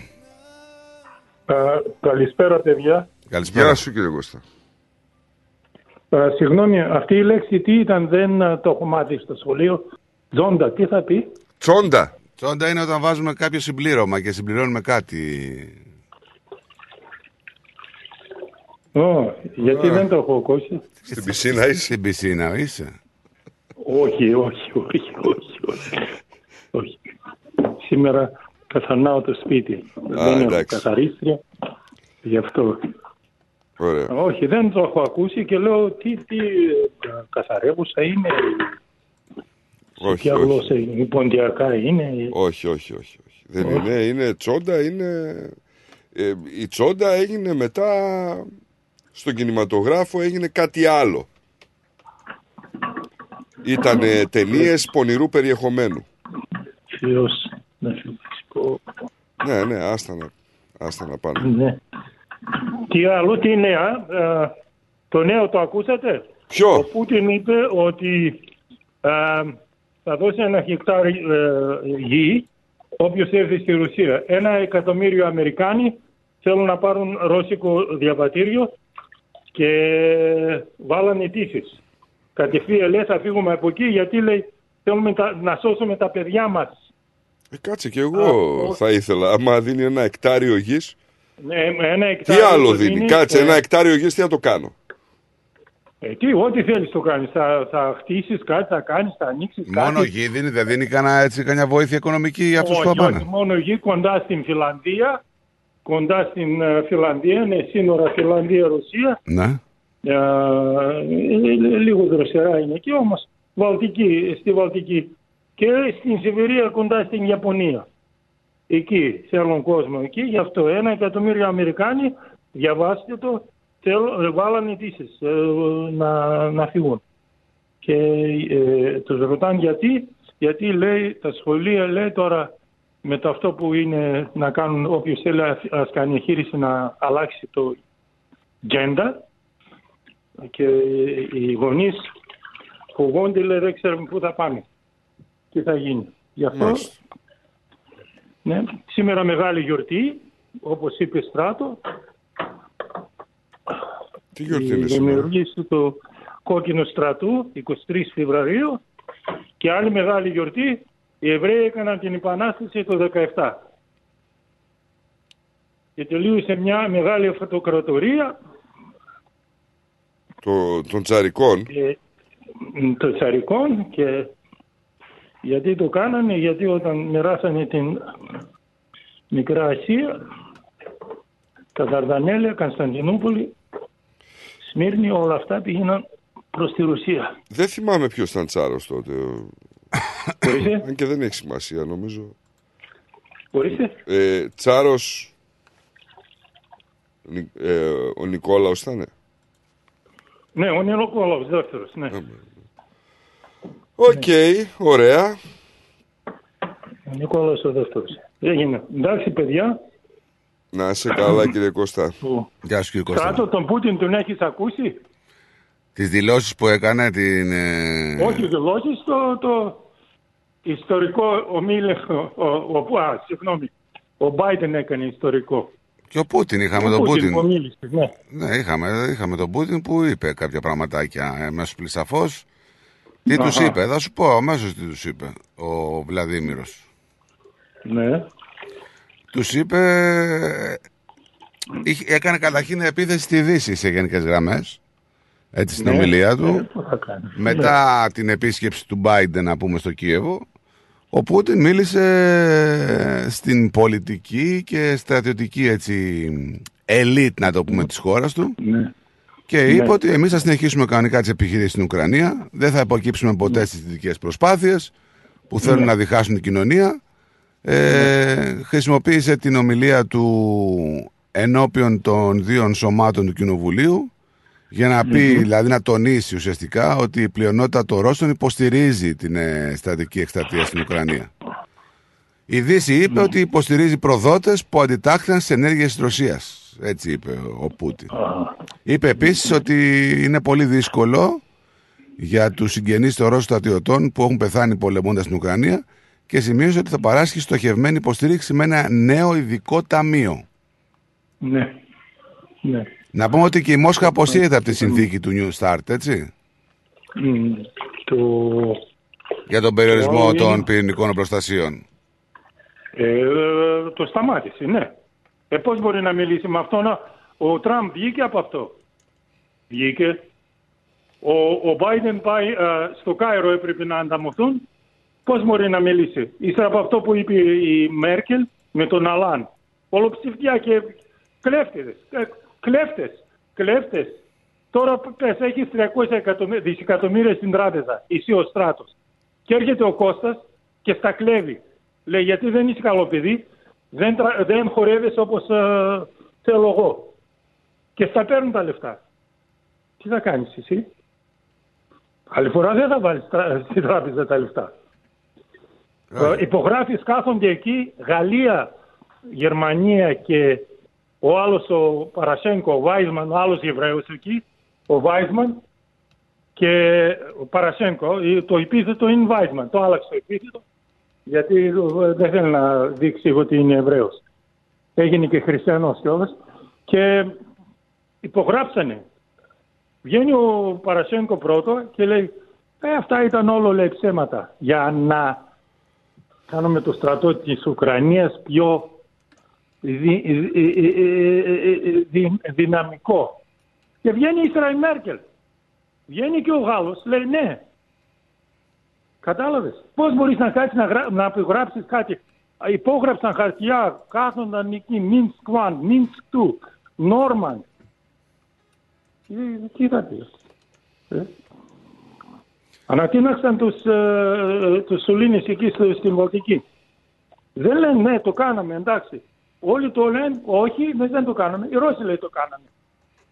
Οι ίδιοι Ρώσοι το κάνανε. Τέλος πάντων, να είσαι καλά, κύριε Κώστα μου. Καλή, Γεια καλό σας, απόγευμα. παιδιά, Γεια σου. και- Γεια σου, γεια σου, γεια σου, γεια σου. Ε, ε, προσεκτικά το Σαββάτο γιατί... Γεια σας. Γεια. Γεια σου.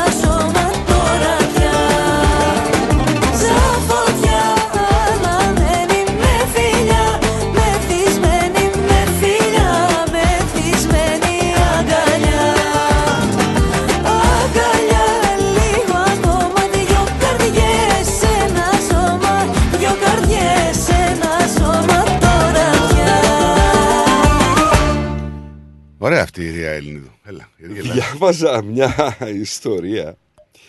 Ε, να το πάρουμε από την αρχή. Για πάμε. Λοιπόν, ο Άντριου Κάρτερ Θόρτον. Θόρτον. Ναι, γόνος πλούσιας οικογένειας κτηνοτρόφων από το Κεντάκι. Κεντάκι, ναι. Ήταν αστυνομικός, εκπαιδευμένος ανεξιπτωτιστής, αλλά κατήχε και πτυχίο νομικής. Ωραία. Ωστόσο, τέσσερα χρόνια μετά την παρέτησή του από την αστυνομία, βρέθηκε κατηγορούμενος μαζί με ακόμη 25 ανθρώπους για λαθρεμπόριο ναρκωτικών και συγκεκριμένα για μαριχουάνα αλλά και για κλοπή όπλων στην Καλιφόρνια των Ηνωμένων Πολιτειών. Ο Θόρτον δηλώνει αθώος, φεύγει από την πολιτεία, συλλαμβάνεται ως φυγάς στο North Carolina και στη συνέχεια καταδικάζεται σε 6 μήνες φυλάκιση με αναστολή και πρόστιμο 500 δολάρια. Μόνο. Έλα όμως που η εγκληματική του δραστηριότητα δεν σταματάει εκεί. Δεν σταματάνε αυτοί. Όντας πιλότος ο άνθρωπος, Στις αρχές δεκαετίας του 80 μπαίνει για τα καλά στο λαθρεμπόριο ναρκωτικών, μεταφέροντας φορτία κοκαίνης στις Ηνωμένες Πολιτείες από την Κολομβία με το ιδιωτικό του αεροπλάνο. Μήπως είναι η σειρά αυτή με τον Τζόνι Ντεπ; Όχι. Με τον Τομ Κρουζ; Όχι, όχι. Πώς τον λένε, Άρθουρ Κάρτερ Θόρντον. Λοιπόν, πιο συγκεκριμένα λοιπόν, στις 11 Σεπτεμβρίου του 85 ο Άντριου Θόρτον σε μια συνηθισμένη για εκείνον διαδρομή μαζί με το σωματοφύλακά του τον Bill Λέοναρτ πετούν στη μοντερνία της της Κολομβίας με σκοπό να παραλάβουν 400 κιλά κοκαίνης για να τη μεταφέρουν λαθρέα στις Ηνωμένες Πολιτείες. Κατά τη διάρκεια της, πλή... της πτήσης, ο Λέοναρτ αναφέρει ότι άκουσαν από τον ασύρματο του αεροπλάνου ότι κάποιοι μυστικοί πράκτορες γνώριζαν για την παράνομη επιχείρηση του Θόρτον και ήταν έτοιμοι να τον εντοπίσουν. Στη συνέχεια λέει τι κάνανε; Τι κάνανε; Ξεκινάνε να πετάνε τους σάκους γεμάτους κοκαίνη έξω από το αεροπλάνο. Ο Θόρτον έβαλε το αεροσκάφος να λειτουργεί στον αυτόματο πιλότο και ενώ βρισκόταν κάπου πάνω από το Νόξφιλ του Τένεσι, οι δύο άντρες αποφάσισαν να πηδήξουν έξω από αυτό με τα αλεξίπτωτά τους. Είχαν συνεννοηθεί που θα συναντηθούν. Ο Θόρτον όμως δεν εμφανίστηκε ποτέ σε αυτό το μέρος. Το αλεξίπτωτό του δεν άνοιξε. Βρέθηκε αργότερα 96 χιλιόμετρα μακριά από τη συντριβή ε, στην αυλή ενός σπιτιού βρέθηκε το πτώμα του. Δεν άνοιξε το αλεξίπτωτο. Είχε πάνω του όπλα, μαχαίρια, μερικά κιλά κοκαίνης και 4.500 περίπου δολάρια μετρητά, γυαλιά νυχτερινής ώρας και ένα εξέσφαιρο γυλαίκο. Η ιστορία όμως δεν τελειώνει εδώ, ίσα ίσα ξεκινάει. Στο δάσος μέσα, μετά από λίγο καιρό,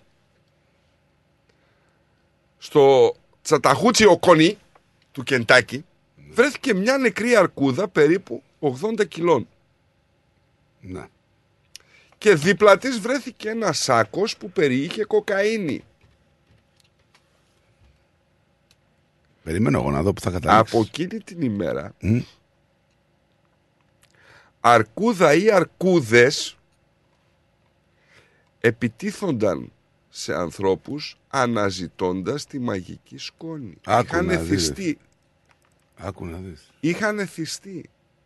Εθίστηκε η αρκούδα λοιπόν και μάλιστα την αρκούδα τα μέσα λέει, τα μίντια της εποχής την αποκαλούσαν αρκούδα Παύλο Σκομπά. λοιπόν, ε, αυτό έγινε και αφορμή για να γίνει μια ταινία. Μαύρη κομμωδία βασικά. Ε, αποτέλεσε πηγή έμπνευσης. Cocaine Bear λέγεται η κομμωδία έτσι. Και η σύνοψη της ταινίας αναφέρει είναι εμπνευσμένη από την αληθινή ιστορία του 85 με τη συντριβή αεροσκάφους. Ε, ξέφρενη σκότεινη κομμωδία συναντά μια ομάδα αστυνομικών εγκληματιών, τουριστών και εφήβων σε ένα δάσο στη Τζόρτζια, όπου ένα αρπακτικό βάρος 500 κιλών έχει καταναλώσει μεγάλη ποσότητα κοκαίνης και έχει ξεκινήσει ένα ξέφρενο κυνήγι με στόχο κι άλλη δόση, Πω, πω, φαντάσου. προκαλώντας το αίμα, ρε φίλε. Ωραία, έτσι. φίλε, πω. Φαντάσου, να κυνηγάει κα- κα- κα- αρκούδα, κο- αρκούδα κο- Εθισμένη στην κοκαρισμένη. κοκαίνη. Πω, πω, Δεν υπάρχει ο συνδυασμός. Και έβλεπα το τρέιλερ αυτή την Δεν ταινία, υπάρχει. ξέρεις τι είναι. Και η αρκούδα τρώει μια Πω, πω, κοκαίνη, πω, πω. πέφτει κάτω και σέλε.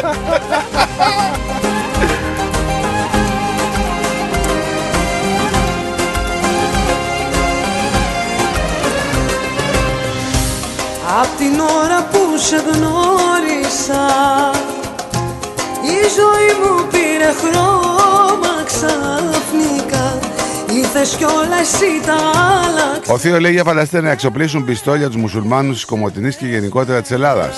Ναι, μα γι' αυτό αυτό δεν είπα. Απ' την ώρα Το που έστειλα, δες το τρέιλερ. γνώρισα Ό,τι έψαχνα σε σένα το έχω βρει Πάνω που έλεγα δεν θα αντέχα Ήρθες δίπλα μου εσύ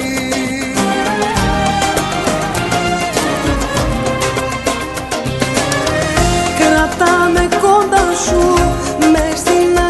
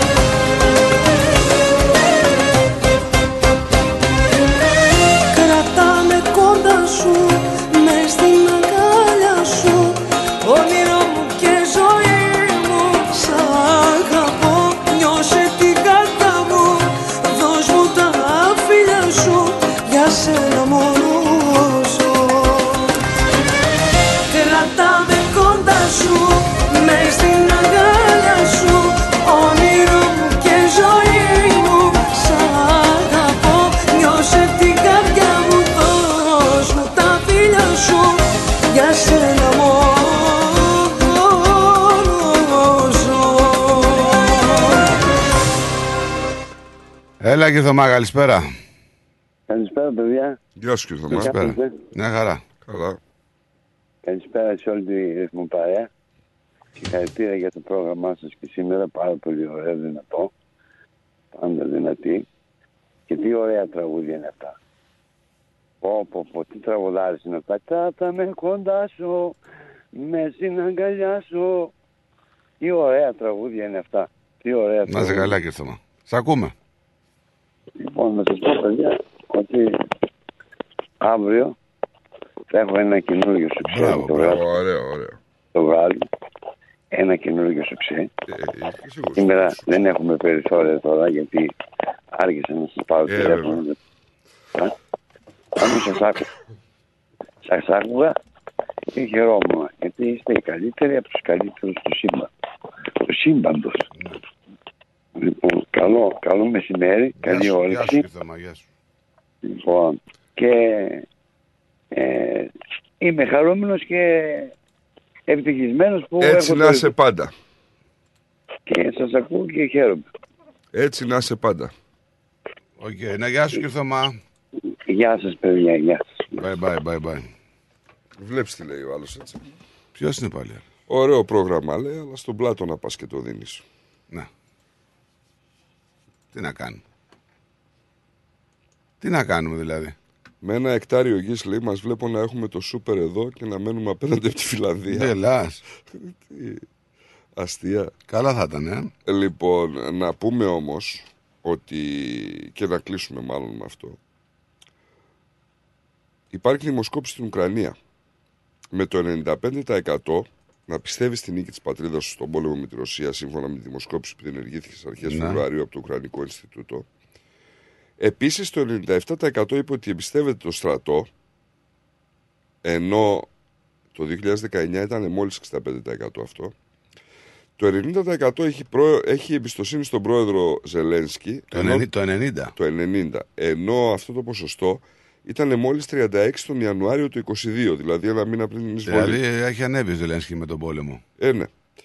Το 17% είπε ότι έχουν χάσει κάποιον δικό τους άνθρωπο στον πόλεμο και το 58% θεωρεί αδύνατον να αποκατασταθούν οι φιλικές σχέσεις με τους Ρώσους ή τους Λευκορώσους, Ναι. η χώρα των οποίων είναι σύμμαχος της Μόσχας.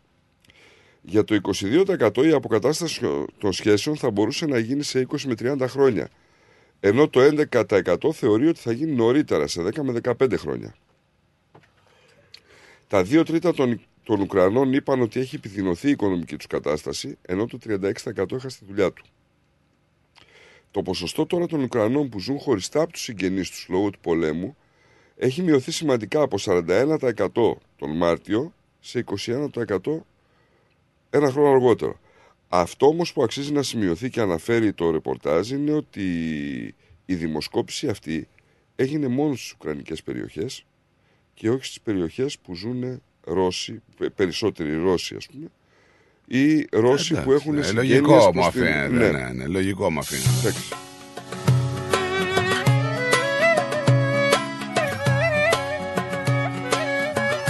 Έλα Παολίνα λίγο πριν φύγουμε. Ε, ναι, γι' αυτό πήρα, γιατί μόλις φύγανε, είχα κάτι ανθρώπους εδώ. Καλησπέρα, Γεια σου. Γεια σου, γεια σου Παολίνα. τι κάνετε, Καλά είμαστε. Παιδιά, Δόξα τω Θεώ. μόλις Μια- φύγανε οι βίζετές μου και λέω να πάρω τα παιδιά. Καλά έκανες. Να έχεις μια υπέροχη ημέρα Παολίνα μου. Εσείς τα ίδια, να είσαστε καλά. Γεια σου Λέμε αγαπημένη. αύριο. Bye bye. Bye. Με άφησες μια μέρα δίχως τίποτα Μη μιλάς, μη γυρνάς. Τι ζητάς εδώ Είσαι τρελή. Αν περιμένεις πως ναι θα πω. Αν επιμένεις είσαι τρελή. Μου λες για μένα. Ο Γιάνγκος που είναι ρε φίλε; Ρε Γιάνγκο. Μπροστά μάλλον μη κλαις. Γιατί σε άφησα στο χθες